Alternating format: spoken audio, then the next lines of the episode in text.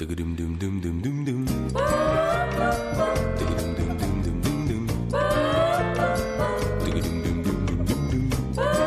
Onda Cero, Noches de Radio, Carlas Lamelo. ¿Qué tal? Muy buenas noches. Hoy venía caminando por la Rambla y pensaba en la cocina española. Desde luego que tenemos una gran suerte de vivir en este país. Vayas donde vayas, se come de cine. Quizá la Rambla no sería el mejor ejemplo, pero bueno, se come de cine en casi cualquier lugar. No me refiero a todos los restaurantes, por supuesto que no, que se lo digan a Chicote o a los de restaurante indiscreto, me refiero a todas nuestras comunidades, provincias, comarcas, tienen todas guisos y platos tradicionales que hay que decirlo, quitan el sentido. No es algo que sea patrimonio exclusivo de España, es cierto que en Francia, en Italia, en Grecia, vaya, nuestros vecinos también nos hacen buena competencia. Y todos aprendemos de todos en esta era de la fusión culinaria. Lo que pasa es que a veces de tanto fusionar los platos ya pierden su sentido. Seguro que os ha pasado alguna vez que habéis pedido algo en la carta sin saber exactamente qué era, o aún peor, que le decís al camarero que os sirva un plato tradicional y el chef ha decidido deconstruirlo, por no decir desfigurarlo, hasta que no lo reconoce ni el metre, ni el camarero, ni por supuesto el comensal. Pero como ahora la cocina está de moda, vivimos en una era de auténticas tragedias. Seguro que os ha pasado alguna vez que vuestro cuñado ha decidido cambiar el bricolaje por la cocina. Se os acelera el corazón, os ha invitado a cenar y no se le ha ocurrido otra cosa que innovar. Vosotros os sentáis a la mesa y lo único que queréis es que ese trago pase pronto. Pero en realidad los minutos pasan despacio. Muy despacio. Tanto que casi no os parece que lleváis una eternidad frente a esa gelatina de color indefinido que se zarandea como una especie de cosa aceitosa, como una especie de blandiblú. Vuestro cuñado presume de desferificación y tú rebuscas en el bolsillo en busca de algún comprimido de algamato o algún sobre de alginato. Pero sin éxito. Te lo has dejado en casa. Y lo peor está por llegar, solamente os han servido el aperitivo y no sabes qué te depara en el futuro, pues estás en manos de un sádico de los fogones. Alguien que ha perdido el norte y el control en su cocina. ¡Ani! Hay una enorme langosta detrás de la nevera. No la puedo coger. Es muy grande. Eh, Tal vez si ponemos un platito con mantequilla, nueces y galletas, se decida a Sí, salir. pruébalo. Voy a buscar mi cámara. A ver, vamos a ver. Si no, habrá que retirar la nevera. Teníamos que haber comprado bistecs que no tienen patas. ¡Estupendo! ¿Qué haces? Iba a ver si revés. Hoy en Noches de Radio nos preguntamos ¿por qué cocinamos cuando no tenemos ni idea? Despropósitos gastronómicos en el 93 343 54 50 en noches arroba onda cero punto es y en facebook.com barra noches radio. También en arroba noches radio en Twitter y en noches arroba onda cero punto es. Que se lo pregunten a Chicote, por ejemplo. Madre mía, a veces yendo por estos restaurantes y bares de tapas, a veces digo, bueno, para las tapas no hace falta que la tapes, deja abierto y que se vaya por su propio pie, porque eso tiene vida, macho. ¿Y qué me dices la ensaladilla rusa? Madre mía, está viva.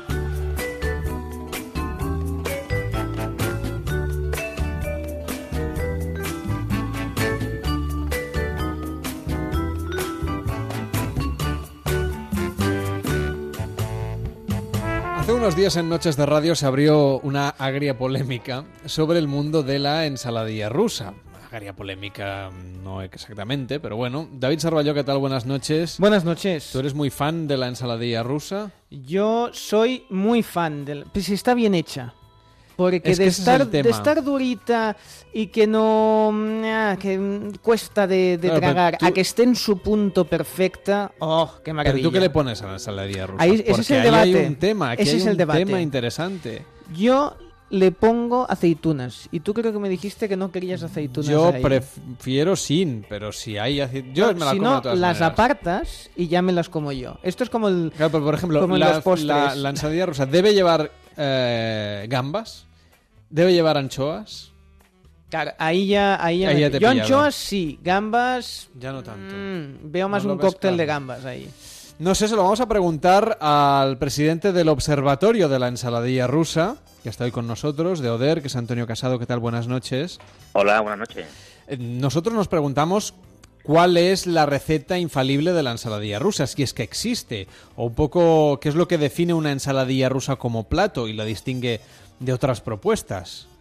Bueno, nosotros más que por lo, por el gusto, ¿no? De la ensaladilla, ¿no? O, o los ingredientes, nosotros somos más bien desde el observatorio unos custodios de, de los valores clásicos de esta de este manjar, ¿no? Como lo llamamos nosotros, ¿no? Claro, nosotros todo tipo de perturbación que vemos con ingredientes de estos extraños, pues la verdad es que nos pone un poco en alerta, ¿no? Pero perturbaciones la- de qué tipo? Es decir, ¿qué hace la gente con la receta de la ejemplo- ensaladilla? Por, por ejemplo, eh, lo que está hablando su compañero, tu compañero ahora mismo, lo de la aceituna, ¿no? Porque nosotros estamos, creemos que la aceituna es un ingrediente prohibido, ¿no?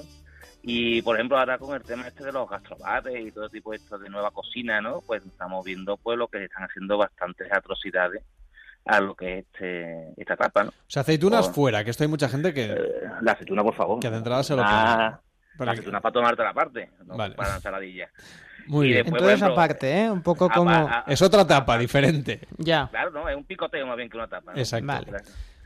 Y bueno, la ensaladilla se está haciendo, por ejemplo, nosotros, una de nuestras luchas, ¿no?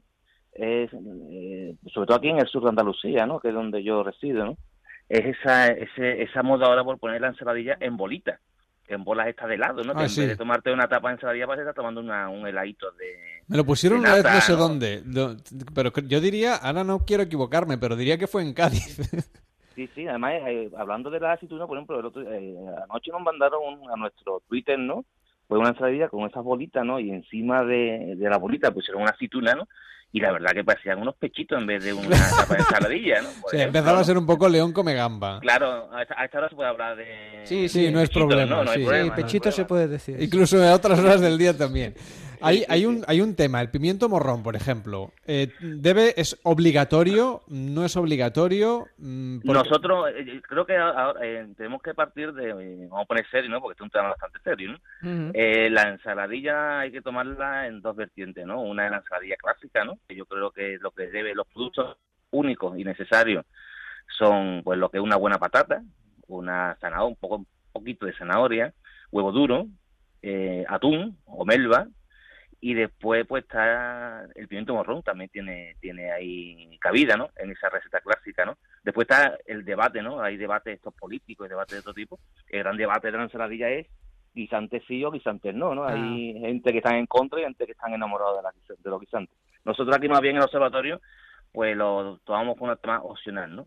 Y después está la otra ensaladilla, que es una ensaladilla que está ahora muy de moda, que es la ensaladilla de gamba, que está riquísima también, que eso lleva exclusivamente patata y gamba. Y después está la de mayonesa, ¿no? Que yo creo que es una parte fundamental del plato, que tiene una, una, tiene una mayonesa cremosa y suave y, y bien hecha, ¿no? Son los dos tipos de ahora le iba a decir, cuando usted me ha dicho los, los ingredientes, me faltaba aquí la mayonesa, ¿no? Es que la mayonesa Claro. es...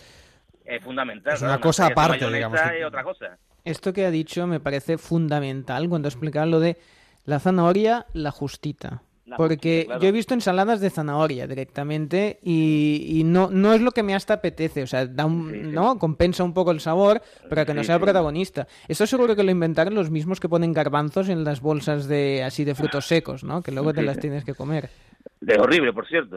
Por los, eso, por garbancitos, los garbanzos son horribles. Luego hay un tema, por Eh. ejemplo, la ensaladilla rusa eh, debe mezclarse todo con la mayonesa y luego cubrir el, digamos, el preparado con más mayonesa o solamente debe ponerse todo lo que son las, las patatas, zanahorias, el huevo y tal y la cobertura de mayonesa. Que a mí me parece que aquí también hay un debate. Eh, la cobertura yo creo que es fundamental, más eso es un arte, más que otra cosa, ¿no? Porque ese manejo de la cuchara con esa cantidad justa de mayonesa, pues es un arte como cualquiera, ¿no? Pues, hombre, nosotros por supuesto que defendemos que esa, esa ensaladilla debe de llevar un poco de mayonesa, su- esa fina cucharada de mayonesa por lo alto. O sea, por encima sí, pero yo me refiero a la mezcla de los ingredientes. Deben llevar también mayonesa y luego... por, favor, por favor, por favor. Vale, vale, yo pregunto porque Sí, me- sí, yo me he sí, encontrado de todo. Sí, sí, sí, no, estamos hablando que una, una, una, una ensaladilla, tanto como por exceso como o porque hace cortita de mayonesa, eh, la medida de la mayonesa es, es, es, es el, el- lo máximo que es de la ensaladilla, ¿no? Es la, la receta tiene que ser, pues, eh, eso, su justa medida de mayonesa, ni mucha ni poca, sino la justa. Todo esto eh, apareció porque hace unos días en el Comidista, en el, en el diario El País, publicaron Mm. Sí, sí. el mapa definitivo de la ensaladilla rusa que ha redactado Rubén Galdón. ¿Qué tal, Rubén? Buenas noches. Hola, ¿qué tal? Buenas noches. A ver, Rubén, todo este debate, ¿a ti Bien. cómo te pilla, tú que estás ahí en el Comidista? Sí, bueno, a mí me ha pillado, me ha desbordado totalmente, porque conociendo gente como Antonio, estos, estos integristas sobre, sobre la ensaladilla rusa, pues al final es que eh, lo que se descubre es que cada zona más o menos de España pues tiene, pues eso, su integrismo. Y, y de momento no ha estallado la guerra civil, pero ojo con el tema de la ensaladilla, ¿eh?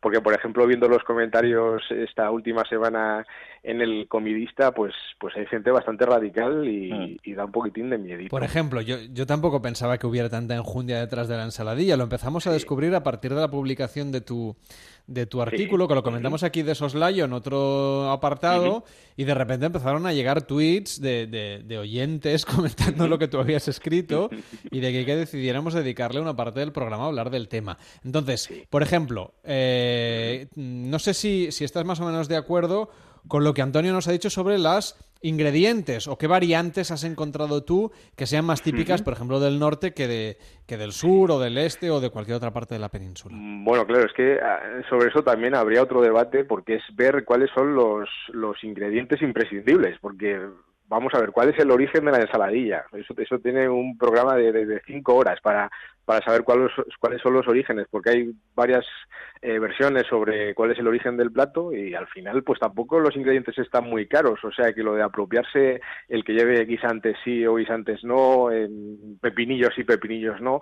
A mí lo que me ha gustado mucho es, es, es, es una, un tipo de ensaladilla que se come por la zona de Murcia. Que pues bueno yo tampoco sabía muy bien que Bueno, que pero se tienen buena huerta en Murcia, con lo cual se Sí, les tiene buena se les huerta y en principio se, se piensa que, bueno, pero lo de la huerta tampoco eh, condiciona demasiado porque, por ejemplo, me comentaban eh, cuando hice el reportaje que en la zona de Navarra, pues que tampoco se come tan buena ensaladilla. Que ojito con Y eso. son más que- de menestra, de, de- de la huerta y que no y que no haya buena ensaladilla, pues tiene su tela.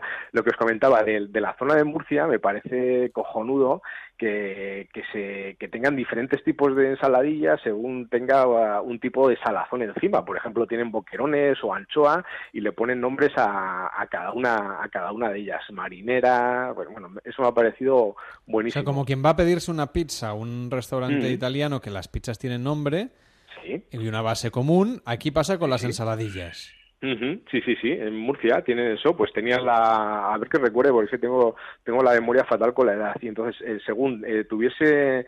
Si, teni- si tenían anchoa, o sea, es una rosca de pan, ¿no? Te lo sirven en una rosca de pan, encima te ponen la ensaladilla con los ingredientes que tienen ellos allí y después le ponen anchoa. Y a eso le llaman marinera. Sí, sí, tengo aquí tu artículo delante. Con, si es con anchoa en Sí. salmuera sería marinera, sería marinero si, si lleva boquerón, matrimonio si a la ensaladilla eh, lleva anchoa y boquerón, Sí. y bicicleta si solamente lleva la De la rosquilla. ensaladilla, sí, sí.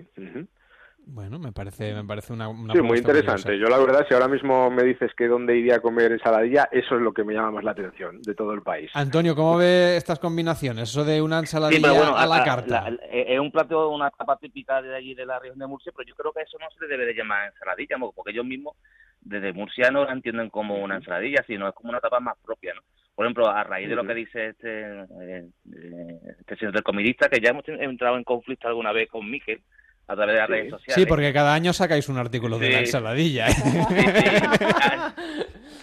Sí, sí, además con- a raíz de este artículo también hemos tenido en nuestras redes sociales bastante conflicto, ¿no? Y con estos talibanes que están ahí también dando eso es bonito. Eh, Eso hace que se hable y No nos hemos que- conseguido en el luchar, programa luchar por la comida, luchar por la comida es algo bonito siempre. y ¿no? que está Claro, vivo. Pero, pero, por ejemplo, con, eh, la- si, si nosotros nos ponen una tapa de ensaladilla rusa de Rusia, Ningún, eso lo echamos para atrás, que yo el primero. Bueno, es que vamos a ver, es que, la ensala- es que la ensaladilla no es rusa, es que hay que empezar ya por ahí. A ver, cuéntanos un poco, Rubén, la historia de la ensaladilla. Bueno, la ensaladilla se piensa que es rusa, pero no es rusa. Se popularizó en Rusia, pero realmente tiene raíces francesas, pues como el 99% del recetario tradicional de, de la gastronomía Mm. moderna. Y Entonces, pues, pues data del siglo XIX, principio del siglo XIX, un cocinero que se llama Carême, eh, pues eso, que popularizó una serie de ingredientes que tenían en común con la ensaladilla actual, pues que iban envueltos en mayonesa. Él, por ejemplo, le ponía nabos y espárragos, que es algo, por ejemplo, que ahora son unos arg tremendo poner espárragos en, en la ensaladilla. O sea, me le ponía, pasa que más Sí, que mayonesa no, no, él- de crema agria. Sí. Eh, no, no, no, te, te estás confundiendo con la que se popularizó en Rusia, que esa se piensa que es el origen de, de la ensaladilla, pero esta es mucho anterior y, y sí que tiene en común pues los ingredientes que conocemos más o menos hoy en día con la ensaladilla. ¿Qué tiene en común? Tenía zanahorias, tenía judías, tenía guisantes, tenías patatas y tenían la mayonesa. Y entonces es el origen de la, de la ensaladilla. Se piensa que es rusa, pero no tiene nada de rusa, es francesa. Es francesa la ensaladilla. Sí, pero bueno, pero, pero bueno, es como si le llaman a los filetes rusos, ¿no? Pues eh, no, tampoco son rusos, ¿no? Bueno, y como la tortilla la con patatas aquí es española y en otros sitios pues se llama de otra manera. final- Esos son al al final. Al final la tapa, bueno, pues se populariza aquí en, en España y además yo creo que una de las tapas, la ensaladilla es una tapa fundamental Por en el país, supuesto, ¿no? por si hablamos de purismo, la receta de la ensaladilla rusa es esa del siglo XIX. Debería ser francesa como la tortilla francesa. Sí, no, pero pasa que, la- pero pasa que nosotros defendemos no la ensaladilla de Francia, de Rusia o de Copenhague. sino No, sí está muy bien. Vosotros, España. cada uno, cada uno, cada uno defiende Que la, que ensaladilla de su zona. que- Eso que está es la que nosotros, que es la que nosotros conocemos, ¿no? Y hay que Cuando servirla, hay que servirla, por ejemplo, Antonio, con picos, con... ¿Cómo hay que comerla? ¿Con pan? ¿Hay que comerla sola, sin nada? Hombre, nosotros tenemos aquí un dicho que empuja más que un pico en la ensaladilla, ¿no? Yo creo que es fundamental tomártela con unos Tiene que picos, ser o unos un poco picos. pan, porque además te sirve de esto para... Sí, para como empujar. para- utensilio, como un utensilio, ¿no? De ayuda al tenedor. Eh, porque se come con tenedor, nada de cuchara. Uf, la cuchara más bien no pega, Cucharilla, ¿no? yo he visto Claro. yo, yo he visto gente comérsela. Bueno, claro que ves Bueno, de todo en el, ahí ya, mundo, está- ¿no? ahí ya cada uno se puede comer como quiera, ¿no? Porque al fin y al cabo eh, es gusto personal, ¿no? Ya tampoco nos vamos a meter en el tema de los cubiertos, que también nos podíamos meter, pero bueno. Y, y- y hay algunas personas que hacen auténticas, bueno, no sé, auténticos exceomos encima de la mayonesa con la combinación de, eh, ya no voy a decir las aceitunas porque está prohibido, pero el pimiento morrón. No, el pimiento eh, morrón es un, es un, producto que bastante se utiliza bastante en la ensaladilla. Por eso, por Mira, eso digo que, pero quiero decir que hacen unas decoraciones que a veces Sí. rozan un poco lo kitsch. Sí, pero a mí me encanta el, el viejunismo de la ensaladilla, que es donde alcanza su máxima expresión, porque todos hemos tenido en casa esas fuentes de ensaladilla rusa que, que siempre se, se, pues eso, se decoraban con los morrones, haciendo... Yo, No, y que lo ves en las fotos de barras cuando era los- pequeño que incluso ponía mi nombre en- en- Claro. en el- con, con pimientos del piquillo, pero sí, claro, está, está muy bien el decorar. Da por eso- la creatividad. Por eso iban bien las aceitunas, porque terminas de hacer los ojitos Claro, o, alguna cosa, sí, o las orejas. Ah, los pechitos, los pechitos. El huevo pechitos. cocido a la mitad siempre te da juego también. Yo he visto Sí, sí. gente que hace, a mí me parece un poco aberración y ahora me vais a permitir que me moje, pero he visto, eh, he llegado a, claro, uno, a mí me gusta bastante la ensaladilla, tampoco es que se- no me considero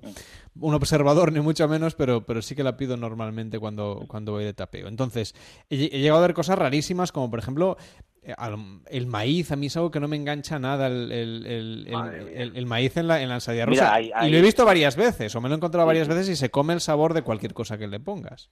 Sí, Ahora además también- de todo eso es, es como esos ingredientes, pues como el espárrago que os comentaba antes, el maíz, todos estos productos que al final, que si no los escurres bien, que, que suele pasar la mayoría de las veces, si los metes en cualquier cosa, ya no en la ensaladilla, sino en cualquier comida, pues al final te lo aguan, te lo te pervierten el plato, te, te, te hacen ahí una, una nave nodriza de, de comida asquerosa, que al final, bueno, en fin.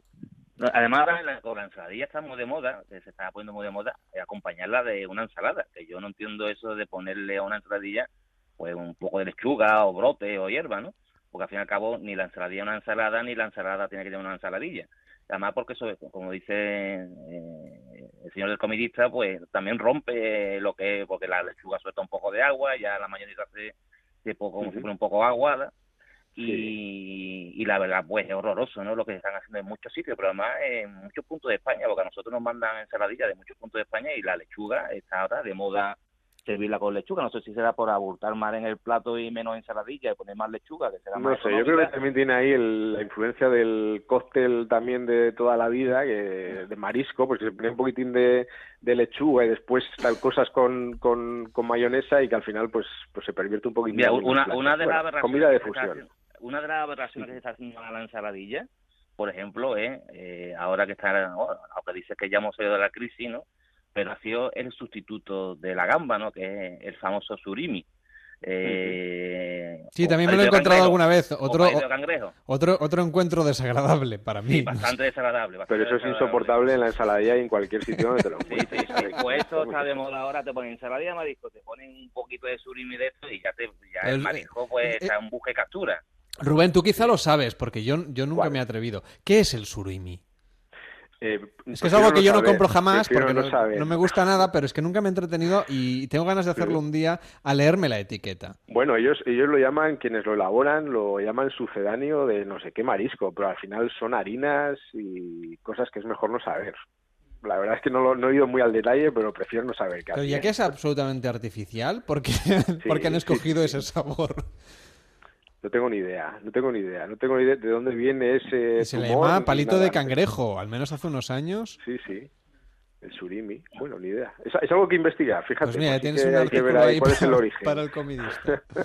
Bueno, pues ha sido un placer hoy hacer un, un debate que nos ha parecido divertido, refrescante y también interesante al mismo tiempo a la hora de comentar el bueno la ensaladilla rusa, ¿no? Que, que es un plato, mm, pues aunque sea de origen francés y de extensión rusa, al final a mí me parece que es una tapa muy española y que merecía la pena hoy comentarla y explicarla aquí con Antonio Casado, que es presidente del Observatorio de la Ensaladilla Rusa. Gracias por estar con nosotros y muy buenas noches.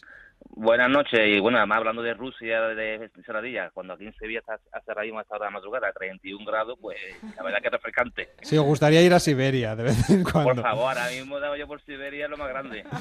Y Rubén Aldón, que es periodista del Comidista en el país, eh, un placer, te leemos y que vaya muy bien. Buenas noches. Igualmente, gracias, buenas noches.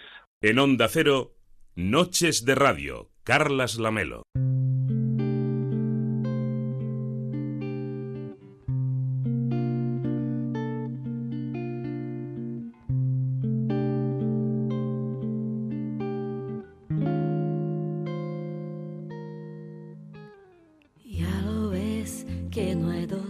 Tres, que la vida va y viene, que no se detiene y qué sé yo. Pero miénteme aunque sea, dime que algo quede entre nosotros dos, que en tu habitación nunca sale el sol, ni existe el tiempo ni el dolor. Llévame si quieres a perder a ningún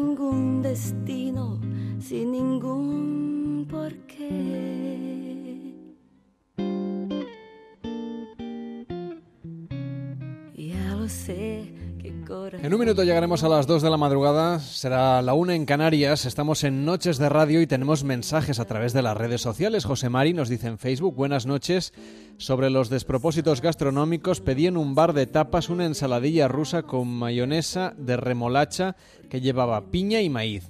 Es que ya lo hemos dicho que lo del maíz suele ser desagradable. De sabor dulzón, pero de aspecto parecía un postre. Un saludo desde Algeciras, te lo devolvemos desde las Ramblas de Barcelona. Sergio dice, una marinera típica del sureste muy rica y nos adjunta una fotografía que podéis ver ahora en facebook.com con mojama, dice, y hueva con almendras. Dice que por aquí se toma mucho. Pues una foto que tenéis ahora mismo en facebook.com barra noche radio. De ese nos dice, la ensaladilla rusa no traerá una guerra, lo traerá la tortilla de patata, con cebolla o sin cebolla. Un debate que dejamos para el verano que viene. Noticias y más historias en Noches de Radio. Hasta ahora mismo. Son las dos, es la una en Canarias.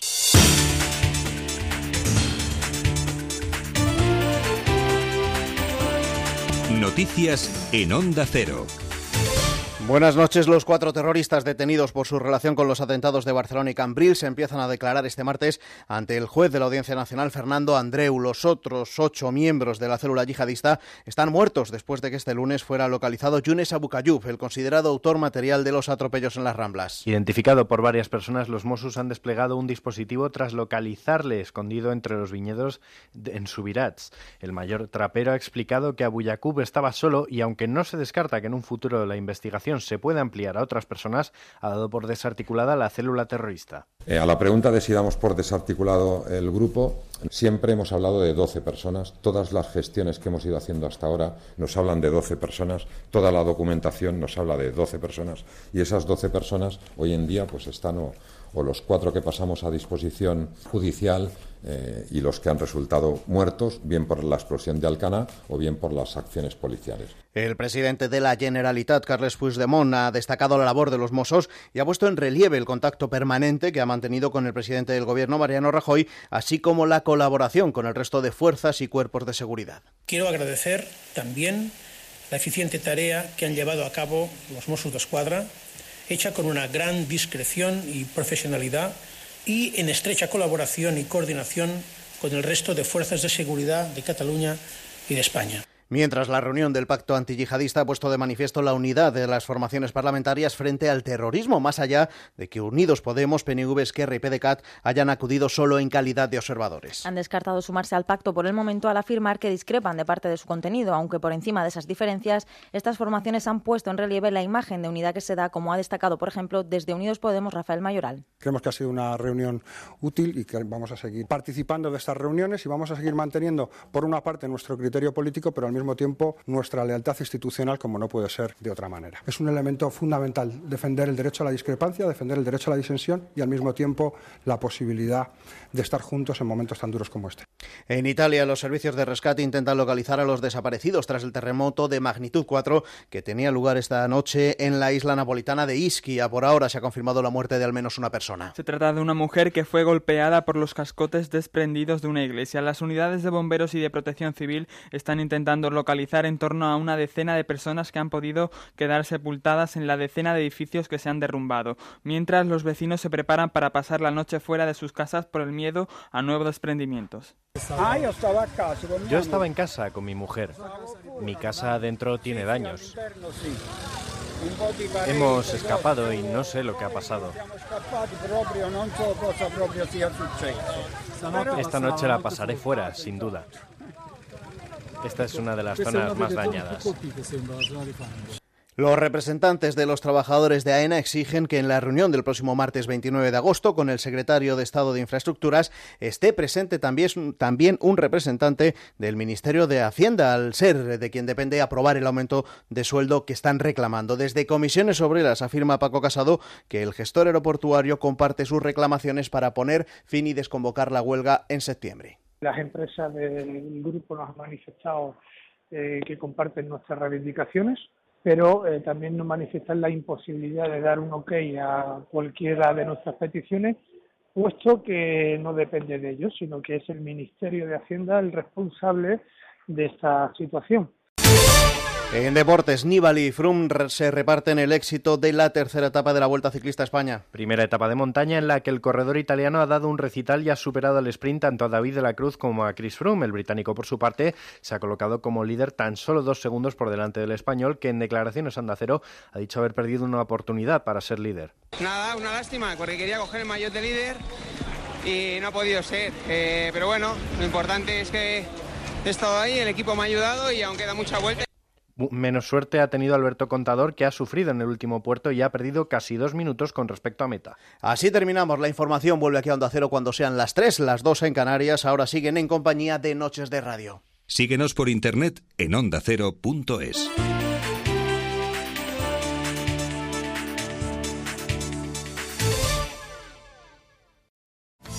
Cuando el calor aprieta, la radio refresca.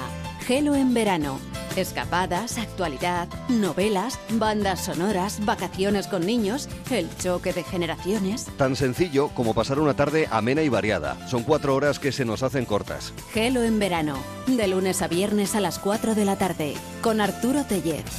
Te mereces esta radio. Onda Cero, tu radio.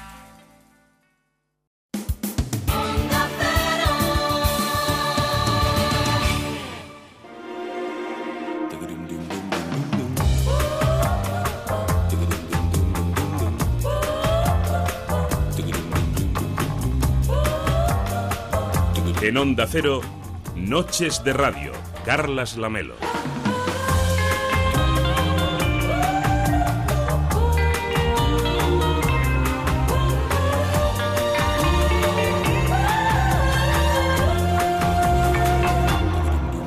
Estamos aquí después de las noticias, abrimos la segunda hora, hoy estaremos con vosotros casi hasta las cinco y media de la madrugada, las cuatro y media en Canarias, en esta edición de Noches de Radio, en la que tenemos todavía muchos temas que abordar encima de la mesa. Por supuesto, no podemos dejar de lado la actualidad y enseguida hablaremos de las últimas operaciones policiales al entorno del atentado de Barcelona del pasado jueves y que bueno sigue siendo una desgracia que marca las ramblas de Barcelona también físicamente el lugar desde el que hacemos cada madrugada este programa aquí en Noches de Radio. Pero también consideramos que la vida debe seguir hacia adelante y que no pueden pararnos y por eso no vamos a dejar que lo hagan.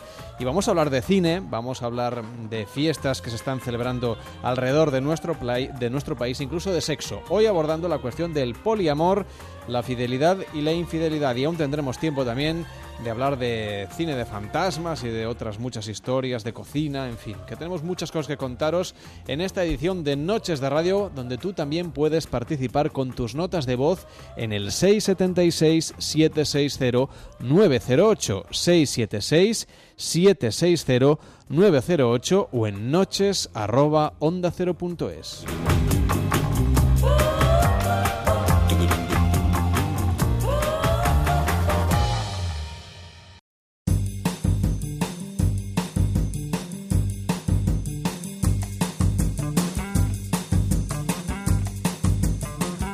La peli de esta noche. Este verano estamos repasando las películas que han obtenido en los últimos años el premio en la categoría Mejor Película, el premio Oscar, en compañía de Alberto Abuin desde A Coruña. ¿Qué tal, Alberto? Buenas noches. Buenas noches, Carlos. ¿Qué tal? Vamos a ver la de 12 años de esclavitud. No es una deshonra descansar con este calor. Beber a la sombra. No hay viajero ni hombre duro que aguante este calor. ¿Le parece gracioso? Solo quiero acabar el trabajo que estoy haciendo, como me pidió, y por el que me paga. Si hay algo que le moleste, le doy la oportunidad de explicarlo. Como me pregunta sin rodeos, se lo diré sin rodeos. Me ha parecido graciosa su, su preocupación por mi bienestar con este calor, cuando, sinceramente, el estado de sus trabajadores es lamentable, intolerable. Una película dirigida por Steve McQueen, una película mm, quizá un poco de, de, consumo interno en Estados Unidos, sobre todo, ¿no? Sí, sí, sí, claro, evidentemente. Toca un, un tema muy, muy, muy histórico. un trozo vergonzoso de su historia, evidentemente y, pero bueno, creo que es una película bastante potente, creo que está muy bien narrada, tiene un trabajo actoral además inmenso, el personaje de Michael Fassbender es, estaba pensando ahora en, él en concreto, es, es, odioso. Y además, bueno, Fassbender es un actor extraordinario que además era su tercera colaboración con Steve McQueen tras eh, Shane y la primera que se llamaba Hunger, creo que si no me equivoco, y, bueno, 12 años de esclavitud, como decías, trata ese tema tan tan espinoso en, Estados Unidos. Fue el primer Oscar, fíjate, de Brad Pitt, que es el, el, productor de la película y que, bueno, hay que aceptar que se reserva un papel en la película muy muy conveniente, ¿no? Soy productor y me reservo quizás uno de los mejores personajes, ¿no? Si, sí, la película, la película a sí mismo, ¿no? Sí, un poco. Pero bueno, me parece una, una excelente película que además eh, no me parece tan mainstream como, como, como, como parece, a pesar de que se haya que se haya llevado Oscars. Ese año teníamos el logo de Wall Street también, de Scorsese. Nebraska. Sí que, era más, más mainstream probablemente, ¿no? El logo de Wall Street. Eh, sí, sí, además un Scorsese que conectó, bueno, casi siempre conecta, ¿no? Pero... Mm con, con, un, con una gran gama de, público. ¿no? bueno, estaba la gente muy sensibilizada con, la crisis económica y que y además el, contexto es importante aquí. Sí, además es un Scorsese rabioso, eh, es Scorsese que nos gusta a veces ver, ¿no? Es un poco desfasado. Eh, bueno, si te acuerdas de la película, pues las que pasa Leonardo DiCaprio con las drogas son, son inolvidables, ¿no? Y le gusta le gusta esa, esa rabia, ¿no? Entonces ahí conectó muchísimo. Pero ese año estaba Nebraska, que a mí personalmente es una película que me encanta. Me parece la mejor película de su director. Estaba Capitán Phillips y, Gravity, de Alfonso Cuarón, que aquí mm. pues tenemos otra de esas eh, incongruencias.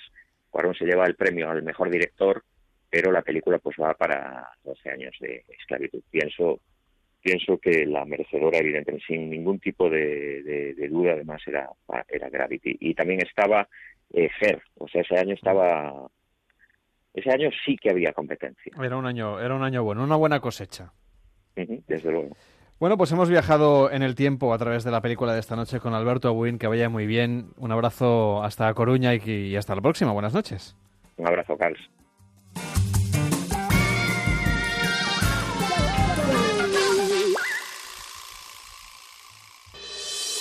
Participa en Noches de Radio.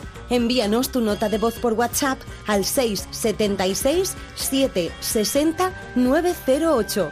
676 760 908.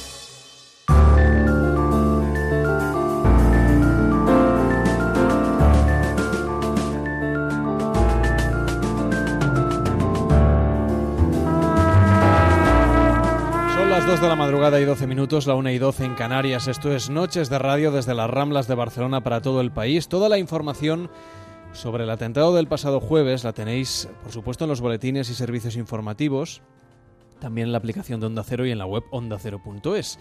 La última hora, ya lo sabéis, es que a lo largo de esta tarde se ha dado por eh, desarticulada completamente la célula islamista que habría organizado y provocado estos atentados del pasado jueves. 12 miembros han sido entre abatidos, eh, capturados o bien ah, muertos tras la explosión en Alcaná, mientras manipulaban supuestamente lo que después hubiesen sido probablemente furgonetas bomba. Queremos abordar esta cuestión desde el punto de vista de las víctimas, como venimos haciendo desde la noche del pasado viernes. El jueves, recordemos, no pudimos hacer programa porque los estudios de Onda Cero en Barcelona están justamente aquí en las Ramblas de, de Barcelona, en el lugar en el que se detuvo esta furgoneta tras el trágico recorrido de 550 metros desde la Plaza de Cataluña hasta el mosaico que tenemos aquí justo enfrente de los estudios.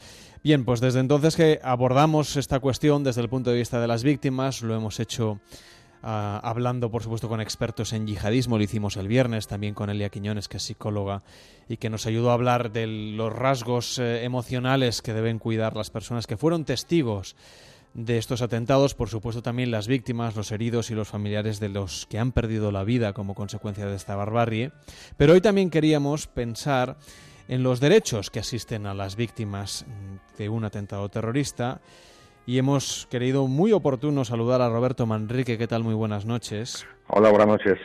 Hace, hace unas semanas conmemorábamos el, el aniversario del atentado de Hipercor, del cual tú eres víctima.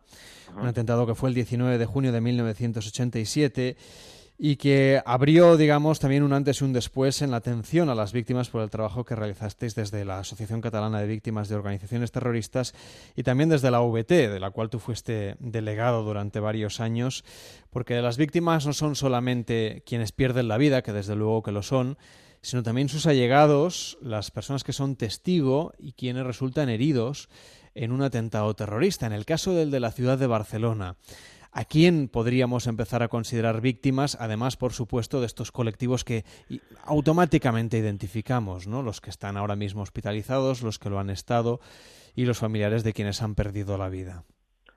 Pues mira, lo has, hecho perfectamente, porque has hecho tres grupos, has, presentado tres, tres perfiles. Evidentemente, uno, el primero, la víctima mortal, que es indiscutible, que es una víctima del terrorismo, solo faltaría. Luego tenemos el grupo de heridos, como es mi caso, tiene que haber una sentencia, tiene que haber una resolución administrativa, dependiendo si hay captura o no, y luego posterior juicio del, autor eh, del atentado en cuestión. Esos heridos que estaban en esa sentencia también estaríamos reconocidos como víctimas, pero luego has dado una palabra clave que ha sido testigos, gente que está presenciando, que lo ha visto, familiares, y ahí es donde entra el gran problema de la legislación en este país. O sea, eh, tú me hablabas de Hipercor, voy a poner un caso muy puntual. Eh, un matrimonio en Hipercor al que le asesinaron a sus dos hijos, Silvia de 13 años y Jordi de 9, eh, no estaban los papás en Hipercor con los niños, sino que estaban con su tía, con la hermana de la madre. Matan a los dos niños y matan a la, a la tieta, a la, a la tía de los niños, ¿verdad? Bueno, estamos 30 años después todavía, todavía discutiendo con los sucesivos ministerios de interior de este país si las secuelas psiquiátricas que arrastran los padres de los niños y además hermana de una de las víctimas mortales también son o no derivadas del atentado que sufrieron. Es decir, unos padres, por el hecho de que no estaban en hipercor con sus niños porque estaban con la tía, las secuelas están reconocidas como incapacitantes, como enfermedad común, pero no como derivada del atentado terrorista. Porque déjeme que te haga una pregunta. Si estos padres hubiesen estado en hipercor acompañando a sus hijos, entonces sí hubiesen sido reconocidos como víctimas. Bueno, habrían dos posibilidades. Una, que estuvieran también muertos, que sería lo más probable, porque estaban en el parking con la tía y los niños eh, dentro del, coche. Y la segunda opción sería que quizás los niños hubieran sido asesinados, los padres no, pero evidentemente estando dentro mm, lo has vivido, lo, lo estás recordando constantemente y claro, nadie te va a discutir que esas secuelas que padeces sean del asesinato en el que estabas eh, presente porque han matado a tus hijos y había el riesgo también de que te mataran a ti, ¿no? Pero en este caso estamos hablando con muchos casos, en muchísimos atentados en la historia de España, en el que eh, asesinan a un hijo o a dos hijos en este caso y en cambio los padres no están presentes. Entonces la pregunta es, ¿el dolor de unos padres depende, depende, las secuelas psiquiátricas dependen de si están o no presentes, se valoran más, son más importantes por estar o no estar con sus hijos?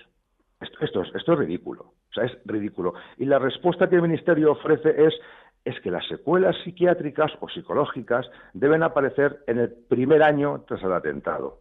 Pues no, pues no, pues no, señores, no. Yo no soy psicólogo, pero llevo 30 años trabajando con psicólogos y no he conocido a un solo psicólogo que me diga que las secuelas pueden aparecer o deben aparecer en un año concreto o en una fecha concreta. Es imposible, es una estupidez. Porque las personas que, que, estaban en las Ramblas el otro día, el pasado jueves, y que vieron pasar cerca de ellos la furgoneta, o que vieron desplomarse a personas que salían disparadas tras eh, ser atropelladas mortalmente o ser gravemente heridas. Incluso los que asistieron a los primeros a los primeros heridos y a las primeras víctimas, esas personas van a tener secuelas, según vuestro testimonio, el atentado de Hipercor, que, que, podría ser un, con todas las diferencias, pero podría ser un terrorismo, perdón, un ataque terrorista desde el punto de vista de la dimensión bastante parecido. Bueno, va a depender de la personalidad de cada uno de esos individuos, de esos testigos presenciales, va a depender de, cómo se desarrolle su postura personal, depende de muchas cosas. Pero claro, mm, me estás diciendo unos perfiles de personas con los que desde el viernes por la mañana y con algunos jueves por la noche ya he hablado. Ya he hablado. ¿Y qué te han dicho? ¿Qué te han pues, contado? Pues, te están me están explicando que inclusive hay gente que querían reaccionar porque por su profesión, no diré cuál, por su profesión, se dedican a dar o a trabajar al servicio de los demás, pero al no llevar un uniforme en ese momento, no llevaban un uniforme, estaban con su esposa, con su esposo, con su familia, paseando tranquilamente, no estaban de servicio, y no reaccionaron. Y están hechos polvo porque dicen, pero ¿cómo es posible que yo no reaccionara a eso? Bueno, porque te bloqueaste, porque tu rol en ese momento era un rol de ciudadano normal, no de, de persona perteneciente a unos cuerpos de seguridad concretos. Eso ocurre. La pregunta es, estas personas van a ir a algún psicólogo, van a presentar eh, algún tipo de visita, se van a preocupar de ir a algún ambulatorio, quizás querrán, como la gran mayoría de víctimas presenciales, lo que quieren es intentar superarlo por sí solos. Y si dentro de 14 meses esas personas tienen un, serio problema psicológico, unas secuelas que empiezan a, a manifestarse, como ya han pasado 12 meses desde el atentado, no se van a reconocer, pues esto es lo que tenemos que empezar a estudiar de una puñetera vez. Pero no hay, porque hay, muchísimos casos. No hay análisis periciales psicológicos que puedan determinar. naturalmente, pero la excusa es que las secuelas tienen que aparecer en el primer año. Esa es la respuesta que se han llevado estos padres de Hipercor en su momento, o víctimas del 11M, o muchísimas otras personas. O sea, yo te voy a decir un caso mm, puntual. Yo he estado sábado y domingo, o sea, ayer y anteayer, he estado en un hospital con la, pareja de una víctima herida de hipercor, que viendo lo ocurrido el jueves ha tenido un bajón increíble, increíble, y ha tenido que estar en el hospital cerca de su casa y luego trasladarse a otro hospital en Barcelona. Pero esa persona, aunque tuvo que estar visitando a muchos, muchos, muchos mm, mm, cadáveres en su momento, en el tema de hipercor, eh, tuvo que estar viendo a aquellas víctimas mortales para intentar reconocer entre ellas a su, a su pareja, no está reconocida como víctima. Claro, ¿por qué? Porque no estaba en hipercor, pero su pareja sí. Son ese tipo de cosas que sinceramente tenemos que plantearnos hasta qué punto mucha gente se llena la boca, la asistencia a las víctimas, estamos con las víctimas, sí, pero estamos la primera semana, los primeros 10 días, los primeros 15 días, el primer mes, pero cuando se apagan lo que llamamos nosotros los focos de actualidad, pues esa persona se encierra en su casa, y, yo conozco víctimas que han estado durante meses sin salir de casa tras sufrir, no sufrir, tras percibir o presenciar un atentado terrorista. Simplemente porque tenían miedo a salir de casa. Esas personas han dejado su trabajo. Te voy a poner otro caso muy puntual y además real, como, como, como todo lo que estoy explicando. ¿no? Eh, un taxista que llevó a una víctima de hipercor hasta el hospital tuvo que dejar de trabajar como taxista porque aparte de que el coche quedó hecho un desastre, como te puedes imaginar, además, cada vez que este pobre hombre veía por el retrovisor a los clientes que subían a su taxi, le venían los flashbacks, aquellas imágenes de, de aquellas dos personas víctimas a las que había llevado en su taxi hasta Hipercor, ah, perdón, hasta el hospital. Y tuvo que dejar el taxi y montar otro negocio. Eh, le cambió la vida, naturalmente, pero claro, hace 30 años estas cosas no se trabajaban. Y 30 años después, muchos casos similares tampoco se están trabajando. Este va a ser el grave problema. Más allá de los consejos de carácter, pues eso, mm, eh, administrativo y legal, desde el punto de vista emocional, como, como víctima de un atentado terrorista tan terrible como fue el de Hipercore y como alguien que ha estado al lado de las víctimas desde la VT durante tantísimos años, si hay alguien que nos está escuchando y que conoce a una víctima, que ha sido víctima, que fue testigo de los atentados o, que esté herido escuchándonos desde el hospital, ¿qué consejo le puedes dar en base a la experiencia que tienes y también en base a las experiencias que has ido recogiendo y escuchando a lo largo de todos estos años? Eh, eh, si, si está herido en un hospital es que tiene algún tipo de lesión física, con lo cual nadie le va a discutir que sea víctima de un atentado terrorista, nadie. El problema es cuando, sin tener heridas físicas ni un solo rasguño, pues lo has visto todo o te ha afectado a un familiar, un familiar directo, la legislación marca en el primer grado, sanguíneo, y a partir de ahí dices, bueno, cuando me aparecen esas secuelas posteriormente al atentado, un año después, dos años después, cinco años después, ¿qué hay que hacer? Pues la solución está, y, y siento decirlo, pero la solución está en ir al médico en el primer año y a la, primera, al primer síntoma, al primer síntoma en el que alguien se encuentre eh, con insomnio, con, mm, pesadillas, con miedo a salir a la calle, con fobias, viendo que su carácter está cambiando y, entre comillas, sin saber por qué, que vaya inmediatamente, inmediatamente al médico de cabecera, al psicólogo de, que él conozca o lo que sea. Y que tenga un documento que acredite que en ese primer año ha ido a un médico, a un psicólogo en este caso, para decirle, oiga, estoy así, no sé qué me pasa. Que luego se soluciona y no hay secuelas, excelente. Es lo mejor que puede ocurrir, que nadie tenga secuelas. Pero si las, desgraciadamente las tiene, podrá tener un documento que acredite que al menos en el primer año alguien entendió que sus secuelas podían derivar del atentado que había presenciado. Es que, o sea, sinceramente, a veces pensamos, las víctimas eh, tienen que ser aquellas personas, te voy a poner un caso más, eh, una, una víctima de hipercor madre e hijo, o sea, eran mamá e hijo, los dos fueron heridos en hipercor y graves, estuvieron quemados los dos, como yo. Eh, se marcharon a vivir fuera, fuera de, donde vivían, a la otra punta de España. Y cuando, casi te diré, 87, 97, cuando 13 años después la encontré a esta, esta señora, textualmente me dijo, pero, pero Roberto, ¿cómo voy a ser yo víctima si no me falta ningún brazo ni ninguna pierna? Y había resultado quemada, ella y su hijo. O sea, hasta gente con heridas, nadie les informaba que eran víctimas. Entonces, eso está ocurriendo naturalmente. Me, duele decirlo, me encantaría decir que todo va bien, que todo va perfecto, pero somos un grupo de víctimas, tampoco muchas, pero somos un grupo de víctimas que lo que queremos es explicar que estas cosas ocurren. Y cuando ocurran, quien lo esté padeciendo tiene que saber, tiene que entender que tiene un derecho, otra cosa que luego se tendrá que pelear con el gobierno, se tendrá que pelear con el ministerio, se tendrá que pelear con un montón de gente de la administración para hacerles entender que está así por el atentado. Pero por lo menos que sepa que tiene ese derecho a hacerlo. Hoy hemos querido hablar con Roberto Manrique, que fue víctima, es víctima del atentado de Hipercor y es exdelegado de la Asociación de Víctimas del Terrorismo aquí en Cataluña. Gracias por tu testimonio y por atendernos al teléfono a las 2 y 25. Muy buenas noches. Ningún problema. Un saludo a todos. Gracias.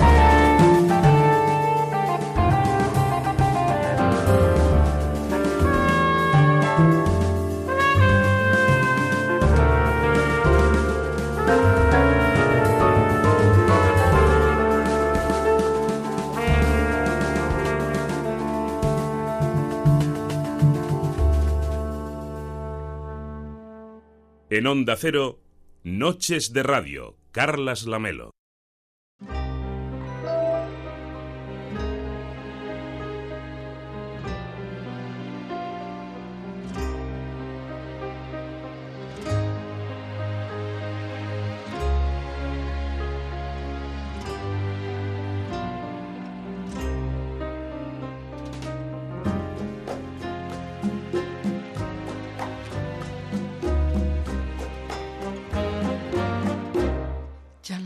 Más a mi lado, corazón. En el alma solo tengo soledad. Y si ya no puedo verte, porque Dios me hizo quererte para hacerme sufrir más.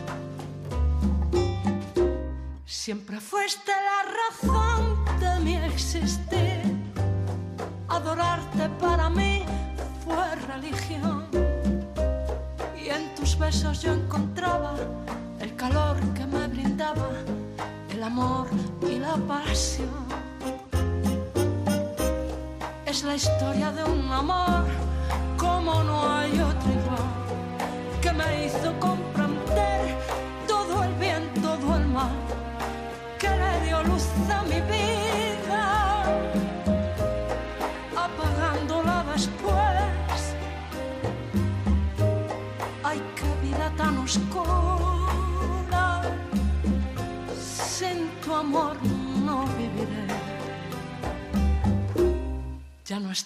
más a mi lado, corazón. En el alma solo tengo soledad. Y si ya no puedo verte, porque Dios me hizo quererte para hacerme sufrir más.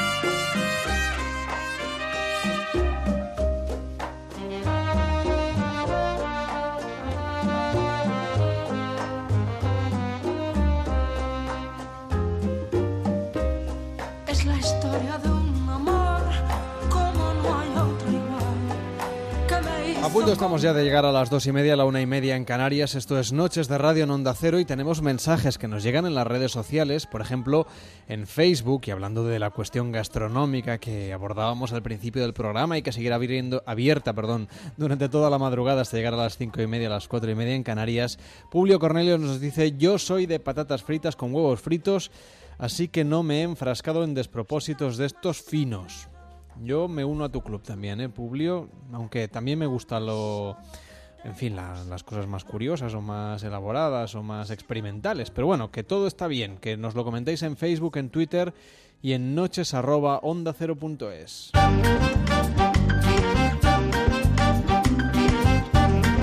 España en fiestas.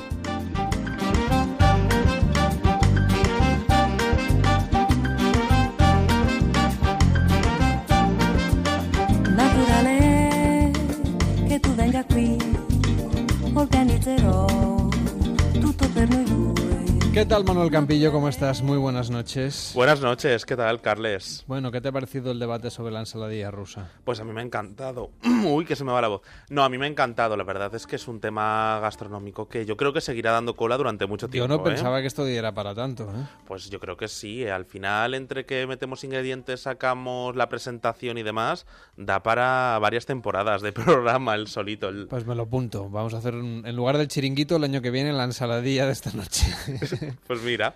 Bueno, no vamos allá mal. con las fiestas del Torico de la Cuerda en Chiva, en Valencia, que son las fiestas patronales que has elegido hoy para comentar a toda la audiencia de Noches de Radio en todo el país. Pues así es, en Chiva, Valencia, están ahora de fiestas desde el lunes de la semana pasada y hasta este viernes día 25, cuando terminarán las fiestas que tienen al toro como animal protagonista. Y para hablarnos de todo esto, tenemos al teléfono a Pascual Jimeno, más conocido como Chiva, en Chiva, perdón, como Fea Sica, que ha sido presidente de la Peña Taurina durante seis años y también presidente de la Federación Valenciana del Toro de Cuerda. Además, ha sido el fundador de la Federación Nacional del Toro de Cuerda. Y por si fuera poco, durante 36 años ha corrido ante el toro. ¿Qué tal, Pascual? ¿Cómo estás? Buenas noches. Hola, buenas noches. Pues mira, ahora me pillas trabajando, pero bien, bien.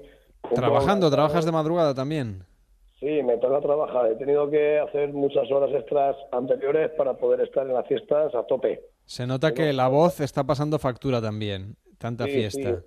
Sí, sí, tanta fiesta al final y la edad. La edad también pasa factura. Tengo 51 años, no tengo ya Bueno, pero es un chaval. 25. Bueno, me encuentro como un chaval. La verdad es que físicamente me encuentro muy bien. Hago deporte, me cuido y para estar delante de los toros, evidentemente tienes que estar con los cinco sentidos y con mucha fuerza física, evidentemente. Desde luego los jóvenes apretan mucho. Porque ¿cómo es lo, de la, lo del toro de la cuerda? Pues el Tórico de la Cuerda es una fiesta que en nuestro pueblo pues es ya muy vieja. Eh, hace dos años celebramos el 250 aniversario del primer documento oficial que tenemos sobre esta fiesta. Es decir, hace ya 250 años cuando se construyó la iglesia parroquial San Juan Bautista de nuestro pueblo, hubo una donación de los que eran clavarios o los que, digamos, eh, se supone mm, eh, organizaban las fiestas de aquella época y, y el sobrante del dinero que tuvieron al vender el toro con la carne, pues lo donaron a la iglesia. Es el único documento oficial que tenemos a nuestra disposición. Data de más años atrás, pero no tenemos más documentos. Pero bueno, el toro en sí eh, se le ata una cuerda en la cabeza, una badana que es un protector, es un apero antiguo de labranza que lleva cuero, se le protege muy bien la cabeza para que la cuerda no haga rozaduras y entonces se le ata eso en la cabeza y se le echa una cuerda de 30 metros en la salida y cuando sale pues sale con toda su potencia efectivamente es un toro de corro no es un toro cerril para torear en una plaza de toros es un toro que ya ha salido en, en corridas o sea en, en cierros en calles en cuerda en otros pueblos y, y es un toro que está resabiado sabe o sea tiene desarrollado sentido eh, buscan. Además es el toro, el típico toro que necesitamos nosotros. Nosotros el toro cerril se destruye en 10 minutos porque es tan bravo, tan bravo que ataca todo y no aguanta una carrera. Entonces no nos interesa ese tipo de toro. Y el toro pues nosotros lo llevamos por todo el pueblo, lo llevamos por todo el pueblo. Prácticamente el pueblo de Chivas es una población de 10.000 habitantes y hemos tenido que partir el pueblo en dos partes, medio por la mañana y medio por la tarde porque es imposible. Antes hacía el pueblo todo entero. Ahora se hace medio por la mañana y medio por la tarde. Sacamos cuatro toros por la mañana y cuatro por la tarde. Suelen estar entre 35 y 40 minutos para que el animal no, no se aspee. Nosotros protegemos el animal. Ante toda esta gente y toda esta manifestación de animalistas que hay, yo soy el más animalista del mundo entero. Nosotros al toro lo protegemos porque es el, el símbolo, es el animal, es el, es, sin él no hay, no hay fiesta, no hay nada. Es el protagonista principal de la fiesta. Entonces lo protegemos. Lo llevamos a casa de tu novia, lo llevas a casa de tu madre, hacerle honor a un amigo que haya, haya fallecido o algo, como por ejemplo ahora pues ha fallecido un amigo mío y el viernes yo llevaré el toro a su bar porque esta mañana lo hemos enterrado, un amigo de 53 años, falleció, estaba enfermito el pobre, malo y bueno, son cosas que se honran así.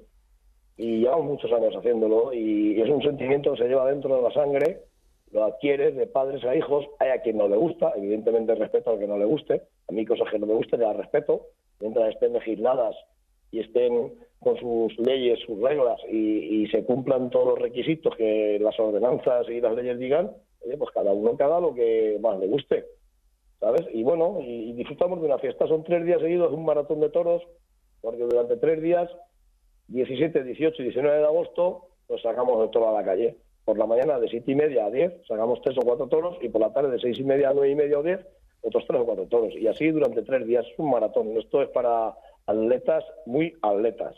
¿Y habrá algo más, además de, de, de la celebración propiamente de la cuerda y del toro? Quiero decir, mm, música, gastronomía, cosas típicas que podamos disfrutar en el pueblo.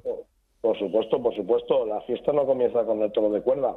La fiesta comienza haciendo honor a la Virgen de la Asunción, que es el 15 de agosto, con las clavarias que adornan y decoran el pueblo entero y los clavarios de San Roque.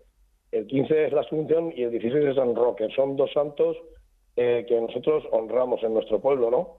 Eh, va fiesta celebrada a- en favor de ellos, hacia ellos, ya sea a San Juan Bautista también, por supuesto, que es el cabeza altar de, de la iglesia parroquial. Y entonces hay una cuadrilla de gente joven entre 17, 18 y 19 añitos, son los clavarios, que son los protagonistas principales de la fiesta, son ellos y el toro. Entonces, esta gente eh, eh, hacen pasacalles, hacen procesiones, se saca la Virgen de la iglesia, ¿sabes? Fin, es que es un poco todo, va mezc- mezclado un poco el toro y lo que son las fiestas de, de religiosas, ¿no? Un poco mezcladito todo. Y estos chicos y chicas tan jóvenes pues dan colorido, dan dan un aspecto diferente a la fiesta. O sea, hay cuadrillas luego de peñas, taurinas. También se celebra, por ejemplo, caldereta para todo el pueblo. Hay, hay años que hemos hecho caldereta de toro, invitando a 1.500 o a 2.000 personas a cenar o a comer para que cuenten sus aventuritas que han pasado durante los días de fiestas. Y no solo es el toro de cuerda. Luego están los manolitos, que estos toros de piedra cartón que son para los niños ahora, para que porque las leyes se han puesto tan complicadas que no podemos sacar toros para los niños. En mi época, cuando yo tenía 13 o 14 años, nos echaban un novillete, un novillito pequeño de, de dos añitos y, y así se crea afición. Ahora la afición se complica porque hasta los 16 años los niños no pueden salir al toro y es un, un impedimento, la verdad es que sí. Pero bueno, no solamente el componente es el toro, es el toro, son las torras, son las albaes. Las albaes empiezan, que son los cantos típicos valencianos, no sé si lo conoceréis. Sí. Eh, las albaes.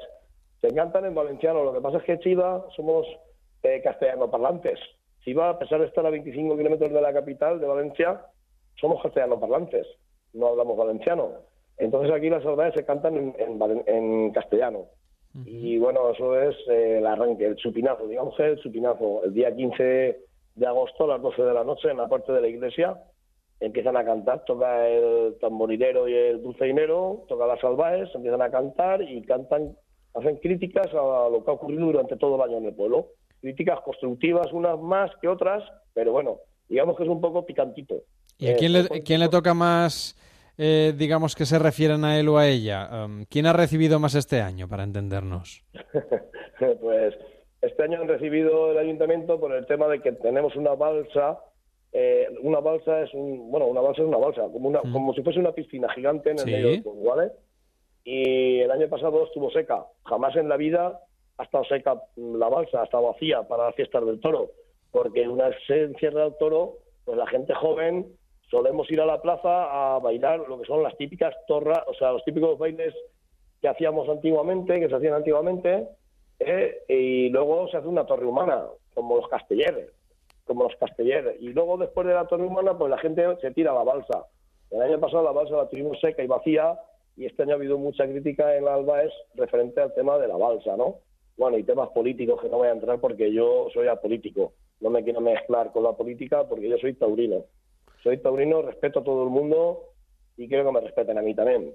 Yo... Dime, dime. Nada, perdón. ¿Y los próximos días qué, qué se puede disfrutar?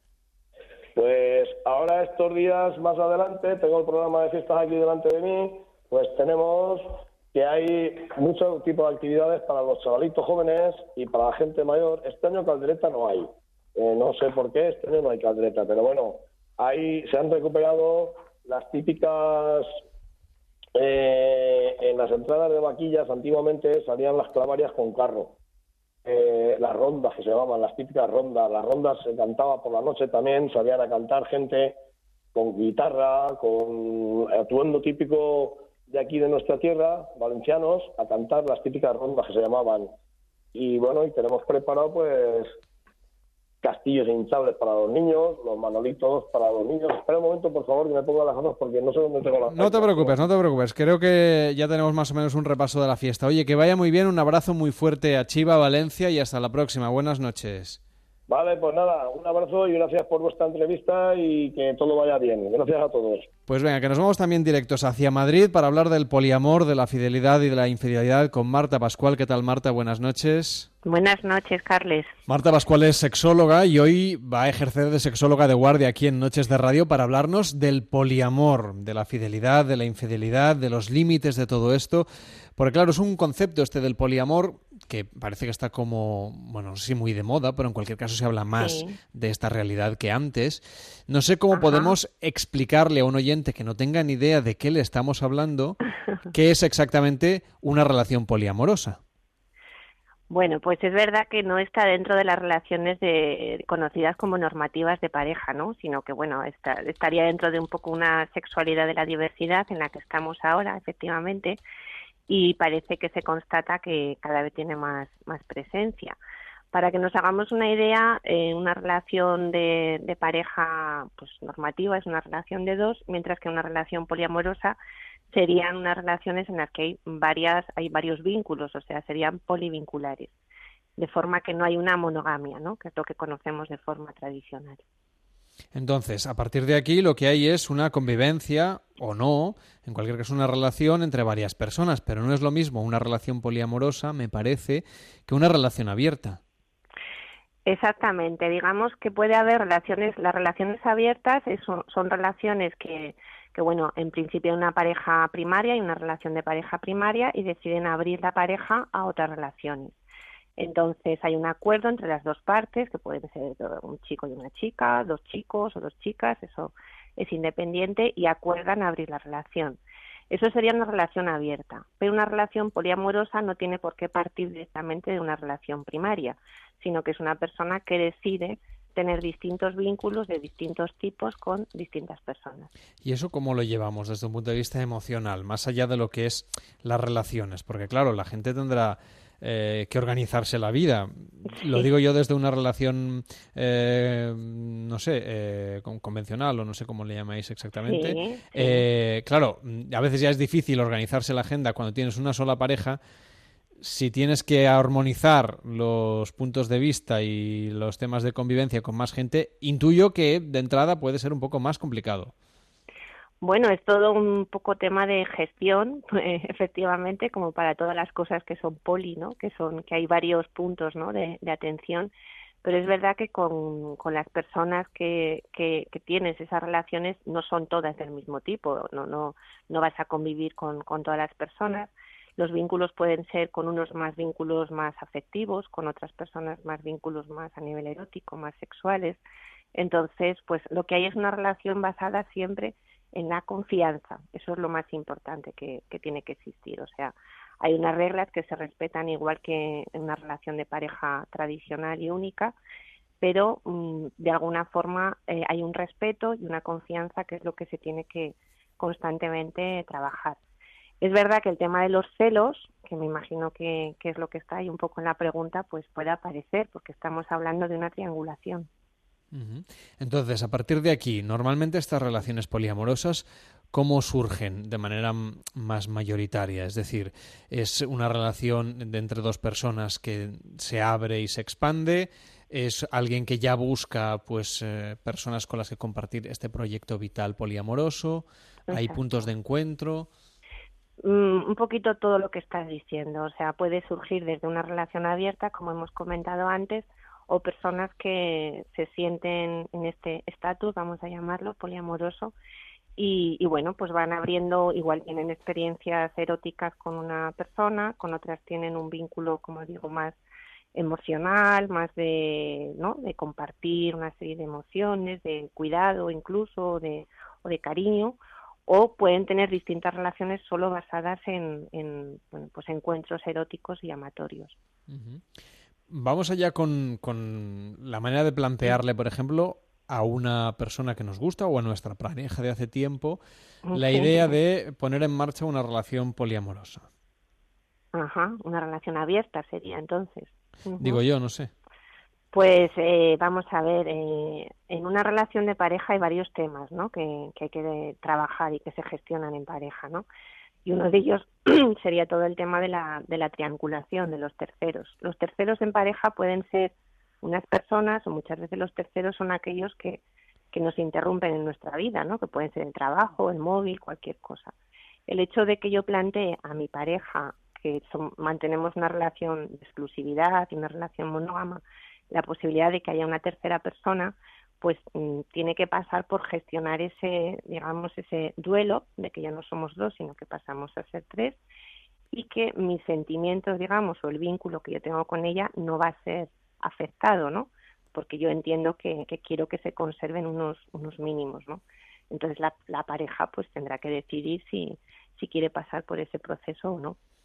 Vamos allá con, con, Vamos a dejar un poco de lado las relaciones poliamorosas para centrarnos en otros problemas de pareja que puedan afectar de una manera un poquito más mayoritaria tanto a la audiencia del programa como al, fin, al conjunto de la población.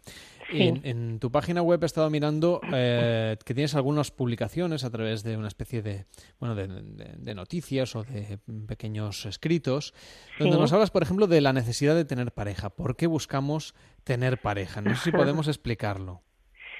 Sí, bueno, la necesidad, siempre hay esa parte como teleológica del porqué, ¿no? De estar en pareja. Y tiene que ver con que todos tenemos, todas las personas, tenemos unas necesidades de, por ejemplo, de seguridad, de, de afecto, de, de, intimidad y de pertenencia. Y eso es verdad que nos lo da la pareja.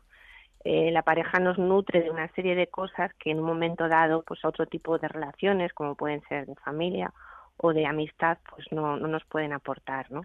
Para que te hagas una idea, la, la, pareja se basa como ahí, pivota en tres elementos ¿no? fundamentales, que son el, eh, la intimidad física y emocional, el compromiso y la pasión. Entonces, eso, efectivamente, con otras relaciones, pues no, no nos lo dan. Eh, cuando buscamos este triángulo, es que tenemos una relación completa, pero no hay, rela hay relaciones que funcionan más o menos durante un tiempo sí. y que, sin embargo, no tienen completos estos tres ejes. Exacto, no es necesario porque puede haber efectivamente parejas que funcionan solo desde la, intimidad, eh, a nivel afectivo, y hay cariño y hay cuidado, y a lo mejor no está activada la, la pasión o, o, el compromiso. O parejas en las que solo se activa la pasión y no hay compromiso, eh, que estaríamos un poco volviendo a, al tema anterior, no hay esa necesidad de intimidad. Y luego el compromiso, pues es verdad que cuando existe un, compromiso sí que suele estar unido a una, intimidad física. Entonces, realmente mmm, hay parejas, pues, de, de, muchísimos tipos, ¿no? Lo que importa es que haya una, un grado de, una sensación de crecimiento personal de la persona cuando está dentro de esa relación de pareja. Entonces, por ejemplo, cuando hablamos de una relación de pareja, donde uh -huh. la intimidad funciona muy bien, es decir, las relaciones sexuales. Eh, funciona muy bien, por ejemplo, pues el hecho de tener un proyecto compartido más vinculado al ocio y no tanto a la continuidad. Esta relación puede tener futuro, es decir, este eje que falta, que es el de la convivencia, el de la relación estable, etcétera, se puede acabar construyendo. Para preguntarlo de otra manera, ¿podemos empezar con alguno de los ejes y luego sí. ir aportando o añadiendo alguno de ellos? De la misma manera que se van perdiendo ejes cuando se empieza una relación completa. Sí, sí, sí. Perfectamente. De hecho, ahora hay muchos tipos, o sea, hay muchas parejas así, ¿no? Que son unas parejas en las que, por ejemplo, se comparte un cierto grado de, intimidad, pero cada persona, por ejemplo, vive en su domicilio, en su, en su casa. Eh, hay pasión, hay encuentros eróticos, hay ocio, hay esa parte lúdica, pero a lo mejor no hay esa necesidad de, de convivir, ¿no? Pues ocurre mucho, pues nos, nos pasa ya en estas edades que tenemos a partir de 40, 50 años, cuando ya son como segundas o terceras parejas estables y a veces las llamamos como parejas eh, como preventivas, ¿no? Porque es como yo comparto lo contigo, pero un poco lo justo, lo que me apetece y lo que no me no me lía demasiado, ¿no? Para que me entiendas. ¿Y por qué tenemos esas parejas preventivas? Porque ya hemos salido escaldados de relaciones mm. anteriores, por si acaso no me comprometo de más porque ya sé las consecuencias que tiene. Sí, bueno, yo creo que hay sigue habiendo esa necesidad de, de sentir ese, ese apoyo, ese, esa sensación, ¿no? De estoy en pareja, porque es verdad que en la sociedad actual el, el estar sin pareja de alguna forma está un poco todavía como, digamos, entre comillas, castigado, ¿no? Pero como son parejas que no ocurren con 20 años, sino que ya estamos en otras etapas de nuestra vida, pues es como que hacemos unas elecciones más conscientes y no queremos como entrar en, en conflicto. Es verdad que es un poco evitador de los conflictos, pero eh, la sociedad que estamos creando también es un poco donde nos lleva, ¿no? De tener experiencias, pero que no me que no me causen muchos problemas. Por ejemplo, también podría ser un signo, no sé, de una cierta madurez, es decir, que, uh -huh. que bueno, que hemos aprendido, como decíamos, de experiencias previas. Exacto, sí, por eso ocurre nada, pues eso, eh, a partir de, esa edad que, que comento y porque mm, es sí puede ser madurez y cierta en realidad eh, inteligencia, ¿no? Porque a lo mejor se encuentran que volver a compartir, ¿no? Compartir, convivir, pues eh, hay veces que, que resulta un poco complicado, ¿no? Y, y bueno, es una forma muy entre comillas, cómoda, aunque no me gusta mucho la palabra, de sentirse en pareja, pero no sentirse invadido, ¿no? También es un poco un miedo a la invasión que, que también lo hemos un poco desarrollado, ¿no? Esta cosa de yo tengo mi espacio físico, yo lo controlo y la otra persona está ahí y nos vemos cuando acordamos y, y todo es perfecto. Por ejemplo, pensemos ahora eh, en las personas que nos están escuchando y que a lo mejor pues tienen una relación de pareja que hace tiempo que funciona, pero que con el tiempo se ha ido desgastando. Normalmente, ¿cómo podemos coger el toro por los cuernos y virar de alguna manera esa relación de pareja? Bueno, esto lo trabajamos mucho en, en- en la consulta, todo el tema, eh, sobre todo de la, la pasión, toda la parte más eh, física, más erótica. Es verdad que con los años nos, la pareja se deserotiza, ¿no? Como, bueno, pues el deseo necesita una serie de, de estímulos y de mm, que, bueno, con el tiempo estamos tan habituados a, y habituadas a todo que parece que nos vamos deserotizando, ¿no? Entonces siempre trabajamos un poco todas estas cosas de, de volver a, a erotizar, de aprender a seducir, de no tener esta sensación de porque estoy en pareja ya esto es algo que ya lo tengo comprado y es para siempre, ¿no? Sino que la pareja se hace día a día y mañana puede no estar, ¿no? Entonces eso es importante que, que se trabaje y también se dinamiza mucho, ¿no? Porque si no es algo que se queda demasiado estático. Hay cosas que son interesantes de hacer, por ejemplo, alguno de los talleres que propones, que he visto que haces Sí. talleres que mezclan la cocina con el erotismo, con la relación de pareja. Sí, porque lo que proponemos son experiencias. Las parejas es muy interesante que, que desarrollen eh, experiencias eh, pues, eh, juntos o juntas para que eh, creen y se den cuenta que los sentidos, que es un poco lo que trabajamos ahí, ¿no? Todo el arte del sensar, de trabajar los sentidos y por eso trabajamos también con la cocina, que es una experiencia muy muy interesante para que vean cómo muchas veces en nuestro día a día nuestra erótica a veces está tan centrada en lo, en lo genital que nos perdemos todo el mundo de los sentidos, ¿no? Entonces trabajamos la vista, el oído, el tacto, de una forma que todo se despierta y nos damos cuenta de que, bueno, pues hay miles de maneras de sentir a, a la otra persona de una forma mucho más cercana y avivar esa pasión, ¿no? Que es lo que nos interesa. ¿Y cómo es un taller de cocina para reavivar la pasión de pareja? Pues bueno, básicamente contamos con una chef maravillosa que nos que nos hace unos platos increíbles. eh, las parejas pueden, eh, bueno, pues eh, van siguiendo un poco sus instrucciones, cocinan y, y yo por otra parte pues estoy trabajando todo el tema de los sentidos y haciendo distintas dinámicas para que bueno, de alguna forma puedan animarse y darse cuenta de dónde están poniendo su atención, ¿no? Porque, por ejemplo, la vista pues hace que no los, el resto de los sentidos no estén presentes y pues tapamos los ojos, utilizamos el gusto, el, el oído, entonces, bueno, es muy divertido, es algo para vivirlo, desde luego. ¿La cocina, los platos, las recetas son lo que llamaríamos ingredientes afrodisíacos o no tiene por qué? Bueno, todo es afrodisíaco en el sentido de cuando crea una sorpresa, por ejemplo, si tú cierras los ojos y le das de comer a otra persona y esa persona recibe, pues no sé, ¿no? Simplemente cualquier plato, cualquier cosa delicada y esa explosión de sabor hace que, que se despierte, ¿no? Y que se concentre de otra manera, sobre todo que se vaya a la mente, ¿no? Que es lo que nos interesa, porque siempre estamos trabajando desde, estamos presentes desde la mente y lo que queremos es ir a los sentidos que es donde es la forma de, de, sentirme a mí misma y a la otra persona, ¿no? Entonces todo ayuda. Una de las cosas que nos has, eh, bueno, que hemos visto también en tu página web es que te dedicas de una manera especial a las terapias de pareja para eh, parejas eh, homosexuales normalmente, ¿no? Para, para hombres que conviven sí. y para mujeres que conviven o bueno, que tienen una relación de pareja. No Ajá. sé si hay una, alguna diferencia eh, con las relaciones heterosexuales a la hora de plantear la pareja, de los tipos de problemáticas sí. con los que se encuentran, el lenguaje, no sé. Sí, bueno, yo me dedico dentro de la sexología de la diversidad a todo el colectivo LGTB y, y es cierto que yo empecé colaborando con Cogan, que es una asociación uh -huh. de aquí de, de Madrid, y, y, yo veía que la, la erótica, la, la forma de relacionarse de dos hombres no era igual que la de dos mujeres ni era igual que la de un hombre y una mujer, entonces había que, investigar por ahí, ¿no? Entonces las dinámicas es cierto que se crean, aunque los vínculos de lo que hemos hablado y las necesidades son las mismas, la forma, digamos, de materializarlas es, es distinta, ¿no? Porque las sensibilidades, no sé, que tiene una mujer cuando está con otra mujer es muy diferente, su forma de, de vivir el erotismo es muy distinto. Eh, cuando se juntan dos hombres, pues eh, tampoco tiene nada que ver, ¿no? Es una sexualidad mucho más ejecutiva. Entonces me pareció que había ahí un campo sobre el que trabajar a nivel profesional que, que era muy interesante y que realmente es necesario.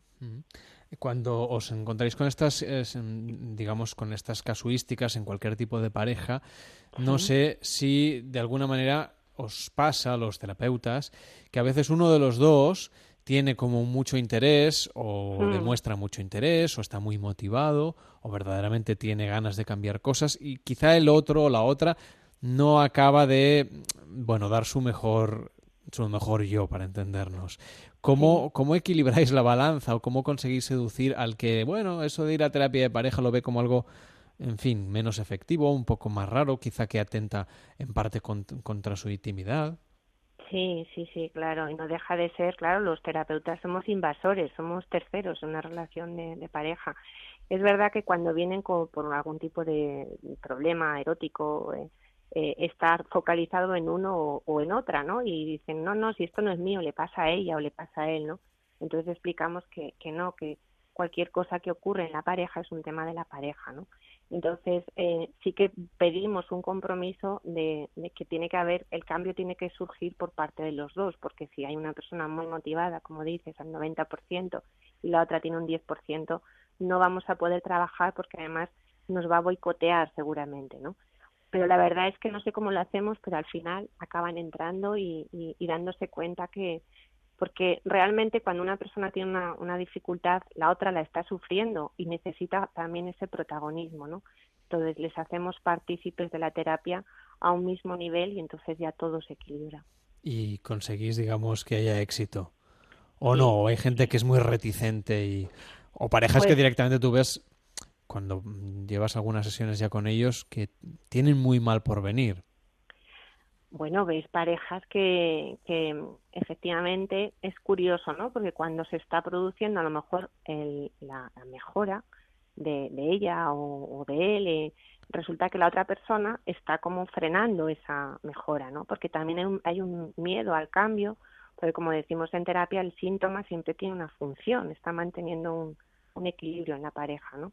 Entonces vemos muchos cambios así, pero bueno, pues como profesionales tenemos que saber verlo e integrarlo y habla- hablarlo, nombrarlo, para que se sientan igual de, como digo, de, de importantes, ¿no?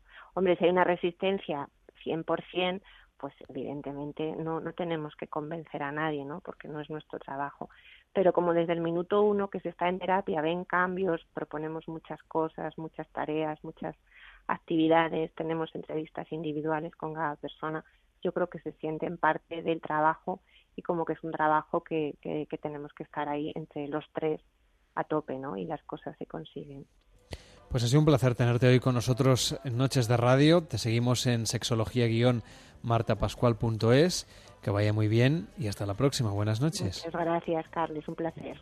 En Onda Cero, Noches de Radio.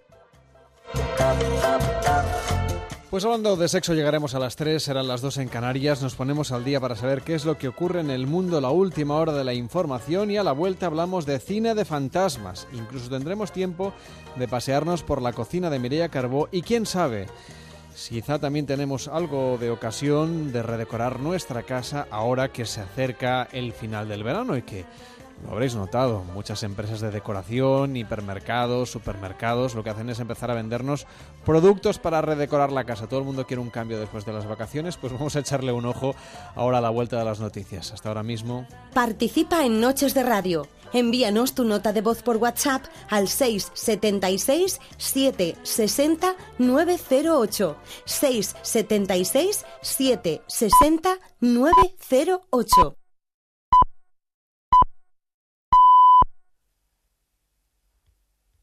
Son las 3, son las 2 en Canarias.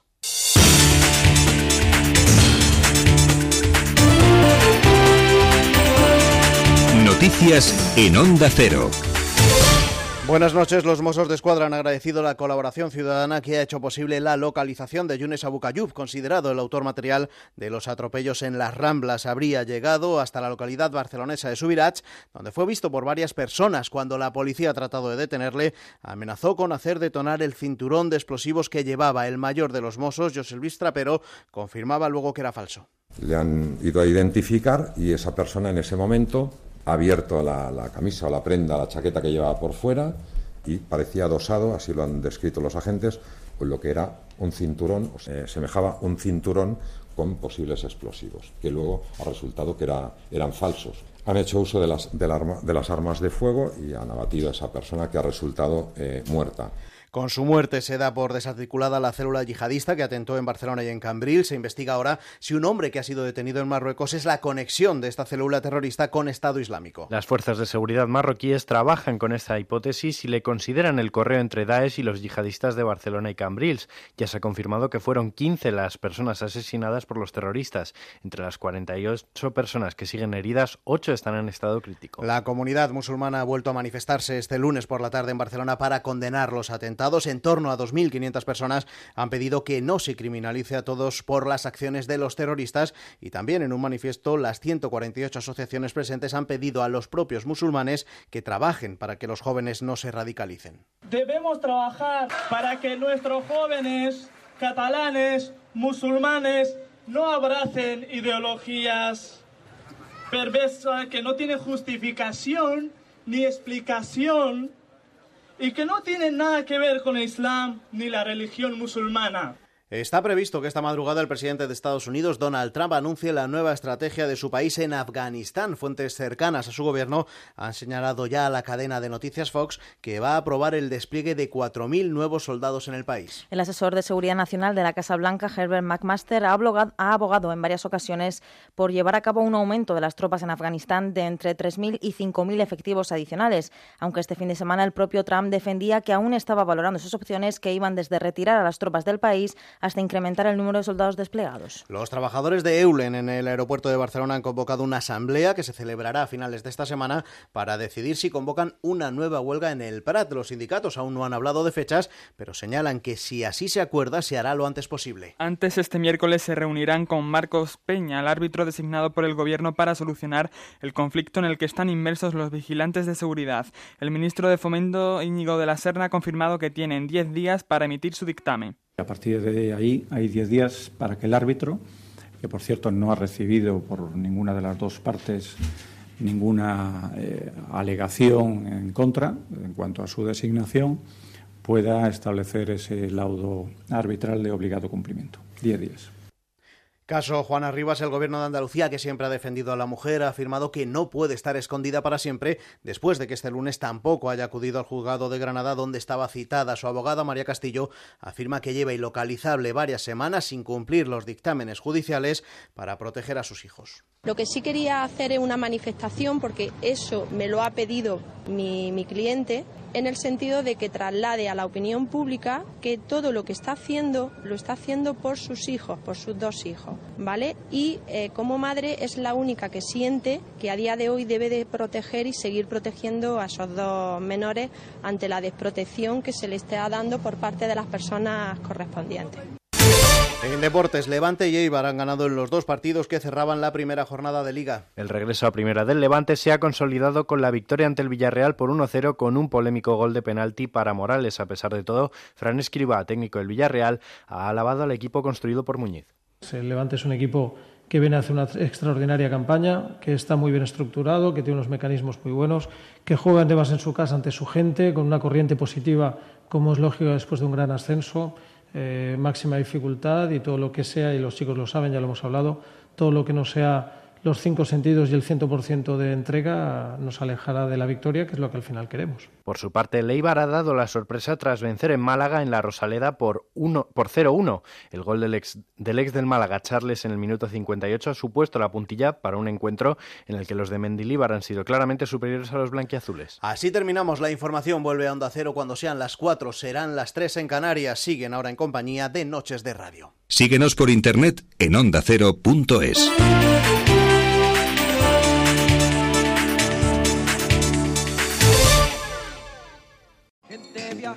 ¿Quieres viajar gratis? Solo tienes que participar en el concurso Postales Viajeras y podrás conseguir un fantástico viaje porque te lo mereces. Como ir a República Dominicana gracias a Air Europa y Be Life Hotels. Relajarte en el Algarve en el Real Bellavista Hotel y Spa en Albufeira. O disfrutar de un maravilloso crucero a bordo de MSC Meraviglia. Participa. Envía una foto tuya de un viaje y tus datos personales a postalesviajeras.es o a Onda Cero Ramblas 8894 cuarta planta 08002 Barcelona. Suerte a toda la gente viajera.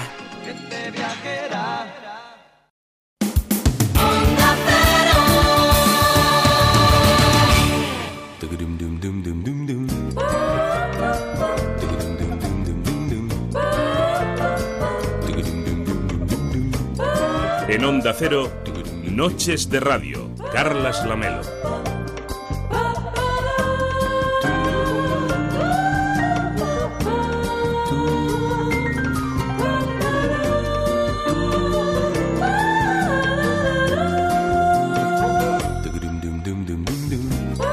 Tres de la madrugada y seis minutos, las dos y seis en Canarias. Esto es Noches de Radio en Onda Cero y vamos a hablar de cine de fantasmas. Enseguida con Pablo Mérida. Luego nos pasaremos por la Escuela de Cocina de Mireia Carbó y tendremos tiempo de redecorar la casa. ¿Os habéis fijado? que, como comentábamos antes de las noticias, que empezarán a llegar enseguida catálogos, si no lo han hecho ya vuestra casa, para que cambiéis el sofá, para que cambiéis la tele, para que os cambiéis el armario. Parece que todo el mundo necesita un cambio. Un cambio en el aspecto físico de su comedor después de habernos ido de hotel, por ejemplo, o al apartamento de la playa, o quién sabe si a un camping. Queremos cambiar cosas cuando llegue el mes de septiembre, eso está a la vuelta de la esquina. Algunos vuelven de vacaciones ya esta semana, otros apurarán hasta el día 1 y hay quien todavía no se ha marchado. Pero en cualquier caso, Dicen los expertos que en septiembre, como en enero, como antes de Navidad, es época en la que queremos cambiar cosas de casa. Así que hoy vamos a hablar de la decoración, de sus tendencias. Aquí en Noches de Radio puedes compartir con nosotros tu experiencia en facebook.com barra en arroba Noche Radio en Twitter o bien nos mandas un correo electrónico a noches arroba onda. Y si utilizas WhatsApp, tu nota de voz al 676 760 908 676 760 908.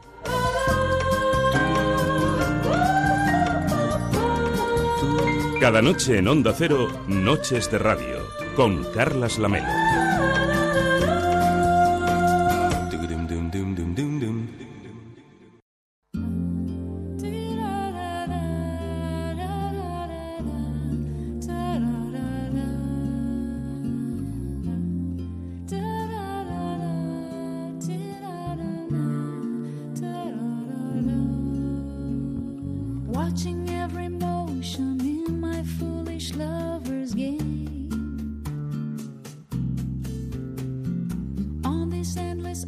Ocean, finally lovers know no shame.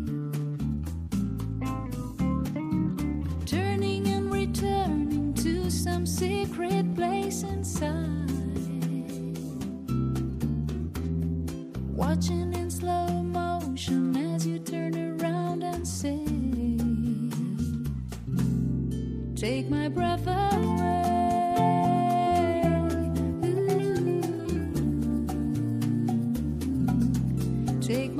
over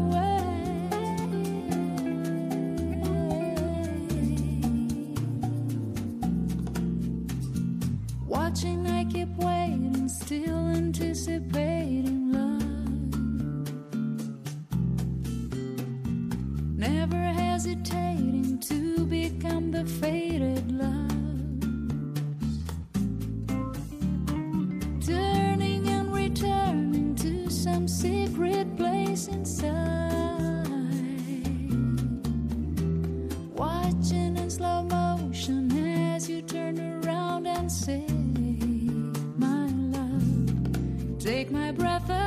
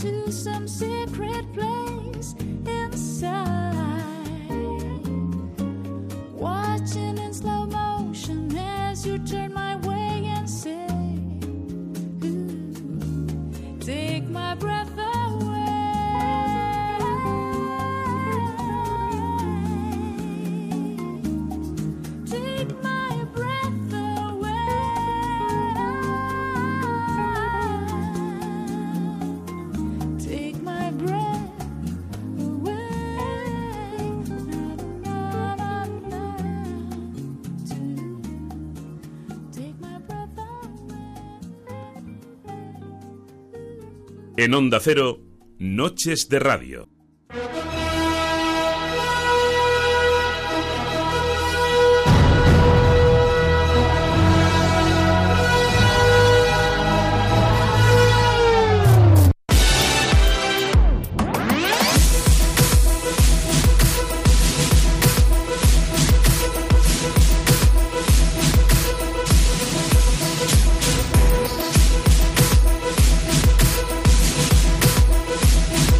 Cada noche en Onda Cero, Noches de Radio.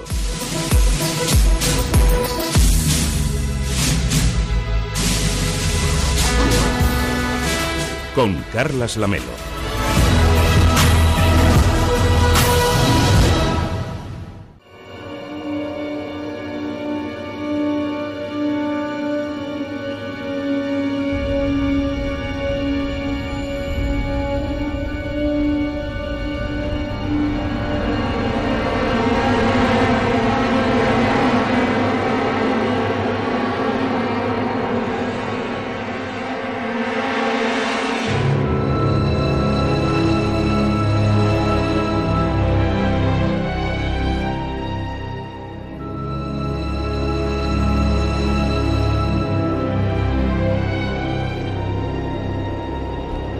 No sé cómo nos tenemos que vestir para una sesión doble de cine de fantasmas. ¿Qué tal, Pablo Mérida? Buenas noches.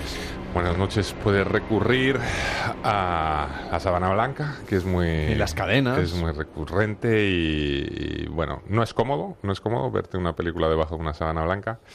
Puedes caracterizarte de Iker Jiménez también, tampoco es cómodo. Hombre, entre una sábana... tampoco es cómodo. Eh, y puedes jugar a que simplemente eres un espectro que nadie te ve. El hombre invisible.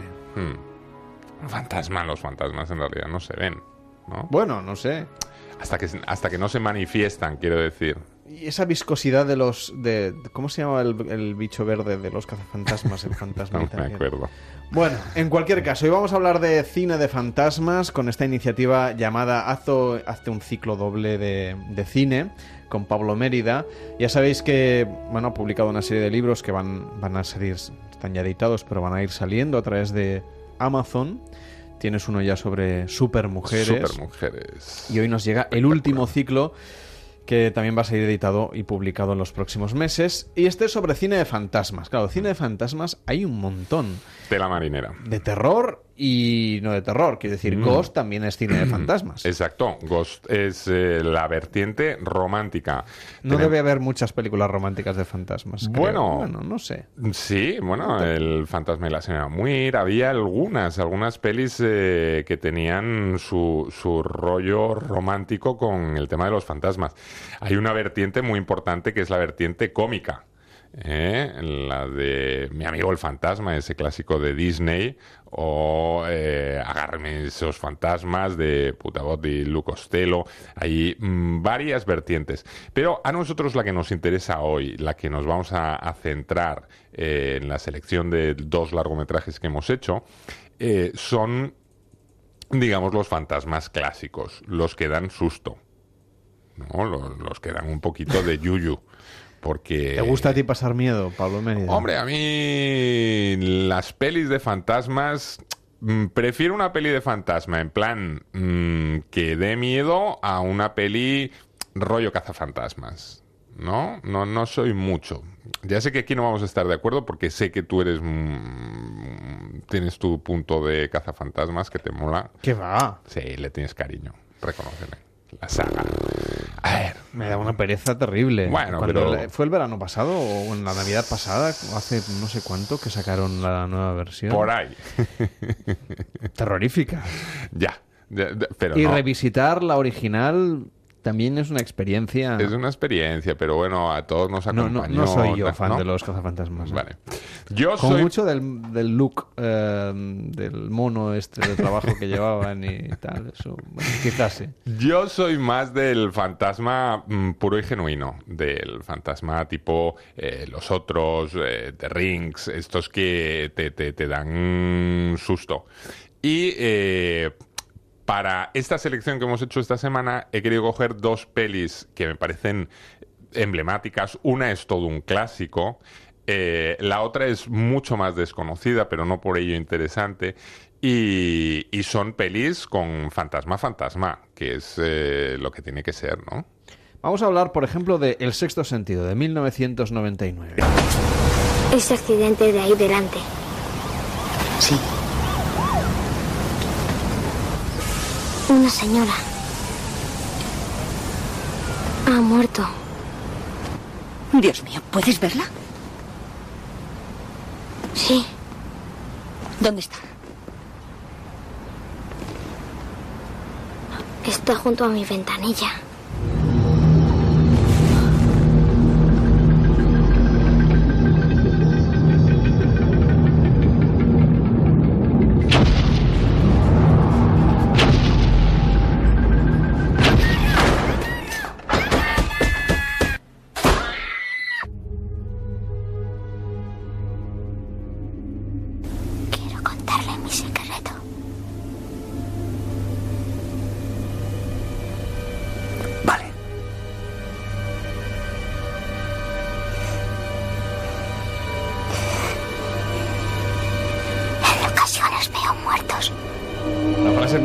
Ya la historia del cine. Mítica, clásica, a mí me parece sensacional.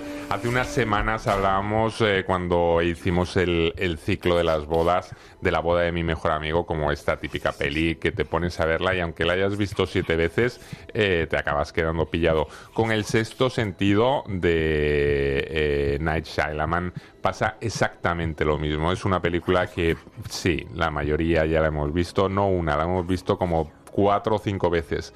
Pero como te sientes a verla delante de la tele, te la vuelves a tragar. Porque es una peli fascinante, es una historia maravillosa, eh, protagonizada por Bruce Willis y Haley Joel Osment. eh, que cuenta, bueno, la, la historia de un psicólogo infantil que se pone en contacto, pues eso, con este chavalito que vive atormentado porque, como le acabamos de oír decir, en ocasiones ve muertos.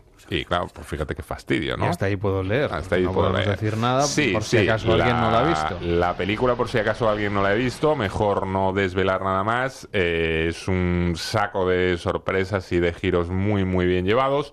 Y eh, a mí me parece, desde luego, una, una peli maravillosa, un antes y un después en el cine de fantasmas que eh, merece mucho la pena de ver y que desde luego no podía faltar en un ciclo mm, de fantasmas, claro.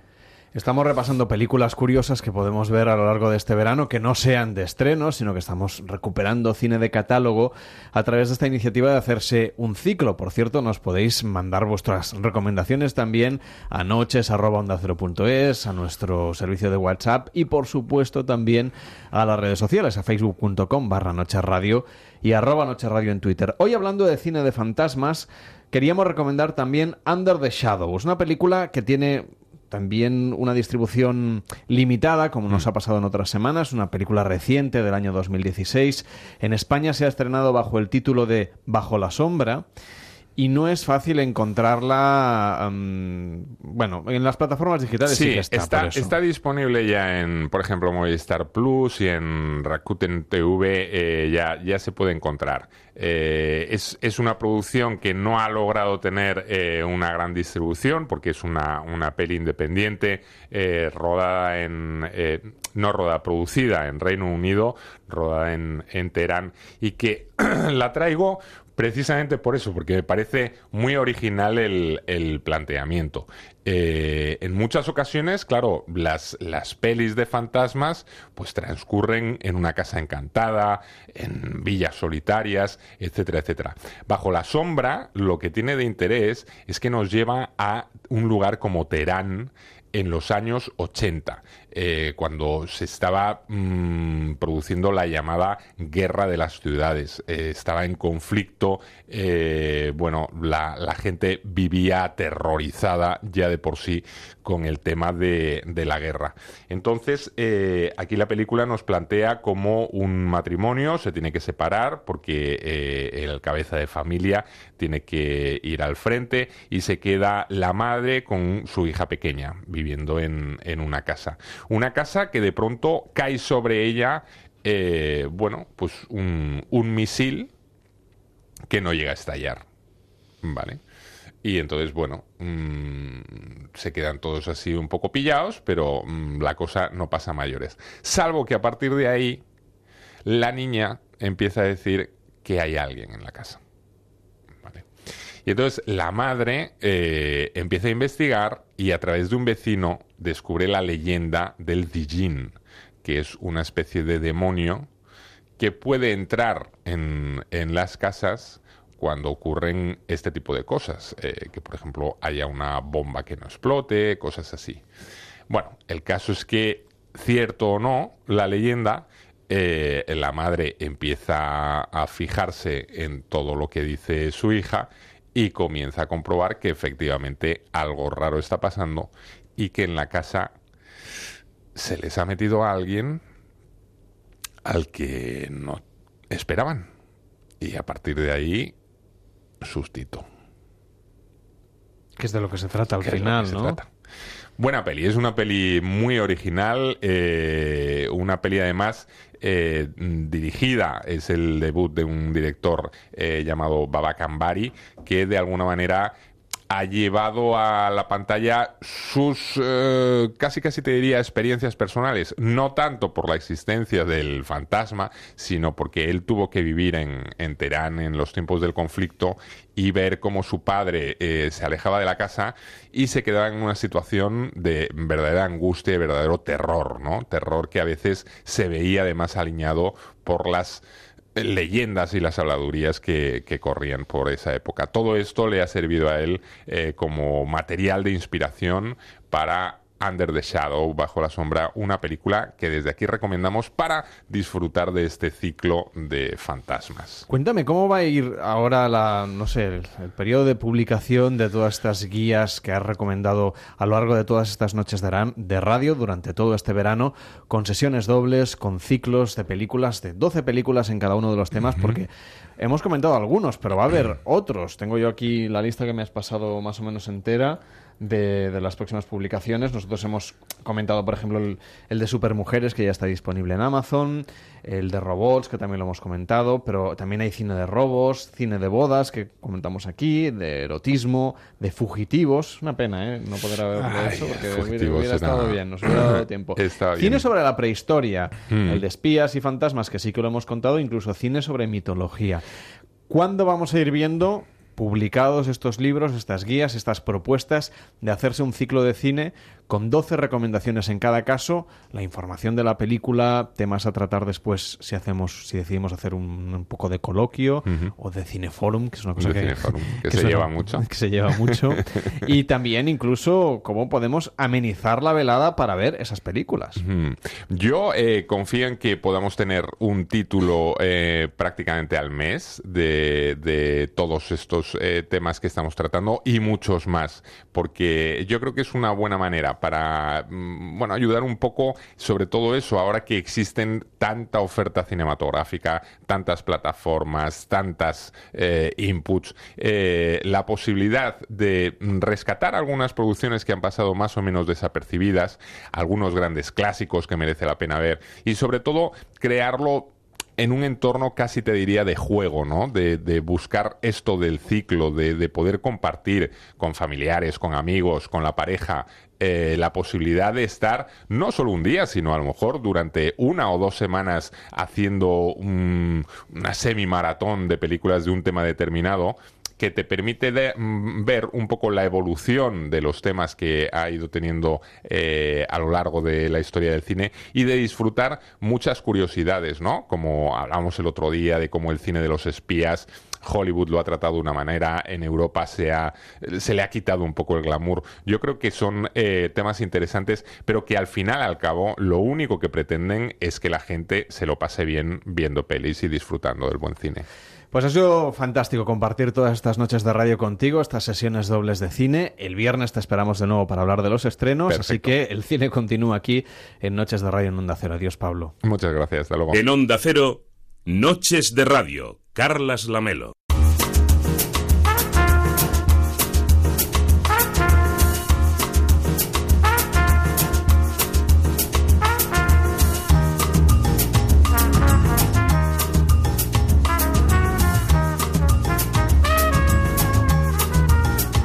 Decorar la casa también puede ser una actividad agradable para el verano, para darle un nuevo aire, para cambiar también pues lo que nos acompaña en nuestro día a día y porque como tenemos un poquito más de tiempo podemos visitar más tiendas, podemos traer cosas que, por ejemplo, podemos comprar en otros países si nos vamos de vacaciones lejos.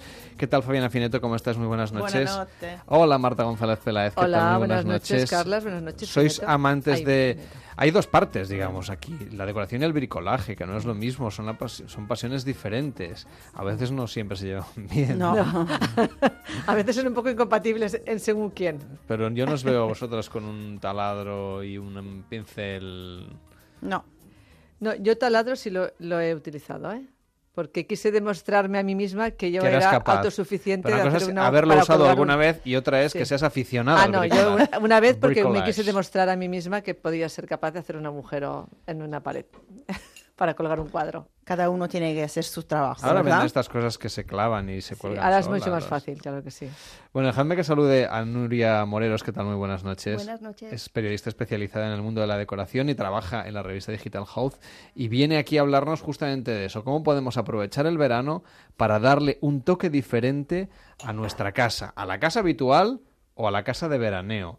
Hay gente que nos dice, las casas de veraneo son como depósitos, todo aquello de lo que nos desprendemos en nuestra casa habitual va a parar al apartamento de la playa, a la casa del pueblo, a la casa que tenemos en la montaña. Eso no es una estrategia de decoración, supongo. Aunque ahora que sea lo vintage, siempre puede volver de la casa del pueblo a al, al apartamento que, de la ciudad en el que vivimos. No es estrategia, pero se le puede dar tantos aires diferentes. Sí, a un nuevas vidas a las cosas. Y se puede pintar, se puede empapelar la parte interior para que cuando la, la abras en la puerta la veas súper diferente. Puedes hacer un montón de cosas. Si es en montaña, darle un aire más de montaña o cambiarle el sobre al mueble, al aparador, para que se le vea un toque muy diferente o darle ese toque con un mármol de calidad. Se, se les puede cambiar absolutamente a cualquier mueble, así que es una opción. Siempre que no esté súper destartalado, yo lo recomiendo darle nueva vida a los muebles. Y además intentar encontrar eh, rincones justos para ellos, es decir, que no siempre encajan. Entonces hay que o a veces dejar ir y otras veces pensar que ah, pueden ser, mm, encontrar una, una nueva fo- forma de ser utilizados. Sí, es que a veces un, un mueble auxiliar puede ser fantástico porque te armoniza todo un ambiente o te lo desarmoniza del todo, Completamente. ¿eh? Y, es Mm. una- y a veces es un mueble inocente, pequeñito, que dices esto. Fíjate, lo pones o lo quitas y te cambia totalmente el, el paisaje. ¿eh? Es curioso, que sí. Y de todas maneras yo creo personalmente, Nuria, dirás tú que eres la experta, que un piso de, de playa tiene que tener eh, mueble de playa, no puede tener un mueble de ciudad. Eh, si es un mueble de ciudad, tienes que cambiarlo, sí o sí, tienes que pintarlo, tienes que darle una otra área, pero no puedes vivir en un piso de, en una casita de, de- de- de campo, de mar, de playa, con un estilo ciudadano. No sé, esta es mi opinión personal. Pero lo que ha dicho Carlos en el inicio es verdad. Muchas veces eh, los- las mm, segundas residencias se convierten un poco en el almacén. El almacén. De los, de los trastos, Ya. porque al final se com- el- un mueble que no pega ni con cola, que es totalmente desarmónico, es un trasto. Por eso yo creo que hay que tenerlo, trasto, ¿no? hay que tenerlo y- que ir. ¿Y Hay qué que hacemos, Nuria, en este caso? Cuando te quieres ir de tu casa habitual, tienes que encontrar un refugio que sea agradable y realmente si te llenas de trastos que no valían la pena o te has deshecho de ellos y sigues teniendo lo que tenías en tu antigua vivienda, No tiene mm, sentido, no ¿no? tiene sentido, dale otro aire. Realmente los puedes hacer, pues si estás en la costa mediterránea, más mediterráneos, con toques más azules, blancos, o realmente si no te encajan o...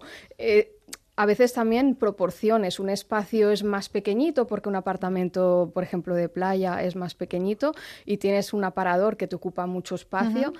Quítatelo de encima porque no, no te supone el relax que quieres cuando tienes una casita de vacaciones. Es lo mismo cuando tienes una prenda, eh, tienes una prenda demasiado pequeña y dices, ah, un día adelgazaré, ¿no? Sí. La misma, la misma Sí. idea. No, Es es que no, es no. No es que si no te ejemplo- vale ahora, dentro de... o sea, no, pienses en que en cinco años lo vas a utilizar. Y en el mundo de los muebles y de la decoración, mm, las tendencias supongo que tienen una vida un poquito más larga que en la moda textil, ¿no? Porque uno no se puede cambiar el comedor cada semana, ni, ni cada año, Ni cada año. ni cada dos. Pero hay muchas soluciones que puedes encontrar para darle un toque diferente de forma muy económica. Realmente puedes coger un papel pintado, ponerlo detrás del sofá, darle, por ejemplo, una- un tropical chic, un papel así muy de, de muy verde, con muchas hojas y todo esto, y que te den un aire súper fresco, y te ha cambiado totalmente la La imagen decoración. Y ¿Qué sale? Un rollo son unos 30 euros como media y son 5 metros cuadrados. Es decir, tampoco te va a suponer tanto gasto y te cambia totalmente un ambiente. Luego hay otras soluciones como el washi tape, que son unas cintas adhesivas japonesas que puedes hacer mm, dibujos de lo que te apetezca. Cuando te cansas, no daña la pared. Es decir, Las quitas pues, y ya está. Las quitas y ya está. Y puedes hacer, pues ahora estamos en verano, pero en Navidad puedes hacer el árbol navideño o cualquier cosa, o te inventas una chancla y la pones ahí en tu apartamento de verano porque te apetece, y luego si te has cansado, lo quitas y es una solución muy, muy económica. ¿Te da la sensación de que nos cansamos cada vez más de todo? ¿Que necesitamos cambios? Yo creo que sí. Sí. Llevamos una vida un poco acelerada y en la casa también cambiamos más. Yo creo Ah, porque todo pasa muy deprisa. Entonces, como que si no cambias la casa, parece que cambias tú, cambia la ropa, cambias muchas cosas de tu vida. Pero también hay aspectos de tendencias de decoración. Claro, Así que sí, cada también, año exacto. sale en la lista de colores que debería tener en casa, te sale la Claro. lista de materiales con la que tener- debería Exacto. tener el sofá. Entonces sí que, que te gustaría siempre actualizar. Así como en el armario, o sea, en, en la ropa tenemos un fondo de armario, también yo creo que tendría que haber un fondo, ¿no? De, de, de mobiliario. Dices, tengo estos muebles que son de herencia de familia o que son unos muebles que me apetece mucho tener un tipo de mueble. ¿Esto Es- está es- bien o no? Está bien. De hecho, el, mue- el mueble es lo que menos se cambia, pero es que el mueble también lo puedes customizar a tu manera. Ahora mismo se lleva al cobre, por decir una tendencia. Le cambias al mueble solo los tiradores y le has cambiado todo el aspecto. Realmente son unos pequeños toques y lo pones al día. No hace falta una inversión importante. Y luego, de vez en cuando, sí que puedes renovarlo porque te has cambiado, te, te has cansado del estilo. Pero los muebles antiguos están súper de moda. Pero mm. antigüedades realmente que ya tienen su- sus más de 75 años, ¿no? Pero Porque en, en decoración los muebles vintage, entre comillas, serían lo que tienen más de 70 años, no como en moda más de 20.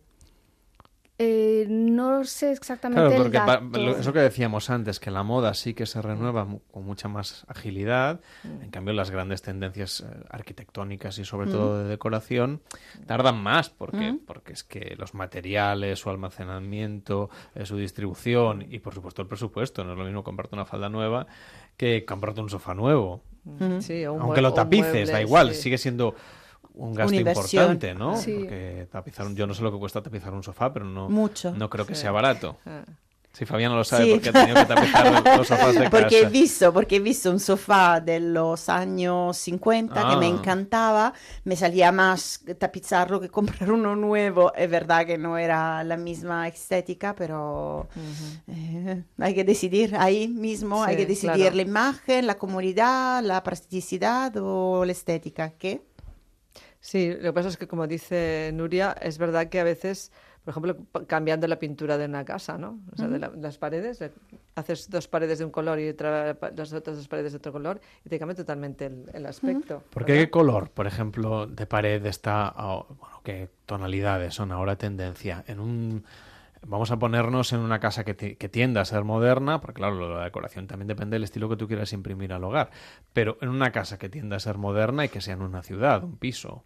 Pues se llevan un montón los flúor, también tienes que atreverte, pero Mm, un verde lima, y tienes que tener una casa grande, porque claro, estos colores hacen el espacio más pequeño ah, desde el punto de vista visual, ¿no?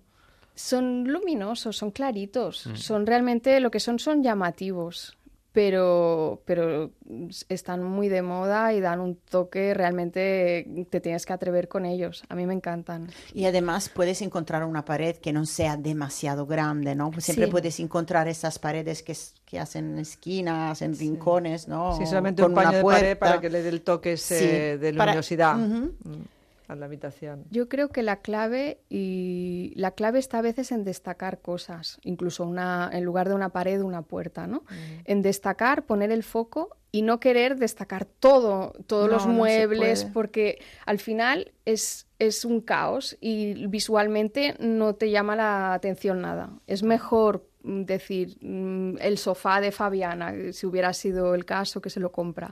Pues realmente luego no Era- intentar era el intervenir protagonista, por totalmente, totalmente. Io sé di una regola, an- ora non sé se vosotros, di una regola dello, della pers- porcentaje. 60% tiene que ser un color neutro, básico. Sí. El 30% tiene que ser de un otro color que te guste, en la decoración estamos hablando, y el 10% tiene que ser el rompedor, que es su 10% y lo que luego cambiarás cada vez que eh, te apetezca eh, modernizar el piso. Por ejemplo, con cojines y con Sí, cosas que sean mucho más cortinas. móviles. Claro, que ya sepas que la inversión No es eh, no es muy grande. Te cambias los cojines y has cambiado un montón. Una lámpara, por ejemplo. Una la- Exacto, o- o la con la tapa pa- de la, la la- la pantalla. de la de la lámpara, sí. Una alfombra también le da Sí. un aspecto Ya con la distinto. alfombra ya, Sí, ya vamos con ya otro es- sí, presupuesto. es un presupuesto ya, si es una buena alfombra también es un poco Ya. como el sofá tuyo. Es eso, es eso. Y que no lo cambias tan, No, no, es tan verdad, rápida. sí. Además, no sé vosotros, pero para mí la alfombra es una pieza fundamental en la decoración Mm. de un piso. Te da este calor, este, este, esta idea de casa, de familia. Mm. De hogar. De hogar. La eh, sensación de de hogar. hogar. De Mm. hogar. Para mí, personalmente, porque sé que cada uno luego en su casa, y, y Nuria trabajando en esto, entra en muchísimas casas, en muchísimos pisos. Claro, porque vosotros en House, eh, contadnos un poco qué es lo que la gente puede encontrar en Internet. Pues son todo de ideas de decoración. Realmente como la plataforma tiene una base de datos de fotografías de todo el mundo que cuelgan tanto los profesionales interioristas como nosotros cuando vamos a hacer reportajes, lo que tiene es un sinfín de ideas de decoración. Y luego nosotros también hacemos revista con contenidos para explicar todo lo que son tendencia, cómo aprovechar espacios, qué materiales convienen, son todo tipo de consejos de arquitectura, interiorismo y decoración. Son ¿Y hacia dónde van áreas. esas tendencias? Eh, eh, no sé cómo definís vosotros, por ejemplo, el tipo de ambientes que ahora se están creando. En decoración, insistimos, de interiores de hogares, porque no estamos hablando de hoteles, no hablamos de oficinas, porque el interiorismo es una cosa muy amplia. Vamos a pensar en los oyentes, que todos viven en una casa y quieren darle un toque de acuerdo con su espíritu, pero también con las tendencias. Yo creo que ahora los ambientes se visten mucho con luces, la iluminación es bastante clave, antes la descuidábamos muchísimo, llevábamos unos fluorescentes en las cocinas que mataban. aún hay, ¿eh? Todavía, Sí, qué horror, todavía que da una luz existen. Yo recomendaría cuidar mucho la iluminación porque a veces un toque, ahora por ejemplo una de las tendencias se llevan estos neones que Mm. puedes poner detrás del sofá o en cualquier parte, en un pasillo. Eh, justamente en la plataforma Hoth hay una foto que pone eh, make eh, pasta no, no, mm, ay, ahora no recuerdo. Bueno, perdonad. Y No War, o sea, Ah, a- Make Pasta Make No Pasta War. No War, que es súper divertido, hecho en neón.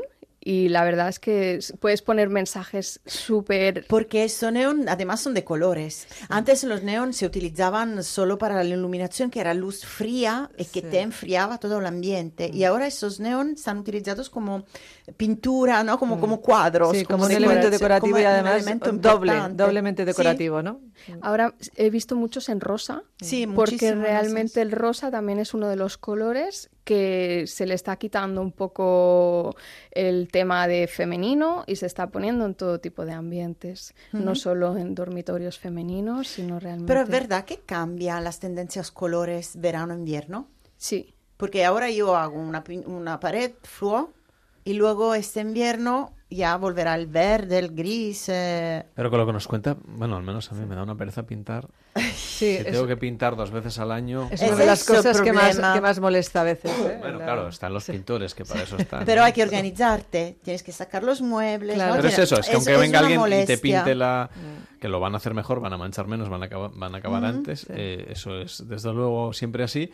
Pero ya tienes, em, si es una estantería con libros, bueno, ya es una Ya. desgracia porque tienes que encontrar cajas, meterlos Sí. todos.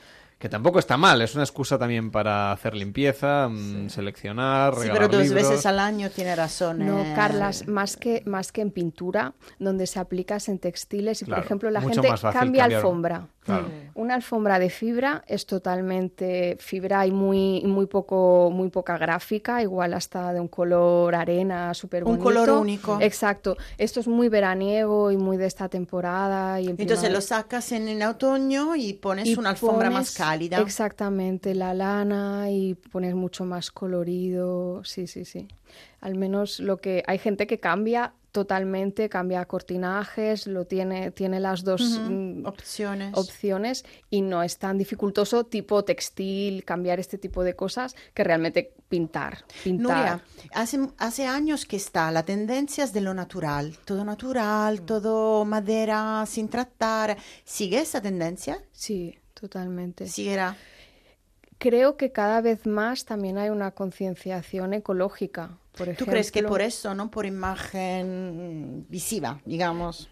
Visualmente es precioso, realmente hay cosas que no necesitan ningún tipo de acabado, sino que la madera no tiene más belleza que que sea irregular y que sea totalmente diferente una pieza de otra. Y luego realmente es, es un poco tendencia también en, en pintura, por ejemplo, se llevan las pinturas totalmente naturales que, que tienen una base de tiza que se llama chalk paint y este tipo de pinturas son interesantes porque tenemos que cuidar nuestro planeta. Me parece a mí que, que- Claro, sí, sí. El, el tema del- de los materiales mm, pues eh, naturales y nobles, porque al final son nobles, porque Sí. al final la madera no deja de ser la base de cualquier mueble bueno, mm, mueble, mueble noble es porque tiene una madera. No son los muebles aquellos del, del aglomerado con la chapa, que claro, aquello sí que lo, mm, dejarlo sin nada eh, es muy feo, porque se ve... Sí que es verdad que hay, hay aglomerados que se utilizan para la decoración, que son estos aglomerados más grandes, que quedan bonitos, eh, hacen un efecto que no está mal. Pero claro, si tienes madera, mejor madera, ¿no?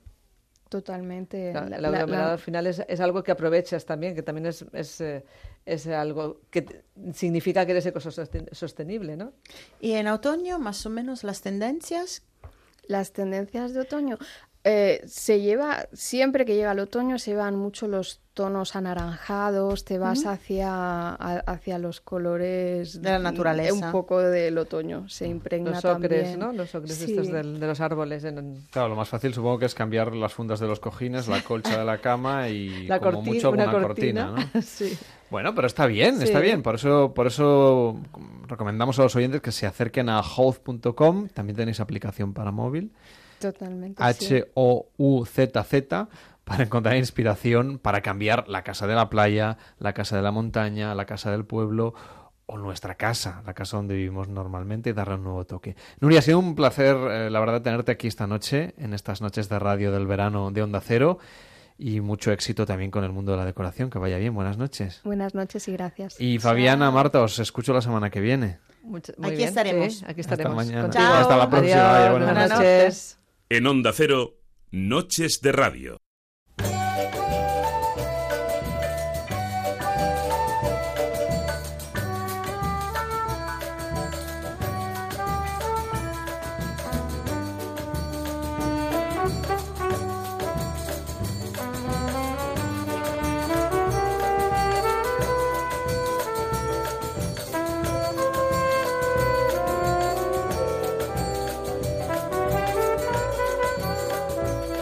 Faltan 14 minutos para llegar a las 4, serán las 3 en Canarias. Me apunta Fernando Blázquez que el fantasma verde de la película Cazafantasmas se llama Moquete.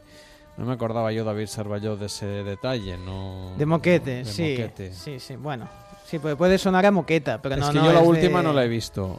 Y la Sí. anterior la vi cuando, pues, cuando...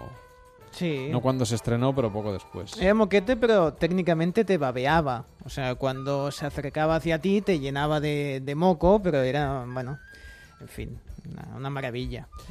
En fin, que nos vamos a ir con Manuel Campillo. ¿Qué tal, Manuel? Buenas noches otra vez. Muy buenas noches, Que hoy Carles. nos llevas de tapeo por Nueva Zelanda. Así es, por si acaso pilla cerquita, nos vamos Ahí, hasta, Aquí al lado, vamos. hasta nuestras antípodas, donde ahora mismo son las 2 menos cuarto del mediodía de mañana, porque allí nos está esperando nuestro amigo Jordi Dondeu, que es el propietario del Barcelona Bar Tapas and Wines. No me lo puedo creer, allí ya es hora del tapeo. ¿Qué tal, Jordi? ¿Cómo estás? Buenas noches, buena nit. Buenas noches, buen día. ¿Cómo lo llevas? Bien, aquí estamos, aquí estamos eh, preparando el día, primer día de la semana. Claro, para nosotros, o Para sea, nosotros. tú estás a las dos y media del lunes. Ah, una 47 para ser más exacto. Una 47 del del, del lunes. Del martes. Del martes ya, vale, vale, vale. O sea que vais, vais, Sí, vais sí. adelantados. Como poco el primer día de la semana, claro, eso significará que Sí, para ti el lunes es festivo. Sí. Vale, de ahí mi confusión. Bueno, ¿y qué vas a preparar? ¿Cuál es la tapa estrella de este, de este bar Barcelona Tapas and Wine? Aquí hacemos un poco de comida tradicional catalana y española en general y tenemos un menú que cambia cada día o casi cada día vamos añadiendo cosas, quitando cosas, depende de lo que lo que encontramos en el mercado y eso, ¿no? Básicamente Estáis en Oakland, me parece, ¿no? hecho con cariño. ¿Perdón? Digo que estáis en Oakland, ¿verdad? Sí, en Oakland. Y yo estoy viendo En fotos aquí, por ejemplo, en TripAdvisor de vuestro establecimiento. A diferencia de otros, de otros sitios que algu- alguna vez hemos visitado virtualmente, el vuestro de decirte que las tapas dan mucho el pego. Es decir, yo veo la, la, masa- la mesa llena de tapas, con la tortilla española, con las bravas, con las croquetas, con el pan tumacat, con el jamón y con el queso, y no me da la sensación de estar en las antípodas. Quiero decir que a veces ves por ahí restaurantes de tapas españolas o de cocina española que porque es difícil o porque lo tienen que adaptar al gusto local o lo que sea, no se parece mucho a lo que comemos aquí, pero lo vuestro, he de decir que No, me deja gratamente sorprendido. Y nos gusta hacer las cosas como, como sabemos, ¿no? Por eso lo, por eso lo estamos haciendo, porque pues, nos gusta mucho la gastronomía, la comida y, y en este país, por desgracia, eh, bueno, por desgracia es, es como es, ¿no? La cultura gastronómica es muy diferente, entonces estamos muy lejos y las cosas se pierden por el camino, así que nosotros lo intentamos hacer lo más auténtico y original. Todos los que trabajamos aquí somos de la tierra o hemos estado trabajando en España por bastante tiempo para, para un poco ya, ¿sabes? Intentar eh, distribuir todo eso acá. ¿Y qué es lo que os llevó a cruzar el mundo para abrir un restaurante español? Bueno, un poco lo de siempre, ¿no? Ganas de viajar y, y, y ver otras cosas y bueno, pues casualidades de la vida, ¿no? Eh, fue a Nueva Zelanda y, y aquí estamos, ¿no? Eh, siempre, yo siempre me he dedicado a la hostelería y pues bueno, ¿qué iba a hacer? Sino que, que hacer lo que nos gusta, ¿no? Intentarlo, vamos. Pero por casualidad uno no acaba en Nueva Zelanda, en Auckland. Bueno, eh, es una historia un poco larga, ¿no? Pero eh, Nueva Zelanda es un país muy bonito, es un país que, que yo creo que la gente debería ver, venir a visitar. eh, tiene cosas muy guapas y, y bueno, como, como todos sitios, ¿no? Eh, para nosotros fue un poco un proyecto familiar, vine aquí con mi mujer y, y bueno, y es un país muy bonito para si tienes niños y eso, y entonces pues como que nos sentimos a gusto para estar aquí un tiempo y entonces pues el trabajo pues era una cosa que, que teníamos que, que tirar adelante y pues el tema de la restauración era lo nuestro y aquí estamos. Entonces, eh, ¿vosotros cuánto tiempo hace que os mudasteis desde Barcelona hasta Yo Nueva hace nueve años que estoy por aquí. Nueve años, o sea que te has... Mm. ¿Te fuiste por la crisis? Porque más o menos coincide en el calendario. No, fui antes, antes un poco de, que petase todo ahí en España, es cuando salimos nosotros. Eh, la razón era porque, bueno, no sé, a veces eh, vivíamos- se vivía demasiado bien en España hace unos años, quizá no era una realidad lo que sucedía ahí. Y bueno, y también las ganas de ver otras cosas y viajar, ¿no? Es lo que nos, nos movió. En ese momento pudimos hacerlo y, y bueno, pues tiramos para adelante. Mm. ¿Y tras nueve años tienes pensado volver a España en un futuro o ya tu hogar está en Nueva Zelanda? No, no, no, em, no, no para siempre. Sí que posiblemente vuelva a España o en algún momento. Eh, no estoy seguro cuándo, la verdad, porque como todo, ¿no? Muchas cosas tienen que, que juntarse al mismo tiempo, trabajo, todo, que para poder hacer un movimiento así. Pero sí, posiblemente volvamos a España o a algún sitio en Europa o quién sabe. Oye, ¿qué etapa española tiene más éxito entre los neozelandeses? Pues aquí aquí vendemos mucho, aquí les gusta mucho la paella, ¿no? La, bueno, les gusta mucho la paella, no la conocen muy bien, ¿no? Pues aquí hacemos un arrocito cremoso, estilo catalán, muy bueno, y esto les gusta mucho, las croquetitas también, eh, no sé. Porque ¿cuál es el plato típico o, o la cocina típica tradicional de Nueva Zelanda? Es que yo no he estado todavía, espero ir algún día, pero, pero no he estado todavía en Nueva Em, Zelanda. Aquí lo- lo- lo- la cultura de aquí de los kiwis es un poco... Ellos tienen una influencia pues anglosajona muy fuerte, ¿no? Porque claro, los primeros que llegaron aquí después de los maori pues fueron los ingleses y, y entonces eh, pues la, la- la cultura de ellos es- está bastante basada en eso, ¿no? en el rey inglés, eh, el rey americano a consecuencia de ello y luego pues como que hay mucha inmigración, hay una influencia de asiática importante, India, China, japonesa, tailandesa, todo esto está bastante desarrollado. Entonces ellos como que están creciendo una su, su gastronomía está creciendo en ese con esa base, digamos con una base inglesa y toda una mezcla de de, de, de diferentes detalles asiáticos o, o países o culturas asiáticas, te diría. Y un poco también con el tema maori, ¿no? Pero que bueno, que sí también está es bastante light. Ahí sí es como yo lo veo, la verdad. No tiene ningún plato clásico, te diría, pues no sé, vienes aquí y pues comen muchas hamburguesas, fish and chips, todas estas cosas, ¿no? Entonces, Ah, no Bueno, me es extraña que ganes por goleada, entonces. Bueno, nosotros, eh, ya te digo, somos muy desconocidos aquí.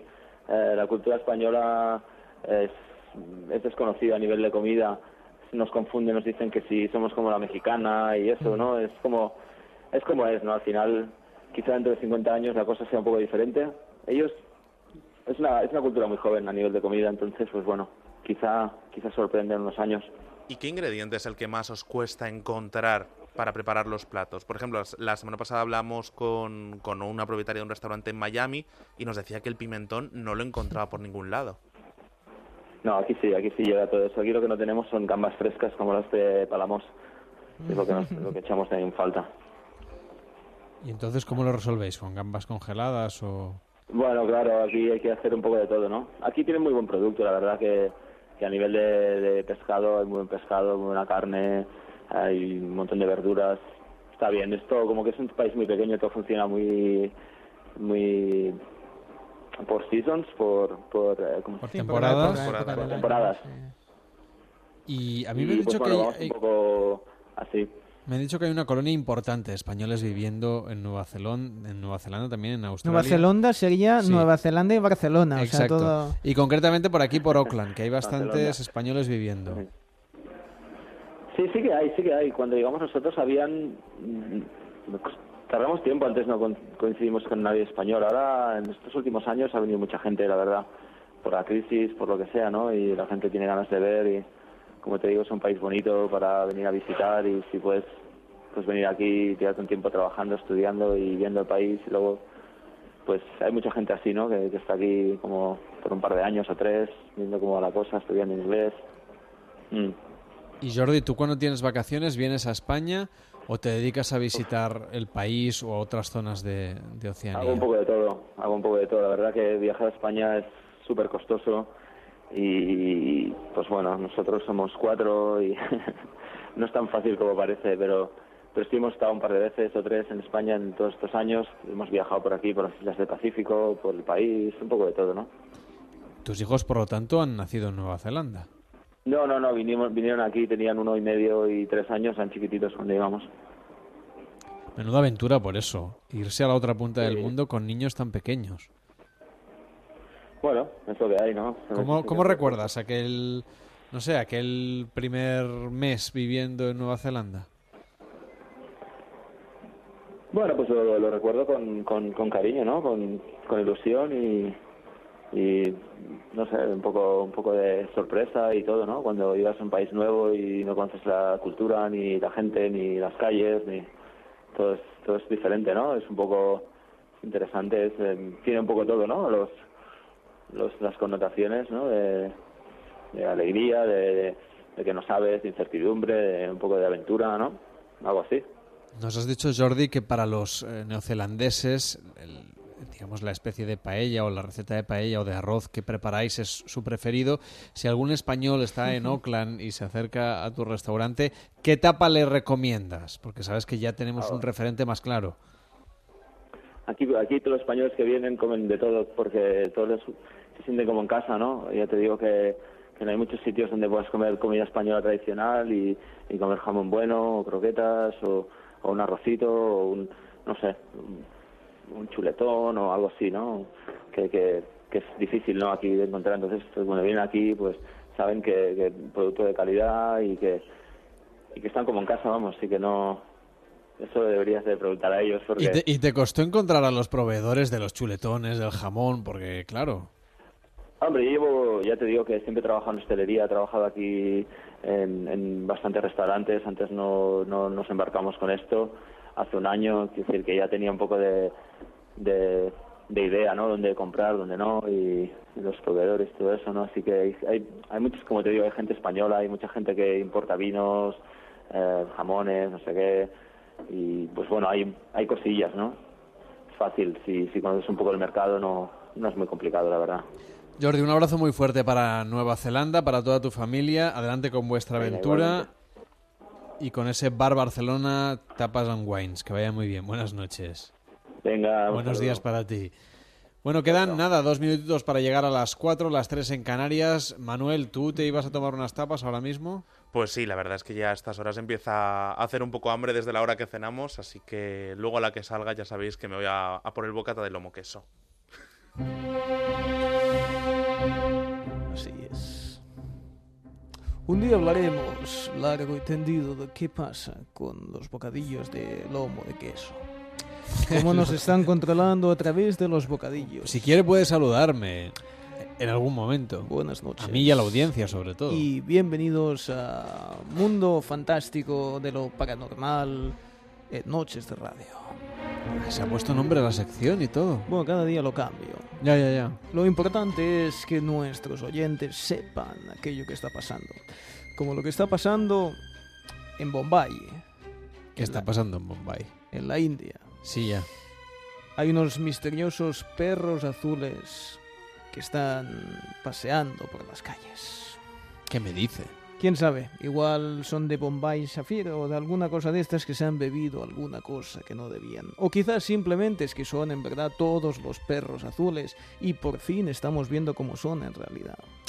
Quizá escuchaban canciones de Mecano. Sí, o han visto demasiado los pitufos. No lo sé. La cuestión está en que algo está fallando en la Matrix. ¿Cómo puede ser que estemos viendo estos perros azules? Buscad, buscad en internet. Pero en las páginas que no están controladas, evidentemente, esas páginas. en el que internet profundo, quiere decir. en el Deep Internet. Ahí estamos, ahí estamos los que decimos las verdades. Busquen perros azules Bombay, A ver, perros azules Bombay. perros azules Bombay y van a ver estos perros. Perros Al menos azules en la India me sale. Sí, claro, no será en Botswana. Por supuesto. Hablaremos largo Bueno, y tendido. Muy azules no los veo. Vamos a las noticias y ahora hablamos. Venga, hasta ahora mismo.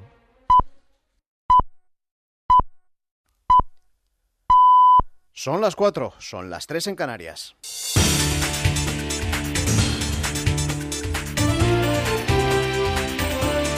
Noticias en Onda Cero. Buenas noches. Los Mossos de Escuadra han confirmado que el considerado líder de la célula yihadista que asesinó a 15 personas en Barcelona y Cambrils, el imán de Ripoll, Abdelbaki Esati, es uno de los fallecidos en la explosión de Alcanar. Tras la muerte este lunes del autor material del atropello en las Ramblas, Yunes Abuyacub, el mayor de los Mossos, Josep Lluís Trapero, ha dado por desarticulada la célula terrorista. Eh, a la pregunta de si damos por desarticulado el grupo, siempre hemos hablado de 12 personas. Todas las gestiones que hemos ido haciendo hasta ahora nos hablan de 12 personas. Toda la documentación nos habla de 12 personas.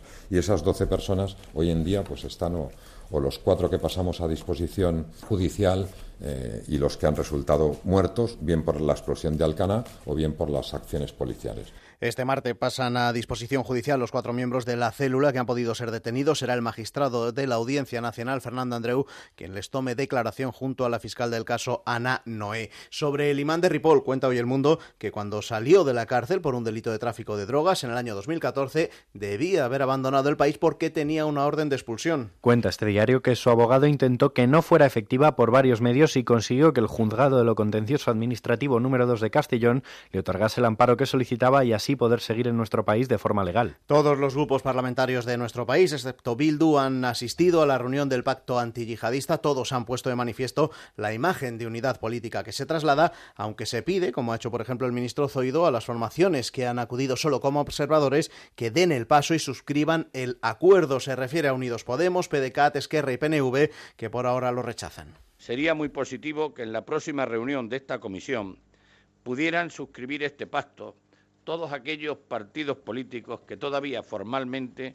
no lo han hecho, porque eso representaría esa unión y esa respuesta unánime e inequívoca de toda España contra el terrorismo. Donald Trump ha advertido a Pakistán que tiene mucho que perder si sigue albergando a organizaciones terroristas. Reclama el presidente de Estados Unidos un cambio de actitud y señala que está abierto a un posible acuerdo político con los talibanes que pueda resolver, dice, la guerra en Afganistán. Ha anunciado un cambio en la estrategia de Estados Unidos en ese país, aunque no ha querido dar detalles sobre un posible aumento de efectivos. Sí que ha reconocido que retirar las tropas de Afganistán tras 16 años de conflicto tendría efectos inaceptables en la región y ha puesto como ejemplo lo que ocurrió en su día con Irak. Como sabemos, en 2011 Estados Unidos se retiró rápida y equivocadamente de Irak. Como resultado, nuestras costosas ganancias volvieron a manos de terroristas enemigos. Nuestros soldados vieron las ciudades por las que habían luchado y sangrado por liberar y ganado. Habían sido conquistadas por un grupo terrorista llamado ISIS. El ejército norcoreano ha amenazado con responder de manera despiadada a las maniobras militares conjuntas que están llevando a cabo Corea del Sur y Estados Unidos. Pyongyang las está calificando de peligrosa provocación militar. También China considera que la movilización de cerca de 70.000 militares puede suponer un nuevo aumento de la tensión en la zona. La portavoz de su Ministerio de Exteriores insiste en reclamar a las partes en que reflexionen. No creemos que el ejercicio de los Estados Unidos y la República de Corea sea bueno para aliviar la tensión, ni tampoco para promover conversaciones entre las partes. Instamos a los Estados Unidos, República de Corea y demás interesados a que se lo tomen en serio y piensen sobre la iniciativa de China de adoptar medidas para reanudar las conversaciones de paz. Y en Crónica Deportiva, Rafa Nadal es oficialmente ya, de nuevo, el número uno del mundo de tenis. El Manacori tendrá que defender su primera plaza del ranking ATP a partir del próximo lunes cuando comience el US Open. Nadal cuenta con 495 puntos de ventaja sobre Andy Murray y solo 5 sobre el suizo Federer. En ciclismo, victoria para el italiano Nibali en la tercera etapa de la Vuelta Ciclista a España, etapa en la que el británico Chris Froome se ha colocado líder de la general a tan solo dos segundos del español David de la Cruz. Y en fútbol se da por finalizada la primera jornada de la Liga con los dos partidos que quedaban por disputarse, Levante 1, Villarreal 0 y Málaga 0, Eibar 1. Con el deporte terminamos, las noticias vuelven a Onda Cero cuando sean las 5, serán entonces las 4 en Canarias, ahora siguen en compañía de Noches de Radio. Síguenos por internet en ondacero.es.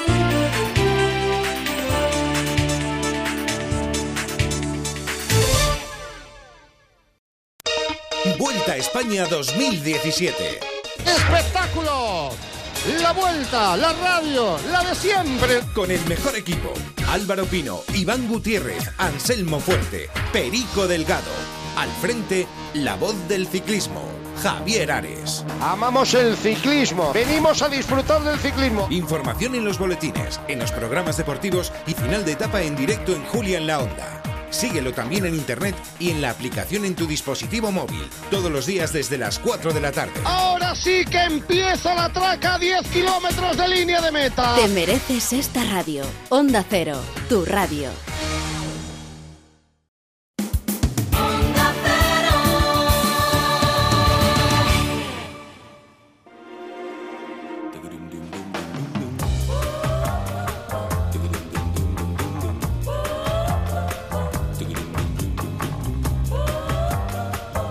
En Onda Cero, Noches de Radio, Carlas Lamelo.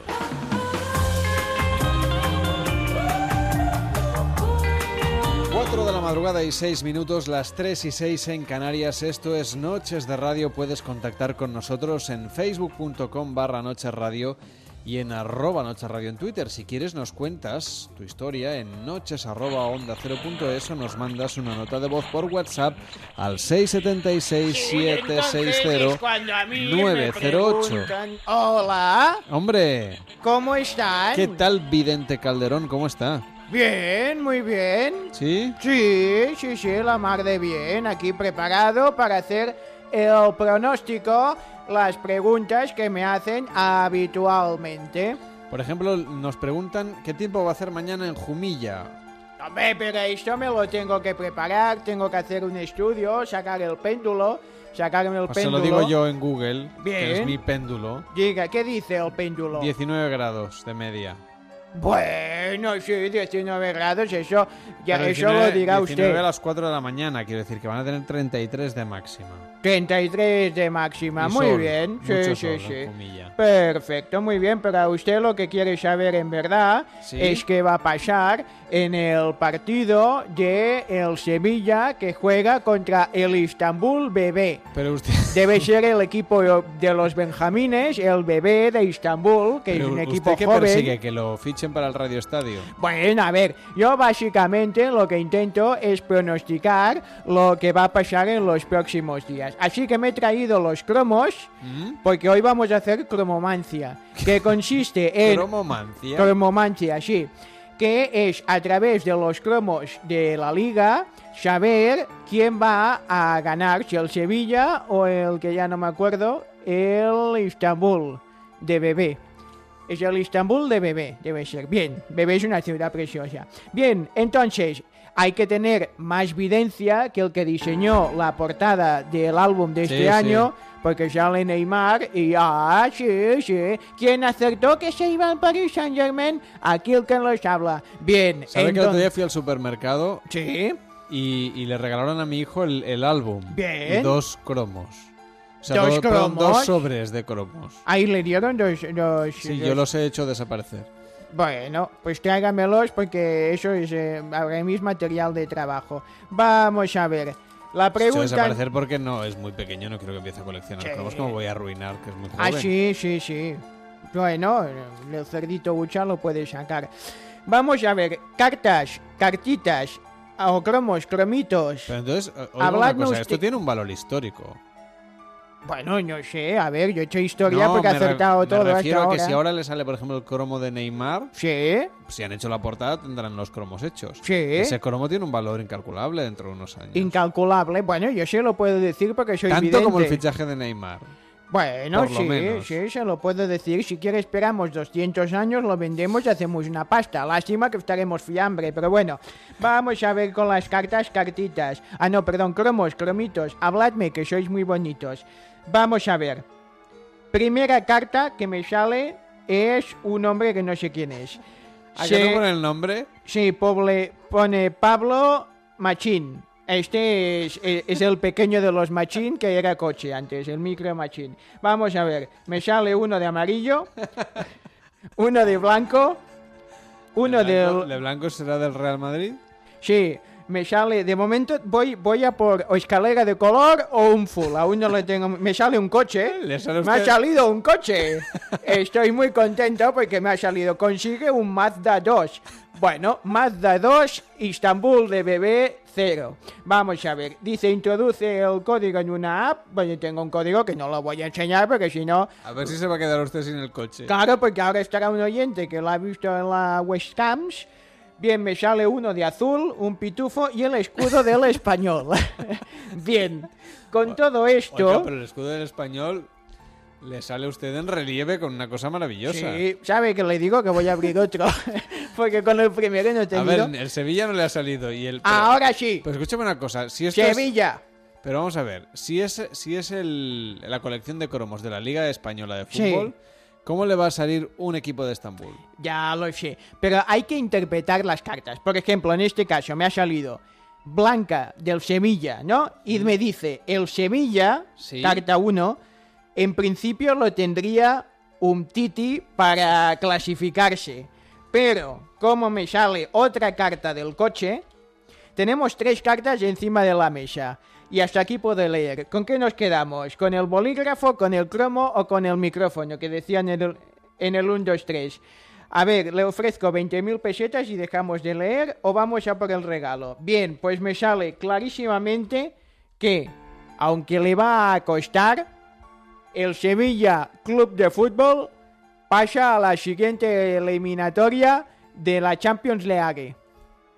Justito, ¿eh? No va a ganar, incluso puede que empate el partido, no lo tengo claro porque las cartas muy claras tampoco han salido, pero va a hacer un gran partido Ben Yedder, que es un personaje de Star Wars, seguramente con este nombre, pero me ha salido la carta.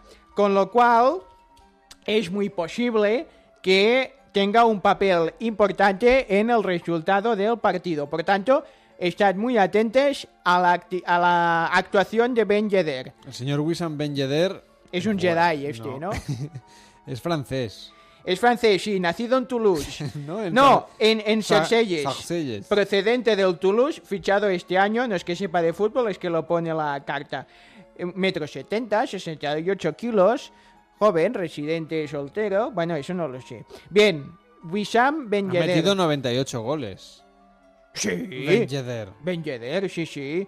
Está un poco... No está muy delgadete, ¿eh? Por la foto, pero bueno, no- bueno, es de, es de Ben Yedder, es de comer bien. Bien, pues esto es la... Estad tranquilos, seguidores del Sevilla, que pasáis la eliminatoria, pero ojo, no por mucho, ¿eh? Ala, ya está. ¿Ya? Sí, ya está. Oiga, estoy viendo fotos de él, este chico sí que está delgado. No, bueno, aquí está un poco... Está Ben Yedder, ¿eh? Aquí No, se comió aquí un le buen... hicieron- Aquí le hicieron la foto después de Navidad. quizá. Sí, de los turrones. Bueno, pues nada, que tenga usted una feliz noche. Mañana ya nos acierta otra cosa. ¿Cuándo es el partido este? Eh, a las 8.45. Ah, de hoy. Sí, Ah, muy bien. Pues estaré pendiente, ¿eh? bien. No me voy a perder el Radio Estadio y usted tampoco lo haga. Y Bien. sí, lo que yo veo es que usted persigue que lo hagan colaborador fijo del programa. Bueno, no lo sé, ¿eh? depende de lo que vaya acertando. De momento he acertado casi todo. Bueno, pues ala, que tenga usted una feliz noche, ¿eh? Muy bien, buenas Cuídese, vaya por la sombra. Buenas Adiós. noches.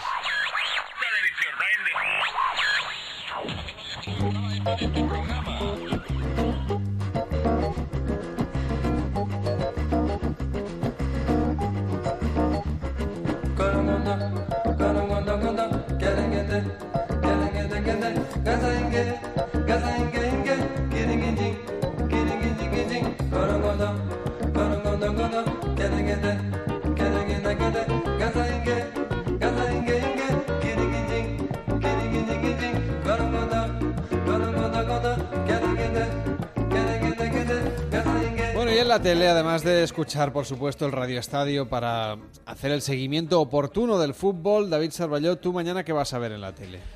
Ah, no voy a. Yo voy a dormir hasta que.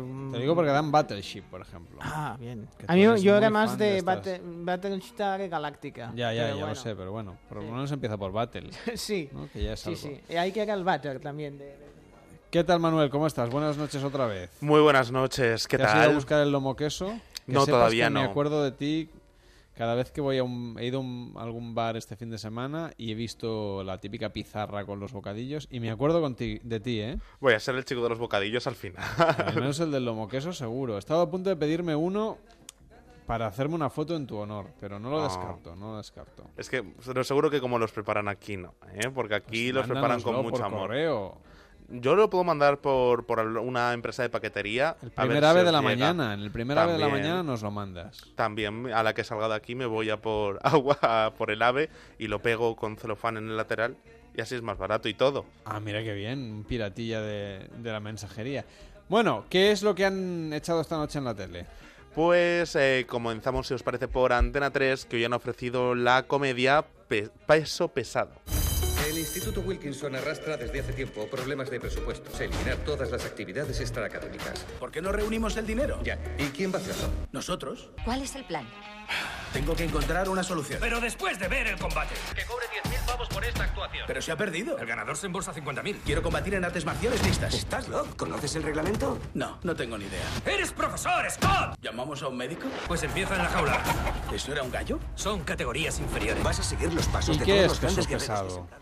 Pues era decir, una... ¿De qué va? Ya sé que es una película, pero que... Pues mira, trataba de un profesor que se encuentra con que no hay mucho más dinero en el colegio y van a tener que eliminar todas las actividades extraescolares. Entonces a este profesor eh, no se le ocurre otra idea mejor que empezar a participar como boxeador de manera profesional para ir ganando dinero y que los alumnos no pierdan las actividades extraescolares. Algo solidario que... Qué buena idea, ¿no? Sí, de repente. Sí, pero podría apostar en vez de dedicarse a, a ser él el, el que participara. Ya, Es- pues es mucho más vistoso que le den de tortas. Hombre, para una película también, ¿eh? Pero de cara a la vida real, no sé. No sé, no sé. Yo no, No, yo no la- me dejaría que me metieran leches así. Iba a decir gra- gratuitamente, pero no. Bueno, tú pero por lo no- menos cobraría. Hombre, los boxeadores cobran. Por eso, por eso Se decide. cobran guantazos, pobrecillos. Es que, claro. So- sobre todo es lo que se llevan. Pero al final lo decide hacer para, para eso, para intentar sacar un dinero para, para el colegio y que puedan disfrutar de las actividades extraescolares. Si, si seguimos avanzando por la parrilla de televisión, en Telecinco había una reposición de La que se avecina. Y como siempre para muestra, pues este momento. ¡Qué ricas tus cupcakes, cariño! Antonio, prueba una. Que no quiero una magdalena rosa. Eso da cáncer. Pues sí que eres un cáncer. ¿Qué pasa, familia? Buah, el que faltaba. Hola, mi amor. ¿Has desayunado? Sí, pero desayuno otra vez. Hija, ¿ya has encontrado clínica para tu cambio de sexo? Sí, mamá, mañana tengo cita. Estoy de los nervios.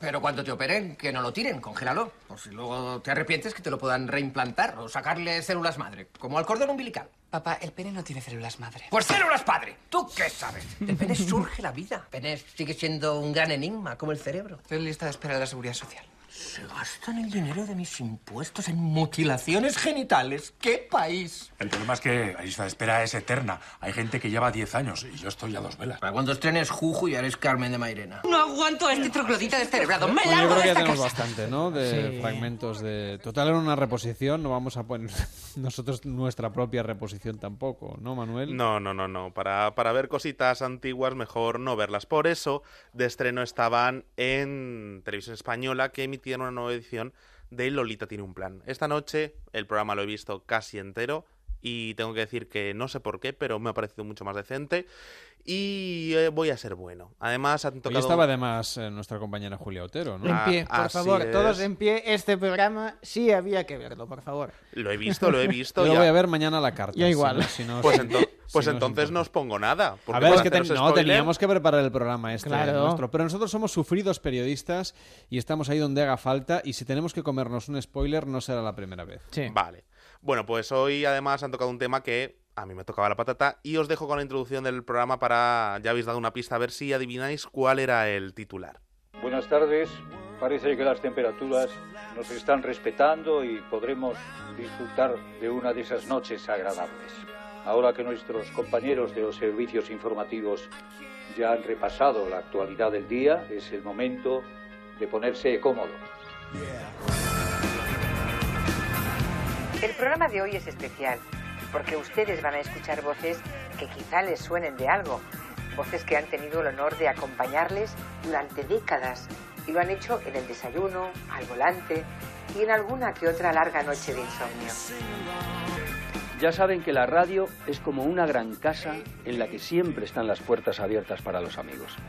Y bueno, cuando varios amigos se juntan, nunca se sabe qué puede pasar. ¿Ya sabéis de qué iba más o menos el programa? De la radio, ¿no? Casi, casi, de los comunicadores. Ah. Eh, de hecho, como nosotros, los invitados a la cena de Lolita eran Luis del Olmo, Juan Luis Cano y la compañera de, de Onda Cero, Julia Otero. Y los tres hablaban de la profesión que, como los tres además han denominado, es la mejor del mundo. Para mí no hay otra profesión más hermosa que el comunicador, concretamente de la radio. Yo he vivido muchos años en la radio y si el Todopoderoso me diera la oportunidad para volver a repetir, repetiría. A mí mi profesión me hace muy feliz, creo que es la mejor profesión del mundo.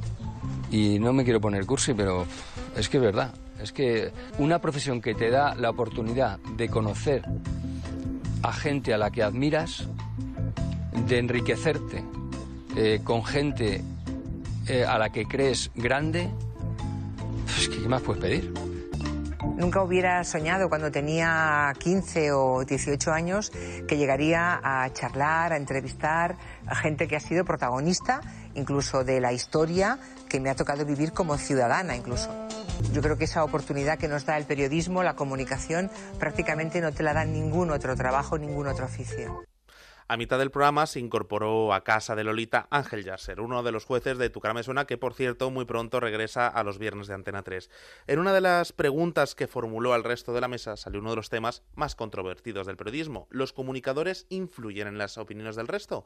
Pues así debatían del tema. Claro, yo, yo me pienso, vosotros sois líderes de opinión, ¿no? Lo que vosotros pensáis, mucha gente lo acaba pensando. Seas... Los medios deben tener responsabilidad social sean públicos o privados. También los medios de comunicación privados tienen esa responsabilidad social. Y no todo vale, y no todas las líneas rojas se pueden pasar. Bueno, pero tú puedes expresar tu opinión. Claro, Siempre. claro. Nosotros no somos ni más listos ni, No, pero la ni gente- más Pero te escucha que gente. aquel que los escuche. Pero tú tienes un micrófono, yo pero- no. Bueno, pero que escucha tiene su propia opinión. Yo tiendo a pensar que los que me ¿Tú crees- escuchan eh, tú crees pensarán que lo... lo- mismo, parecido o en las antípodas de mi pensamiento, No, pero- pero- que no tenemos por qué influirnos Julia, mutuamente. no siempre- lo bueno... pero ¿Tú no crees que la gente, cuando te oye, pero no a No, nosotros, no. a los medios de comunicación, a los políticos, a los... O sea, no recibe una influencia. Tú te formas una opinión con lo que lees, con lo que escuchas, con lo que... Claro, eh, claro. Con el cine que ves, con... evidentemente. Y si os parece, no quería cerrar hoy la sección sin hablaros de uno de los programas más polémicos que han estado este verano. Hablo del presentado por Jordi González y Nuria Marín, llamado Mad in Spain. Este programa se emite los domingos en Telecinco y ha sido considerado por algunos, entre los que me incluyo, como el peor programa del año. ¿Vale? De hecho, este programa de pseudo debates Tú no quieres que te contraten en Mediaset. Estás Vale. haciendo amigos todo el verano. Yo juzgo lo que veo.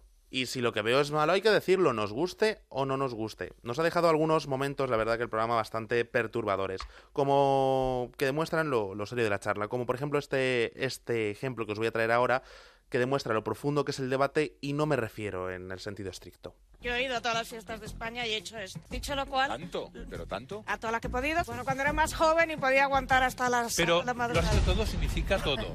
Todo, Te has emborrachado, te has colocado, te has tirado al agua, te has torturado un animal, o sea, No, todo. excepto ir a tortura animal. Ah. Esto nunca lo he hecho. Me he emborrachado, me tiré al agua, me han robado. Además, me robaron todo en unos Sanfermines cuando estaba completamente borracha practicando el sexo con alguien en la calle. O sea, que me lo he merecido. Ese ha sido el titular del, del verano. Sí, sí, Lucía, Lucía Echevarría lo, lo decía en Madina Spain. ¿Y por qué hablo de esto? Y pues porque la apuesta estival de los domingos en Telecinco había sido un desastre en todos los sentidos. No contaba ni con el apoyo de la crítica ni de la audiencia. Hasta tal punto que habían tomado la decisión, desde la semana pasada, no la anterior, de empezar a grabar el programa porque no les compensaba económicamente. Pero este domingo decidieron volver al directo para ofrecer un programa especial sobre el atentado terrorista de Barcelona. El programa, que lo vi y decidí darle una nueva oportunidad, tengo que decir que parecía otro, más riguroso y más serio. Por ello, hoy quería hacer una pequeña mención al, al programa, porque de hecho anotó un ser mayor que al del día de su estreno, que suele ser el pico, y en concreto lo superó por dos décimas. Por ello decir Bueno, que, que así sería- sí, no es que fuera gran cosa, pero bueno, es, es un hecho, ¿no? Que Hombre, el programa tenía que ser más serio puesto que el tema lo requería. Pero yo creo que si ya anotas más audiencia que el dieto estreno haciendo un tema más serio, quizás, y ahí lo dejo, quizás hacía falta que este programa fuera en esa dirección en vez de por el otro, porque ves que no te Ah. sale. Ya veo por dónde vas. Ya lo ven. Hagan caso a Campillo.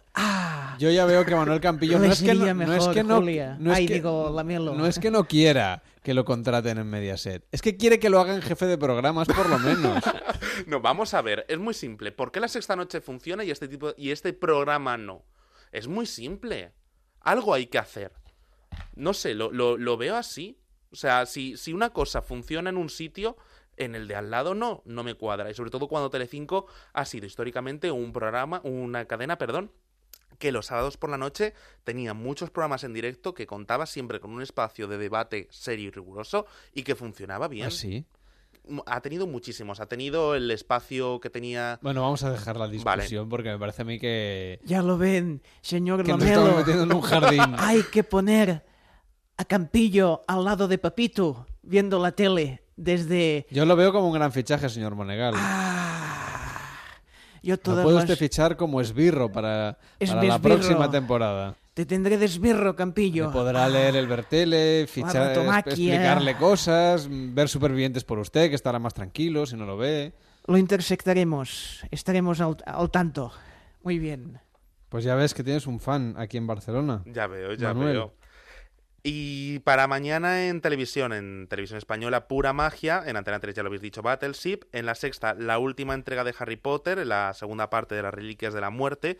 En Telecinco me lo dices o me lo cantas. Y en Onda Cero, a las ocho y media, especial Radio Estadio, para contarnos el Sevilla-Istanbul Vivi. Eso es lo que vamos a estar siguiendo, porque claro, la alternativa es Famosos en Peligro Así es. con Beer Grylls, Menuda Pareja que lo dan en The Kiss, o por ejemplo en, bueno, tenéis Magazine, que es un programa que dan en Mega y que, bueno, en fin, que hablan un poquito de todo, ¿eh? De un- desde las 12 de la noche hasta las 2 y media de la madrugada, o sea, casi, casi, casi, casi nos, nos hacen media competencia estos de Mega.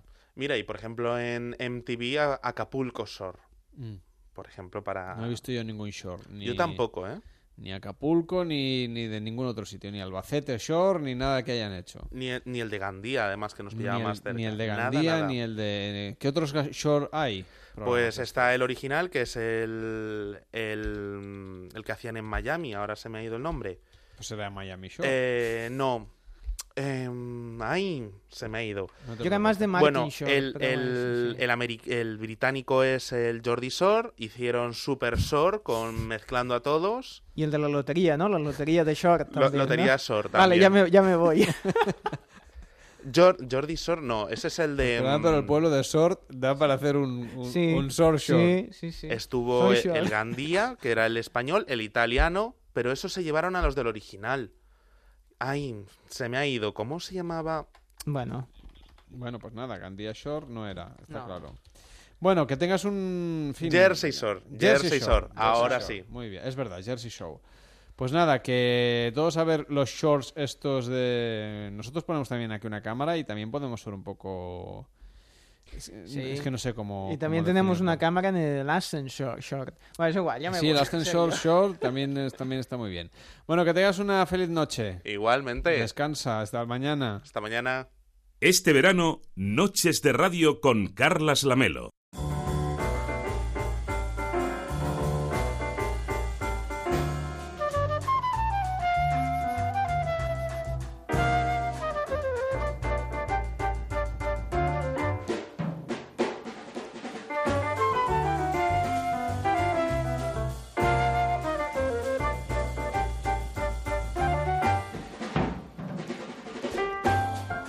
Roger? ¿Cómo estás? Muy buenas noches. Muy buenas noches. ¿cómo Bienvenido estáis? otra vez a Noches de Radio. Nos viene ya con la lista de cosas que no debemos hacer o que debemos hacer de otra manera para alimentarnos y sobre todo también hidratarnos bien durante este verano, porque Mm. queremos recomendar a la gente, sobre todo, yo creo que el, el gran resumen de lo que vamos a hablar es que como el agua no hay nada. Como el agua no hay nada. Eso no sé, nos van a echar encima las denominaciones de Sí, origen. Te iba a decir que en el los de Facebook, los smoothies. en Facebook los ya de- no, los- nos, es- nos están diciendo que están bebiendo toda la cerveza que pueden antes de que venga Roger y nos diga, no, no podéis más. Bueno, pues ya me la he bebido yo, ya estoy hasta, estoy hasta adentro. Y yo hablaba hace un, hace un tiempo con gente que, que trabaja en el mundo de la industria cervecera en- y me contaba cómo se doblan y se triplican Mm, los sí. envíos durante los envíos y la, la fabricación, la producción, eh, Mm, con- con el número de cervezas, por ejemplo, que se despachan durante esta época Claro, del año. Claro, claro. Es que en veranos, eh, bueno, por una Hay parte... más ocio y luego Exacto. también tenemos más sed. las dos cosas. Las dos cosas. Eh, uno está más relajado, tiene más tiempo y pues gente que tampoco tiene un consumo eh, demasiado excesivo y que incluso tampoco suele beber demasiado. Mm. En veranos como, bueno, es, venga, veda, Barra veda libre, nunca sí, mejor sí. dicho. Sí, sí. ¿Y qué es lo que nos aporta, pues eso, mejores propiedades a la hora de hidratarnos? Yo resumía un poco la idea del agua, Mm. que no le hacemos demasiado caso, es verdad Mm. que está siempre presente, pero es que en el fondo es el mejor sistema, ¿no? El agua, el agua, eh, en el, eh, o sea, mayor parte sería la principal fuente de hidratación. O sea, en la mayoría de los casos nos hidrataríamos simplemente solo con agua y ya está, ¿vale? Es decir, si no estamos practicando ejercicio, en principio, en principio. Debemos suponer que los, eh, los niveles o las tasas de sudoración no van a ser tampoco demasiado altas. Bueno, depende de dónde vives y dónde estés. Yo te digo una cosa, sudo más que lo que bebo. O sea, yo estoy en negativo ya mismo. Bueno, en este caso, lo que tú deberías hacer es eh, pesarte al empezar el día, pesarte al Mm. final, restar y sumar todos los líquidos que estás ingiriendo y veríamos si Uf. realmente el líquido que estás perdiendo es tan importante como para eh, llegar a ingerir sales o no. En principio, en principio, solo con agua y con las sales que nos, que nos están aportando los alimentos, tendríamos bastante. Ujú. Tomar agua. Luego, si salimos a hacer ejercicio o si nos vamos algunos días de ruta, eh, que estaremos andando durante varias horas, eh, ahí sí que es importantísimo, aparte del agua, incorporar sales. Porque Mm. digamos que cuando estamos sudando, eh, cuando estamos sudando, que de hecho el sudor no es nada más que, que, que esa, ese intento del cuerpo para evaporar agua que no está siendo efectivo. Es decir, nosotros evaporamos agua durante todo el día, aunque no nos demos cuenta. ¿De acuerdo? Evaporamos agua para poder mantener nuestra temperatura interior estable, nuestra temperatura corporal estable. Cuando ya sudamos mucho es que el cuerpo le está costando eh, eliminar eh, esa agua, ¿vale? Sudamos más en climas donde la humedad relativa del aire es más elevada. ¿Y eso por Mm. qué pasa? Porque eh, es una cuestión, ahora no nos extenderemos hablando sobre, sobre física, pero es una cuestión de gradientes de presión. Es decir, si en el aire hay mucha humedad, eh, mi cuerpo ah, tiene que hacer mucha más fuerza para que nos entendamos para eh, disolver esta agua, para Mm. evaporar esta agua y que el ambiente la pueda captar, la pueda engullir, digamos, cuesta mucho más. Mientras que en ambientes secos, digamos que el ambiente está mucho más receptivo para eh, tragar, para engullir este vapor de agua que yo estoy expulsando. O sea, sudamos igual, pero desaparece antes. ¿Te refieres? Sudar, sudamos durante, De- de la piel, me durante refiero. todo el día y tú no lo ves. Ahora mismo estamos Esto- evaporando agua. Y eso que estamos aquí con aire acondicionado, estupendo. Pero te es más fácil, ¿no? Entonces, cuando te Es- cuesta más es cuando tienes que hacer más... Claro, cuando al cuerpo le cuesta porque la temperatura interior del cuerpo está incrementando y le está costando mucho, entonces eh, ah, esta evaporación se está, o sea, se, se- se- se está haciendo visible, digamos, y lo vemos en forma de sudor. Digamos. Esto se ve mucho en el transporte público. Todo lo que sea autobuses, metros, Sí, ahí, sí. ahí hay una densidad única en el mundo. Ahí hay que mucho, sí. Relativa calor muy y, especial. exacto, Sí. y mucha humedad relativa de todas las personas que están ahí dentro, claro. Es que es Pero co- comentemos un poco lo que nos decías de, de beber, cuándo beber agua y cuándo aportarlo de los sales, eh, las Sí, sales. La- sí. En este caso, ¿son esas bebidas mm, que se venden para deportistas las que nos aportarían esas sales? ¿O, o hay otra manera más natural y casera de hacerlo? Mm, Mm, sí, ¿Cuándo sí. realmente tengo que considerar estoy haciendo un ejercicio físico realmente intenso y por lo tanto tengo que beber este tipo de, de bebidas isotónicas? Y cuando, oye, para lo que he hecho, con un vaso de agua ya tengo bastante, o con, digamos, un medio litro de agua ya tengo Mm. suficiente. Eh, pues mira, ahora que estamos en pleno verano, que hace mucho calor, eh, si salimos a hacer ejercicio, mm, ejercicio de una cierta intensidad, que se prolongue, yo diría que bueno, eh, todo esto tiene que ser personalizado, pero más o menos para dar algunos, algunos consejos así a nivel general, que se prolongue más de una hora, que vemos que llegamos empapados. Mm, Ahí hemos perdido sales minerales. Entonces tenemos varias opciones. O sea, hasta que no corremos, por ejemplo, una hora, no hemos perdido sales No, suficientes. es- o sea, sí que perdemos sales. eh, pero hay- no es preocupante, digamos. En principio no sería preocupante. Hay personas que pueden llegar a tener unas tasas de sudoración elevadas, pero en principio no sería preocupante. Es decir, yo salgo a correr 45 minutos, 50, y yo voy a rehidratarme o voy a- hidratarme mientras con agua. Y luego ya comeré y los alimentos me van a aportar ya sales. No Vale, tengo vale. por qué hacer un extra, en principio, a no ser que tengamos algún, mm, bueno, eh, digo que seamos... Sí, estamos hablando de personas, sanas y, estándar, sí, sí, y, y más sí. o menos habituadas a la Sí. práctica deportiva. Sí, correcto, correcto. Y a partir de, de la hora, más o menos, ahí es donde hay que, hay que compensar el, es- el esfuerzo realizado. Hay que compensar estas sales que hemos perdido. Es decir, tenemos que pensar que eh, cuando estamos sudando, este sudor lleva sales. Si yo, eh, o sea, lleva sales disueltas. Siempre lleva, aunque yo sude poco, lleva sales. Pero dentro de mi sangre, es decir, eh, cuando yo sudo, es agua que viene de mi sangre. Esto, bueno, eh, hay gente que lo sabe hay gente que no. Es agua que pasa de la sangre hacia el exterior. ¿Qué pasa? Eh, este sudor, esta agua que yo estoy expulsando, tiene sales, pero en cantidad menor que la sangre que se está quedando dentro.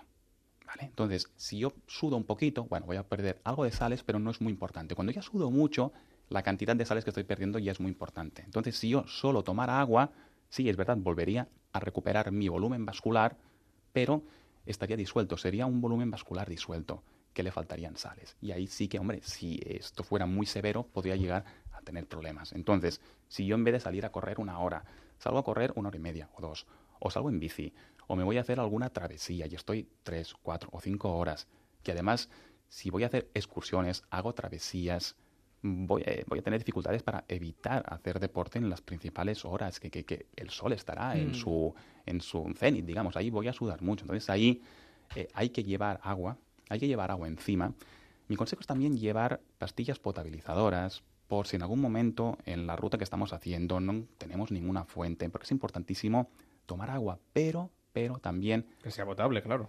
Sí, sí, eh, pero bueno, si nosotros llevamos pa- pastillas potabilizadoras, nos ahorramos el problema, podemos coger agua que sea de un río, por ejemplo, evidentemente si hay, o sea, si, si hay un nivel de eh, contaminación, no, pero estas pastillas potabilizadoras nos garantizan que van a eliminar eh, todos los parásitos que hay. Si hay algún tipo de contaminación química, hombre, eso ya, ya no, claro, Mm. evidentemente, ¿eh? pero gracias a estas pastillas potabilizadoras o yodo, por ejemplo, saber qué dosis de, de yodo hay que mezclar al agua, con eso podemos eliminar los microorganismos que pueda contener esa agua y poder beber de un río directamente, por ejemplo, ¿vale? Pero tenemos que también eh, tener el cuidado de llevar sales, porque solo tomar agua no nos va a calmar la sed. No sé si os ha ocurrido nunca de tener mucha sed, llevar mucho rato teniendo sed y beber y ver que a los dos minutos vuelves a tener la misma sed como al principio, que no, que es que no se te calma, que no hay, que no hay manera, pues sería eso, sería esa sensación de sed tremenda que no se te está sa- saciando, eh, porque no estás incorporando sales, porque el cuerpo te está pidiendo esas sales. ¿Y cómo las incorporamos? Pues tenemos varias opciones. Tenemos, eh, y yo lo que aconsejo, porque es lo que eh, en el fondo nos va, nos va a ocupar menos espacio y es más cómodo, llevar eh, sobres preparados comerciales de, esta, de estos suplementos deportivos que pueden ser isotónicos, pueden ser bebidas deportivas isotónicas que incorporen carbohidratos o pueden ser sin carbohidratos, simplemente sales y ya está. Llevarlas encima y luego disolverlas en agua. ¿vale? O si vamos en bici, pues llevar ya un bidón preparado, tener la precaución del bidón, eh, sacarlo pues pra- casi prácticamente congelado desde casa, porque eh, se nos irá calentando, obviamente. Y la temperatura en la que deberíamos estar ingiriendo el líquido debería estar entre los 15 y los 21 grados más o menos. O sea, ¿vale? fresquito. O sea, fresquito, sí, sí. No muy frío, pero fresquito, fresquito. ¿De acuerdo? En este caso, pues tenemos estas dos opciones. Simplemente sales o sales que nos aporten carbohidratos. Así vamos a lograr una buena hidratación. Sí, y estos sobres hay que disolverlos sobre un litro de agua, entiendo. o- Depende, depende. Eh, puedes, eh, a ver, puedes hacerlo por medio litro o por un litro. Los sobres de sales, en función de la concentración de sales que tú desees. Se lo pondrá en el paquete, ¿no? Sí, Mm. sí. La- los isotónicos generalmente suelen disolverse igual y las sales te dan varias opciones en función de qué concentración de sales tú quieres, en función de la sudoración también. Claro, esto es, muy específico, ¿no? O sea, eh, nadie sabe mm, cuánta sal está perdiendo a no ser que sea deportista profesional y le hagan pruebas ya. Es que eso es lo que te iba a decir, eh, porque sudar puede estar sudando tres personas y, Mm. y no, no sacar la misma cantidad de sal. Por ejemplo, Mm. el que ha ido a una sauna ha sudado una barbaridad, pero ese líquido, si tú te bebes el agua, estás igual que como estabas, porque no ha sido de ejercicio, ¿no? Imagino que es diferente. No, es lo, es lo mismo exactamente. ¿Ah, sí? Es lo Ah, mismo. Cuando tú estás en, en una sauna, eh, piensa que la, eh, las pulsaciones están, dis- están disparadas. Ya. eh, La tensión arterial también.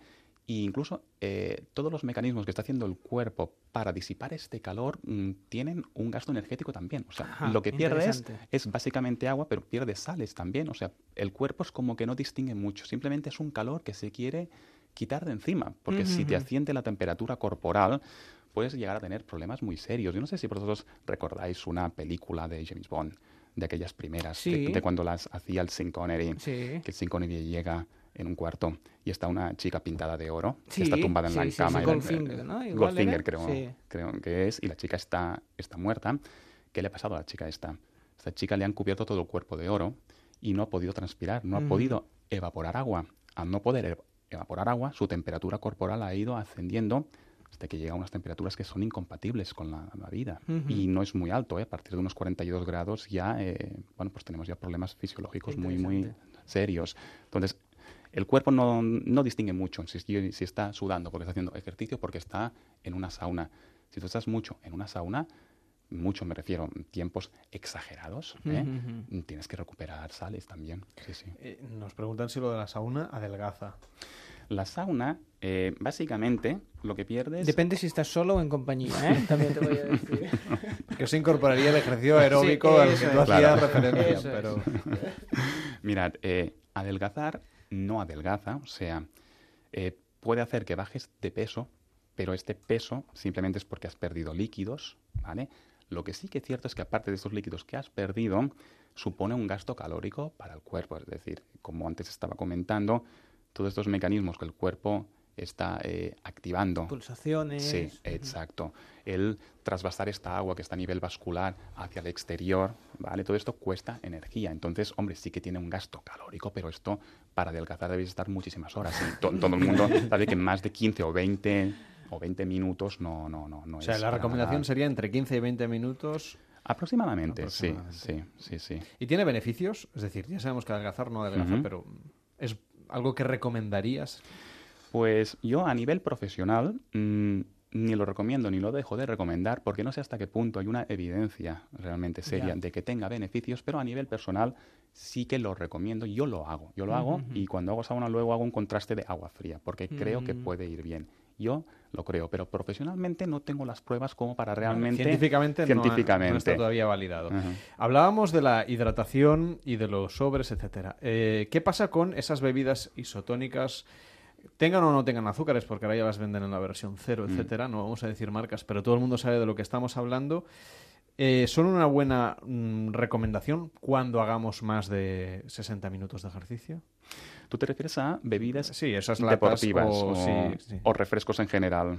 No, yo me refiero a las que teóricamente ponen para deportistas. Pone Luego la gente se las toma deportistas, también para. para, tomarse un... Mm. Ya me entendéis. Sí. Hay dos marcas o tres Sí. que todos tenemos en la cabeza. Mirad, eh, para que una bebida realmente sea re- eh, recomendable para deportistas, mm, tiene que tener, o sea, eso está fijado, eso está estipulado, y tiene que tener unos valores muy claros eh, de cuántos carbohidratos aporta eh, o cuánto sodio aporta. Incluso está eh, la osmolalidad que tiene que tener, que mm, diríamos que es cuántos sólidos disueltos tiene que tener. Mm. Entonces, algunas de estas marcas no cumplen. ¿vale? Eh, también se promocionan cervezas sin alcohol como para deportistas y para empezar eso de sodio es muy pobre. Entonces ya, Ya. no sería recomendable. O sea, se puede tomar, sí, pero no sería especial para, de- para deportistas.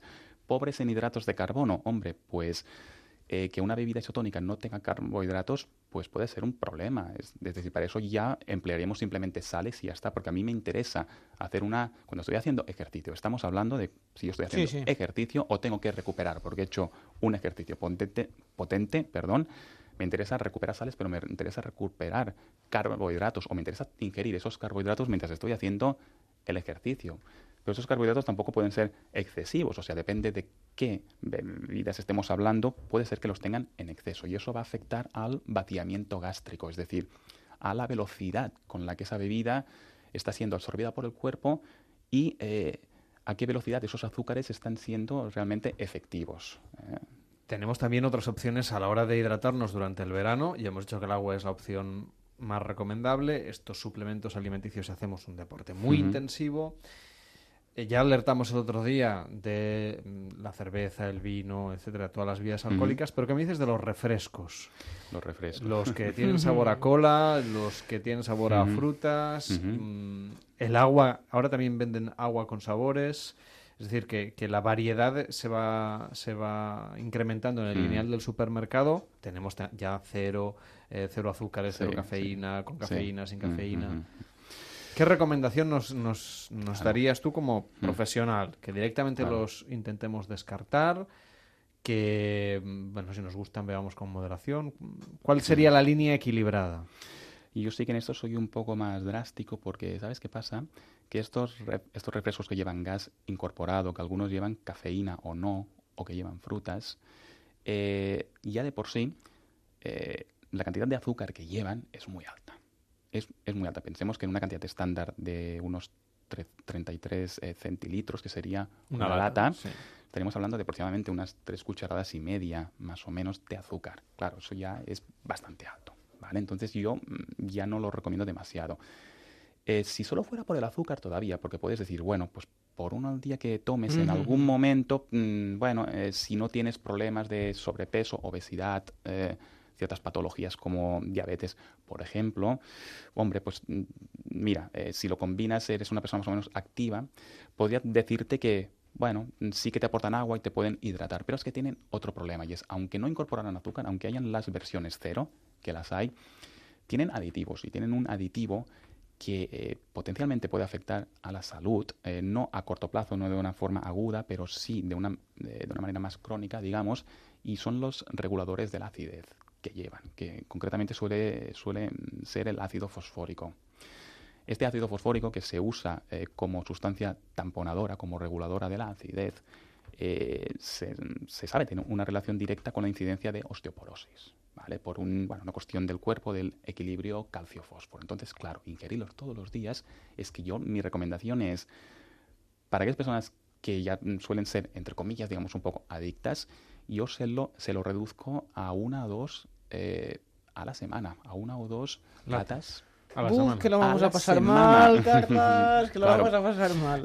Y ya, ya os he comentado que en esto yo soy bastante drástico en O esto. sea, ¿eh? que la verdad. recomendación ideal sería una o dos latas de refresco, sea en la versión light, cero o, o- o completa, a la semana como muchísimo. Para mí sí.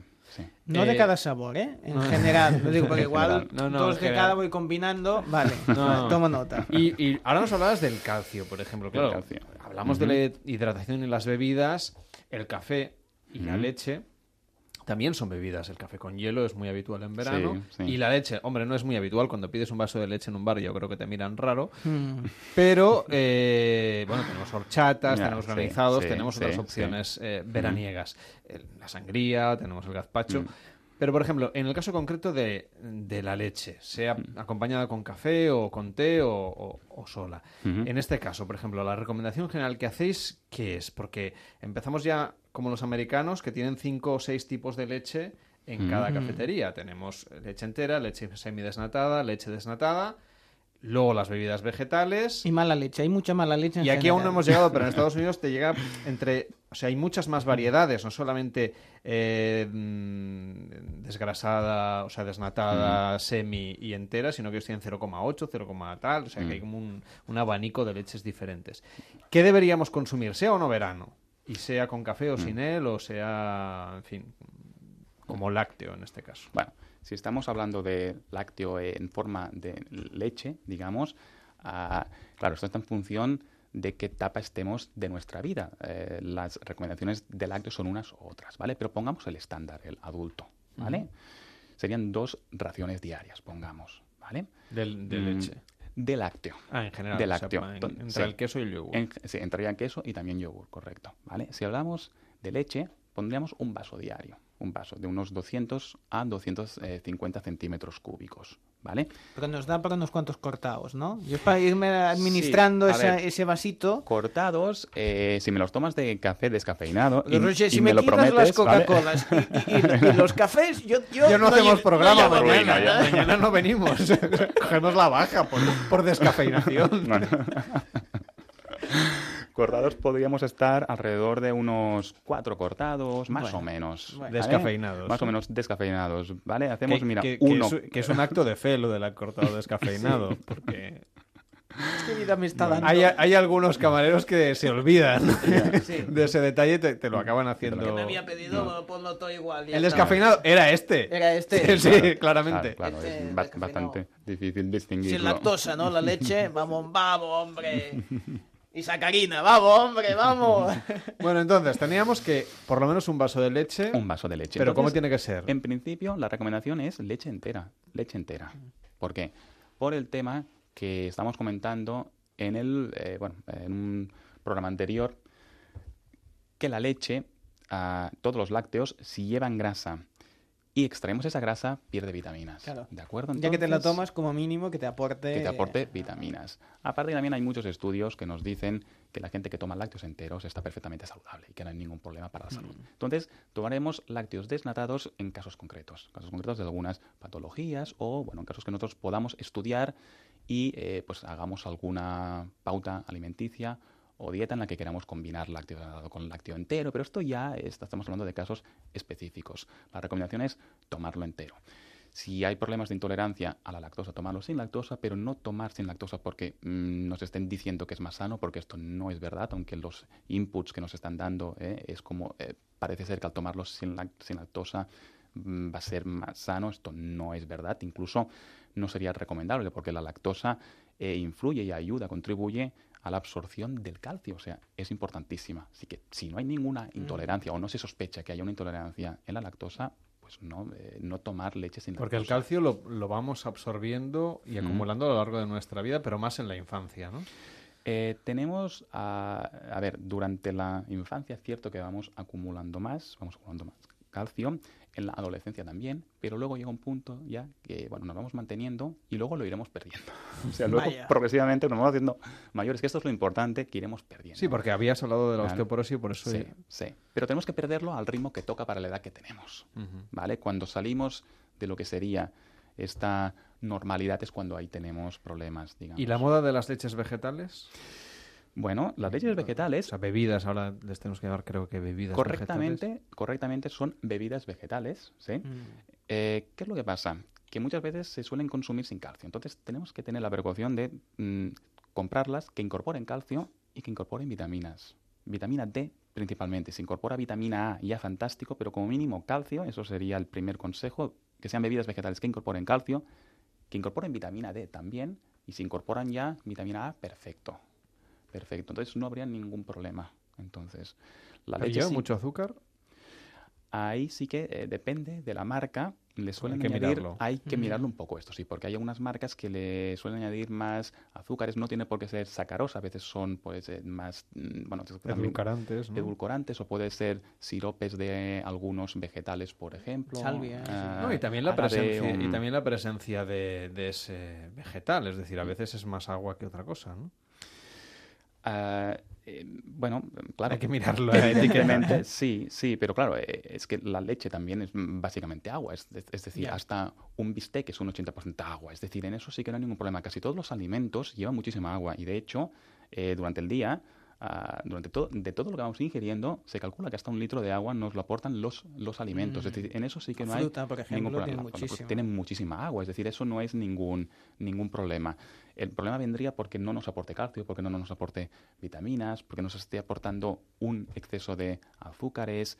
Cuidado con la soja también, eh, es mejor, incluso mi recomendación sería consumir bebidas vegetales de almendras, de, de avena, por ejemplo, arroz, y no soja, no porque la soja por sí tenga nada malo, sino por un equilibrio del, bueno, del tipo de ácidos grasos que suele llevar la soja, que quizás ahora nos extenderíamos un poco eh, por, en- por por encima, pero sí como, como, res- como resumen, Eh, la soja tiene un tipo de grasas que son las omega 6, ¿eh? se, llaman omega 6, eh, que claro, en nuestras dietas ya estamos ingiriendo, estamos en estas dietas occidentales que estamos haciendo, tendemos a ingerir un exceso de omega 6, ¿vale? Si encima tomamos bebidas vegetales que nos aportan omega 6, eh, hay una desproporción entre el omega 6 que ingerimos y el omega 3. Que el omega 3 cuesta un poco más. El omega 3, que está en el, en el pescado azul, en algunos frutos secos, no lo ingerimos con la misma cantidad que el omega 6, que suele estar en muchos aditivos alimentarios también, en grasas vegetales. Entonces, mi consejo sería bebida de soja, sí, pero ¿por qué no vamos más a cosas que son mediterráneas, como almendras, como los cereales que hemos tenido aquí, y no tanto la soja, quizás? ¿eh? Sería mejor. Pues vamos a reivindicarlos desde aquí, desde el punto de vista científico, ¿eh? que es de lo que se trata. Sí, Gracias, Roger, por estar con nosotros y por acercarnos a esta desmitificación de ciertas ideas que muchas veces pues la publicidad, la industria alimenticia, pues acaban convirtiendo casi casi en, en verdades, cuando en Mm. realidad la ciencia nos dice que lo son, pero con muchos matices, o que directamente no lo son tanto. Cierto, cierto. Que vaya muy bien, Roger. Te seguimos en menjasa.es. Hasta la próxima. Buenas noches. Gracias, buenas noches. Este verano, Noches de Radio con Carlas Lamelo.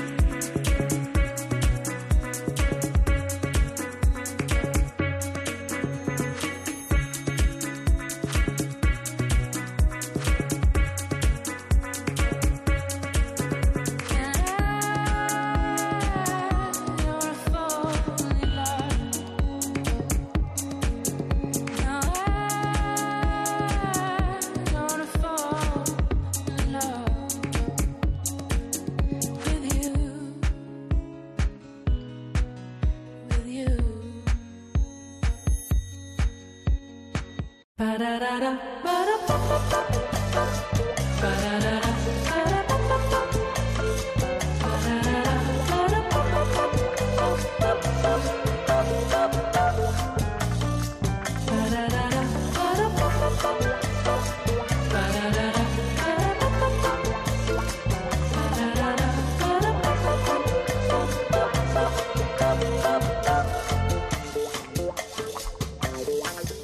David Sarballo, desde este estudio no se ve el eclipse, no se ha No. visto ni lo hemos visto. Bueno, de, fu- de fuera del estudio tampoco, ¿eh? porque en- No. en nuestro país no, no se veía, ha sido más, más potente en Estados Unidos. Y como pasa siempre, cuando algo sí pasa en Estados Unidos, es cuando se hace Bueno, viral. pero dicen, por ejemplo, que Donald Trump se ha quitado las gafas para verlo durante Bueno. un momentito. Eso se ha convertido en... Sí, a ver si se ha puesto todo ciego, porque es mm, súper muy peligroso verlo así a simple vista, porque te puedes quedar sin, sin vista. Para eso están las fotografías, que es la mejor forma de, de ver lo que ha dado de sí el, el eclipse. Em, y por eso hemos nada hemos hecho retweet ahora desde Noches Radio eh, un par de, de fotografías preciosas de lo que ha dado de sí este, este eclipse que como siempre dicen no se va a volver a producir de la misma intensidad hasta dentro de 2.800 millones de años como No, pasa estar- eso cada, cada año cada año pasa Cada una año hay cosa alguna así. cosa que no se va a volver a ver Hay alguna más. cosa así. Por eso hemos destacado dos fotos preciosas. Una es una secuencia de- del eclipse tomada en Oregón, que es preciosa de cómo ha ido evolucionando. Y después otra en que está un... Alguien, parece que es un hombre, no sé si es un hombre o una mujer, que está haciendo escalada, preciosa también. Que lo vean en Facebook y en Twitter, hasta ahora mismo. Son las 5, son las 4 en Canarias.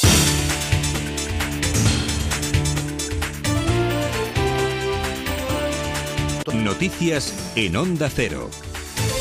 Buenas noches. El presidente de la Generalitat, Carles Puigdemont, ha elogiado la labor policial que ha dado con Yunes Abucayub, considerado el autor material de los atropellos en las Ramblas al que han logrado matar los agentes cuando les estaba amenazando con hacer explotar un cinturón explosivo que luego ha resultado ser falso. Quiero agradecer también la eficiente tarea que han llevado a cabo los Mossos de Escuadra, hecha con una gran discreción y profesionalidad y en estrecha colaboración y coordinación con el resto de fuerzas de seguridad de Cataluña y de España.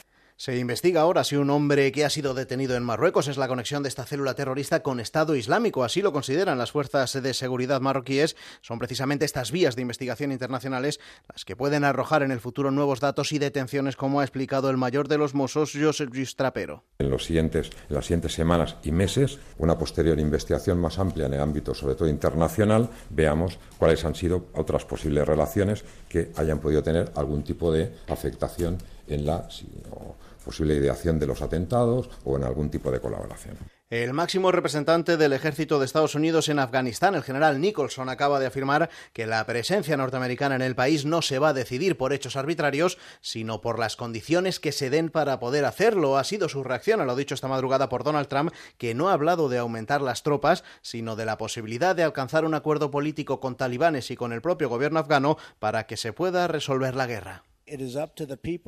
Está en manos del pueblo de Afganistán tomar el control de su futuro, de gobernar su sociedad y de alcanzar una paz duradera. Somos un amigo y aliado, pero no vamos a dictar al pueblo afgano cómo vivir o cómo gobernar su propia y compleja sociedad.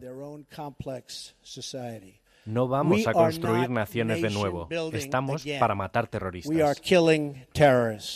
Tras confirmar el presidente colombiano Juan Manuel Santos que la exfiscal general de Venezuela, Luis Ortega, está protegida en su país, el gobierno de Nicolás Maduro le está acusando de conspirar contra la democracia. Corresponsal Ángel Sastre. El ministro de Exteriores, Jorge Arreaza, acusa a Santos de cobijar traidores por ofrecerle asilo a la desplazada fiscal. En este caso vino de las cancillerías de algunos países europeos o de nuestra América, donde de manera absolutamente falaz indican que el poder legislativo venezolano fue disuelto. La fiscal y su esposo huyeron con información suficiente para procesar por corrupción a más de 30 funcionarios chavistas, entre ellos el presidente Nicolás Maduro. El Papa Francisco ha pedido que los países abran corredores humanitarios para los refugiados más vulnerables y que se eviten expulsiones colectivas y arbitrarias. El corresponsal en Italia, Darío Menor. Los corredores humanitarios son la fórmula favorita por el Papa para que los refugiados lleguen a lugares seguros.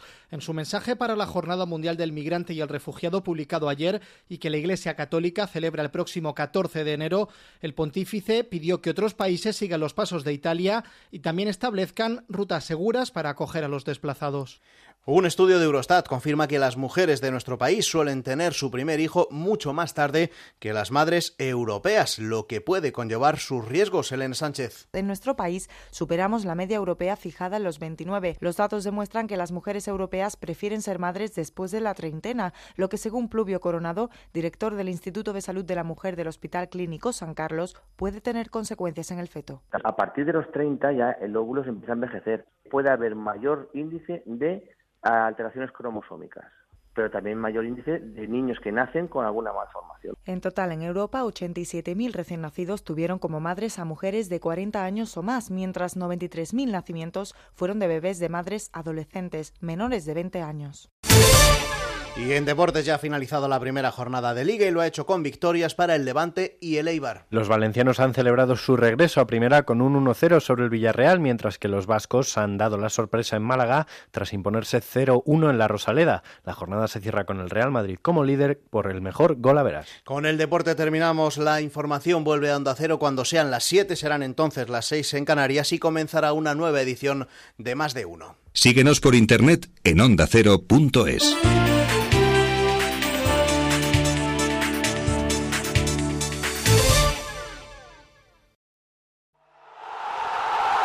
Este martes, la Champions se juega en Radio Estadio.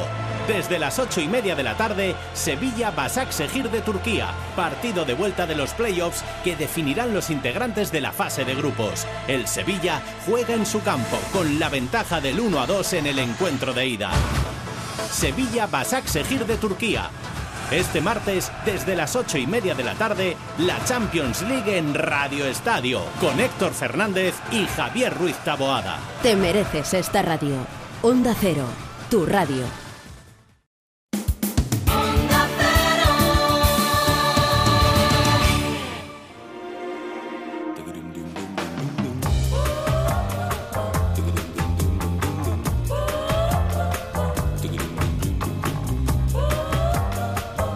En Onda Cero, Noches de Radio, Carlas Lamelo.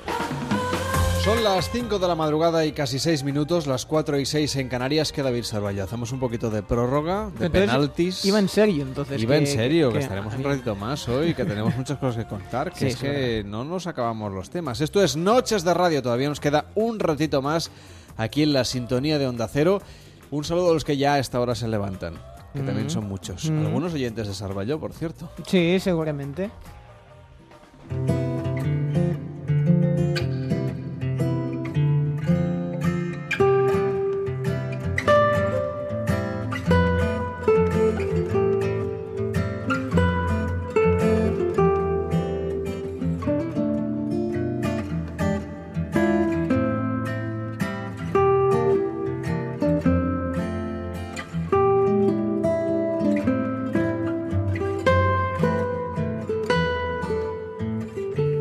Queremos seguir leyendo en este verano con Andreu Gabriel. ¿Qué tal, Andreu? Muy buenas noches. Muy buenas noches, Nos muy gusta fomentar la lectura entre los Claro oyentes de la radio, porque, vamos, lo de leer y escuchar la radio al mismo tiempo, mala idea.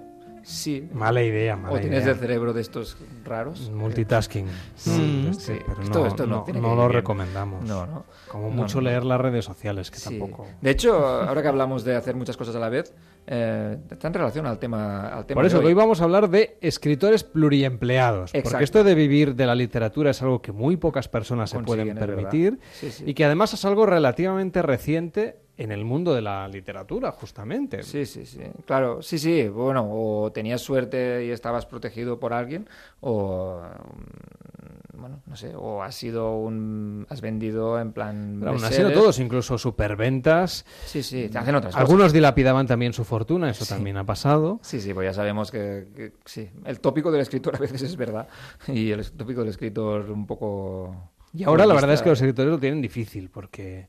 ¿Los qué, perdón? Los escritores Sí, hoy en día sí, también lo tienen difícil porque se edita muchísimo y Mm. además la piratería pues también, Sí, sí, también está, está haciendo, en fin, causando realmente muchos problemas a personas que simplemente quieren vivir de lo que Sí, sí, pero es que muy difícil. trabajo, Aparte, ¿no? se, ha, se ha como establecido de que es como lo normal ¿no? Y, y- y parece como que solo tienen que ser una afición y que Mm. escribir y que no sea un trabajo, ¿no? O sea, poca gente que vea, que vea escribir como un trabajo. Y, jo, Bueno, lo es, es. es un trabajo y es además es, trabajo. es un arte, quiero Es decir. un arte también. Sí, sí, claro, más claro. cosas. Sí, sí. Entonces, muchos escritores a lo largo de la historia han tenido que ejercer todo tipo de disciplinas, más allá de la escritura, Sí. y cuando tenían tiempo escribían, y mientras tanto, pues, eh, no sé, hacían cualquier otra cosa. Sí, va bien pensarlo ahora, sé que estamos en verano, porque si estamos de, si estamos de los que ah, estén de vacaciones un poco para joder, vamos a pensar con los, con los escritores que trabajaban mucho, ¿no? Y los que, por, por desgracia o no, eh, estén trabajando, pues mira, para solidarizarse a gente que, Sí. que esté trabajando también con, con él. Eh, el primero que tengo en mi lista eh, es un guionista de cómics. Ya sabéis que me gusta mucho también hablar de cómics. Y, y- y es un guionista muy reconocido que es Alan Moore que es conocido para eh, de, de guion de, de Watchmen y eh, V de Vendetta o From Hell, eh, que son realmente cómics que han ido un poco más allá de, de- hasta del, del- de, de la órbita del cómic y se le ha valorado como escritor en mayúsculas, cosa que yo no, no haría de la distinción, para mí ya lo son la misma letra la- los, los escritores de cómics que, que los de novelas. Eh, pero Alan Moore, eh, bueno, como muchos de los escritores, eh, ha tenido vida ajetreada, eh, lo echaron del cole eh, y tuvo que trabajar en muchos sitios di- distintos. Al principio, sobre todo, que en todo caso hacía guiones, no era tan conocido, y hacía guiones de, de cómics más undergrounds. Eh, y uno de los sitios donde trabajó, sitio extraño, anecdótico, fue en un matadero. Anda. En un matadero, sí. ¿Y qué hacían él y sus, sus compañeros en el matadero? Imagino que matar reses. Bueno, sí, o ya las tenían muertas, no sé si las mataban, pero ¿cómo se, cómo se distraían? Pues cogían toda, to- to- todo lo de dentro de, de los animales, Vísceras y demás. vísceras, Sí. y se las tiraban unos a otros jugando como niños con bolas de nieve, felices en, el, en, no sé, en la montaña, Sí, en sí, invierno. Espero que se ducharan después. porque- Bueno, no sé, a ver, si, si alguien puede porque ver el la- olor de las vísceras eh, Sí, sí, pasado sí, sí. un rato es bastante Sí, sí, desagradable. Sí, Sí, pero esto en, el, en el caso de Alan Moore. Ya pues- le iba bien, pues, Bueno, no sé, no, no, ahora no, no quiero juzgar su. Su, su vida hi- higiénica, pero eh, no, no, no, lo decía en el sentido de que Alan Moore eh, en todas sus obras, de hecho, aunque haya trabajado con superhéroes y con, con- con convenciones clásicas del cómic, eh, es también como muy político y que haya trabajado eh, antes de hacerse famoso, trabajase en sitios con- de condiciones así duras, puede tener sentido porque a veces muchos personajes eh, son de la calle o son revolucionarios con el V de Vendetta. En Watchmen sale mucho la, la calle en un mundo futuro medio apocalíptico eh, y sale una calle así como, como fea, ¿no? O sea, una Un poco calle- distópico todo. un poco distópico, y, pero, pero como muy centrado en personajes, ¿no? No solo el paisaje distópico, que es como lo primero que viene a la cabeza, ¿no? Sino como...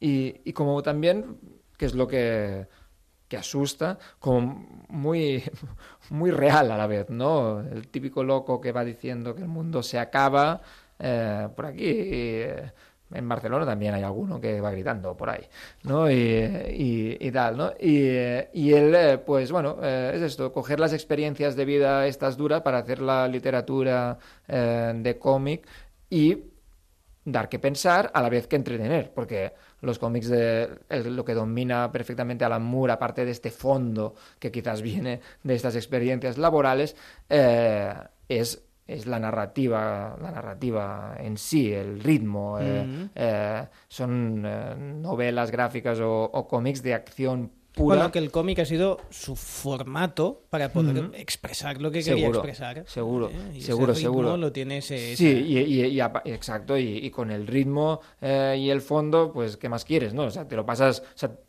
es esto, hemos hablado alguna vez de que eh, la buena literatura, por tanto también el buen cómic, seguro que es aquel que tiene más de una lectura, ¿no? Más- Ujú. más, más de un ni- nivel de lectura, ¿no? Y que, y que puedes disfrutarlo de muchas maneras diferentes. Sí. Y una de ellas es esto, ah, qué hostias se están dando en este cómic, me llaman porro, no sé qué, tal cual. Y otra, uy, mira, pero es que aparte, uy, Está si esto fuera así, no sé qué, uy, y esto tal, ¿no? Bueno, otra, ah, eh, ponemos sobre la mesa una escritora, Lucía Berlín, que hace relativamente poco se ha editado eh, en Alfaguara, eh, Manual para una mujer de la limpieza. Por tanto, ya... Sí. Muy celebrado este libro, además. ¿Eh? Muy celebrado. No, no, está muy bien. Eh, sigue un poco la línea del, del realismo sucio, digamos, y de la línea de Chekhov que hemos hablado alguna vez, eh, para, para hablar de ella misma, de hecho. Son relatos mm, eh, autobiográficos eh, de toda su vida, y entonces allí eh, es muy interesante porque...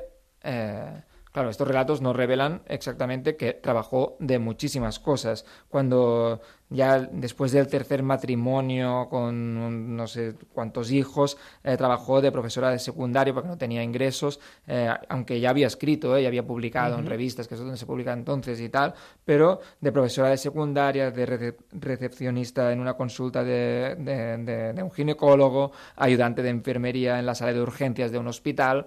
Por tanto, todos son para coger Mucha experiencias y mucha vida, Sí. eh, incluso de limpiadora. Y aquí, aquí el título, Manual para, Manual para una mujer de la limpieza, ¿no? Pero ella explica que eh, de limpiadora, que justamente es el trabajo de los que he dicho quizás el, el- el menos considerado, aunque Mm. sea así socialmente, y no debería ser así, pero las señoras desconfiaban de ella porque era demasiado instruida. Ya.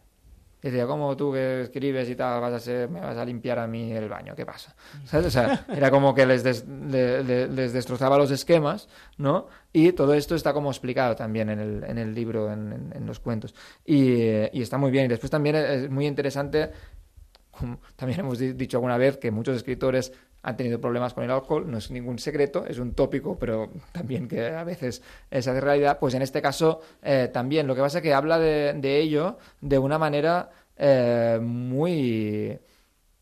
eh, como muy distante, ¿no? Y, y- y- como muy normal, o sea, lo tiene como, como normal, no sé. eh, o sea, ella siempre habla de sus hijos también en estos cuentos y, y no, no- nunca ha sido mala madre, pero ella acepta que tiene un problema con el alcohol. Pero bueno, no- de hecho el alcohol es- está muy presente en su obra en general. Exacto. Es decir, quiero decir, los alcohólicos y las personas con problemas con la bebida forman parte De su de su imaginario, obra de manera, vamos, son personajes que van apareciendo en sus Exacto, novelas. exacto, exacto. Exactamente, por, por eso mismo, ¿no? Porque se rodea de, de- de lo que sabe y, eh, y de lo que ha vivido, convirtiéndolo en literatura, que es lo que ah, hace buena la literatura, ¿no? Si explicas tu día a día, normalmente es muy... O sea, puede El ser costumbrismo no está de moda. No está de moda, esto es verdad. Yo lo- creo que lo- un día lo voy a defender, ¿eh? Porque... O el final- naturalismo, diríamos, Sí, más que el costumbrismo. Sí, sí, incluso. porque el, el costumbrismo se tiene su gracia. O sea, sí que es verdad que es un- dicen que es un poco conservador, porque siempre, claro, o sea, es en plan, ay, mira qué gracia, esto se... No, y mitifica an- bastante, y mitifica es muy como- romántico también, No, sí, parte. mitifica cosas que en realidad no son tan guays, ¿no? O sea, como cosas, de, no sé, machismos a veces o, otras cosas. Pero eh, sí que es verdad que depende de cómo también puede cansar, y no es, no es el caso de Lucía Berlín, ¿eh? porque ella es muy distante y son relatos Ujú. como en tercera persona. O sea, como sí, como distantes, ¿no? Aunque sea trate de su vida o haya, haya chicha de su vida.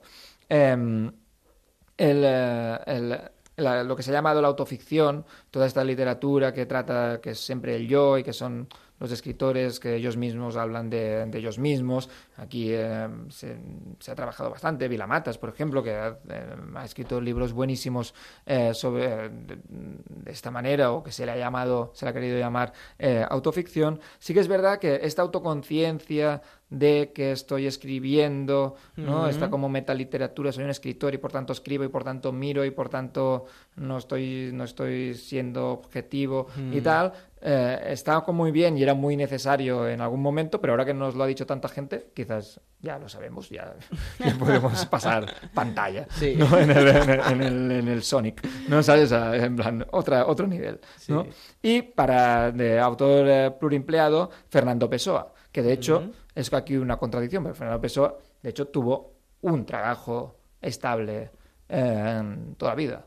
¿No? que era de, de- de- de corresponsal extranjero, ¿no? de correspondencia comercial. Escribía en, como en banco, cartas de bancos y tal, y esto le permitía, porque eran como pocas horas al día y, y por la tarde y tal, pues escribir y eh, tener más horas para escribir. Eso también es una ventaja, tener Sí, un- exacto. una profesión, ¿no? Que más o Más menos te- estable. te, permite tener un horario que- compaginable con, Exacto. con esa pasión que es la literatura. Y en este Sí, porque si no te iba a preguntar que muchos se han puesto en trabajos que les han absorbido la Exacto, vida sí, sí. y la creatividad incluso, y entonces luego ya, pues igual no, se han quedado en el camino. Es que es eso, o sea, estos deben ser, eh, son superhéroes, porque, o sea, pluriempleados y aún Sí, así sí, eh, han podido hacer esto. Los que se han quedado en el, en el camino, que con otro tipo de vida quizás hubieran podido escribir la mar de bien, pues vete tú a saber, ¿no? Ujú. Pessoa se lo montó relativamente bien en este sentido, pero ¿por qué digo que es pluriempleado? Porque era un pluriempleado mental. Porque ¿qué hizo en su literatura?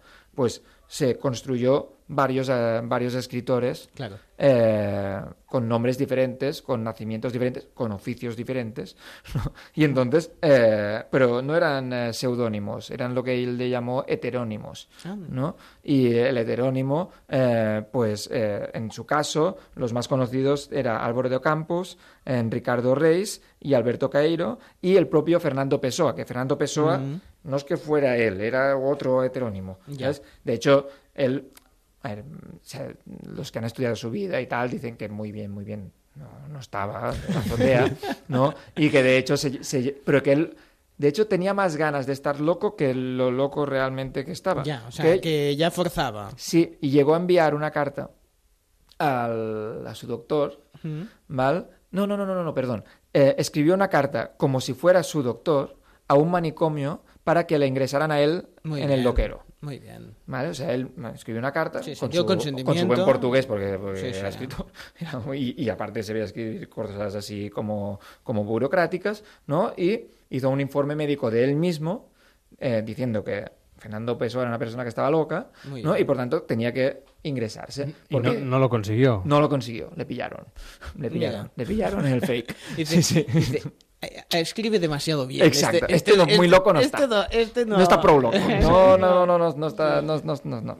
Y eh, el, el, eh, es- se ve que tenía un trauma con su abuela, que sí que había perdido un poco la, la- sí, el, el- el- senderio sí. y, y- y que, y, que, y que estaba obsesionado con la locura, ¿no? Y por eso también este mundo, que de hecho, esto, los poemas, si los miras separados, son muy interesantes porque realmente es muy complicado porque cada uno de estos nombres que os he dado y muchos más tiene su propio estilo Mm.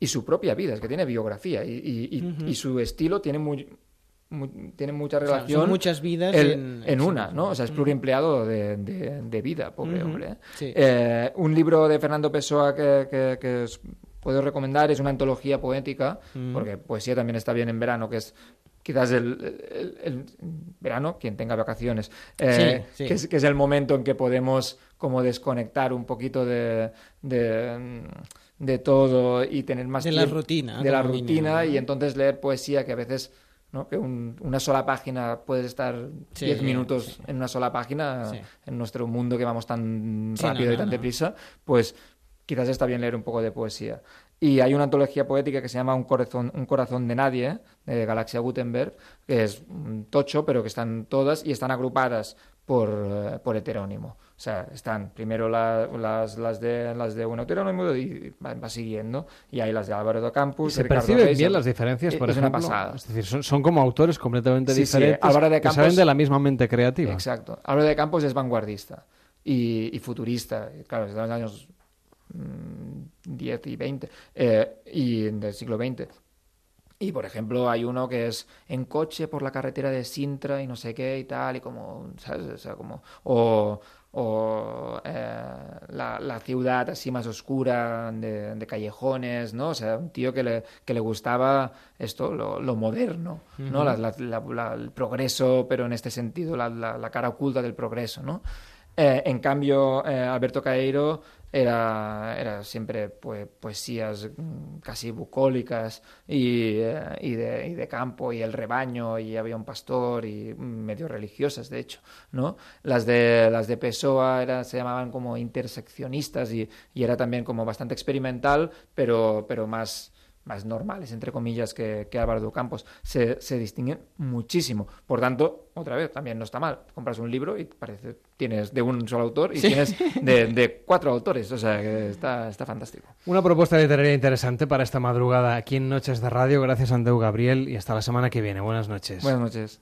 Noches de Radio. Carlas Lamelo.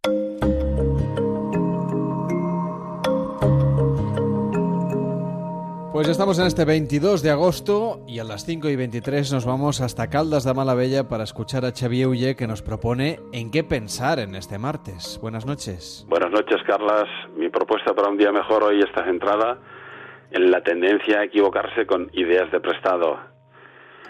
Aunque en principio todo el mundo piensa quiero tomar mis propias decisiones, no deseo que nadie decida por mí, es muy frecuente ver cómo algunas personas, faltas de convicción, se inhiben, lo dejan correr, lo dejan estar en algunos momentos claves de su vida y claro, alguien acaba decidiendo en su nombre.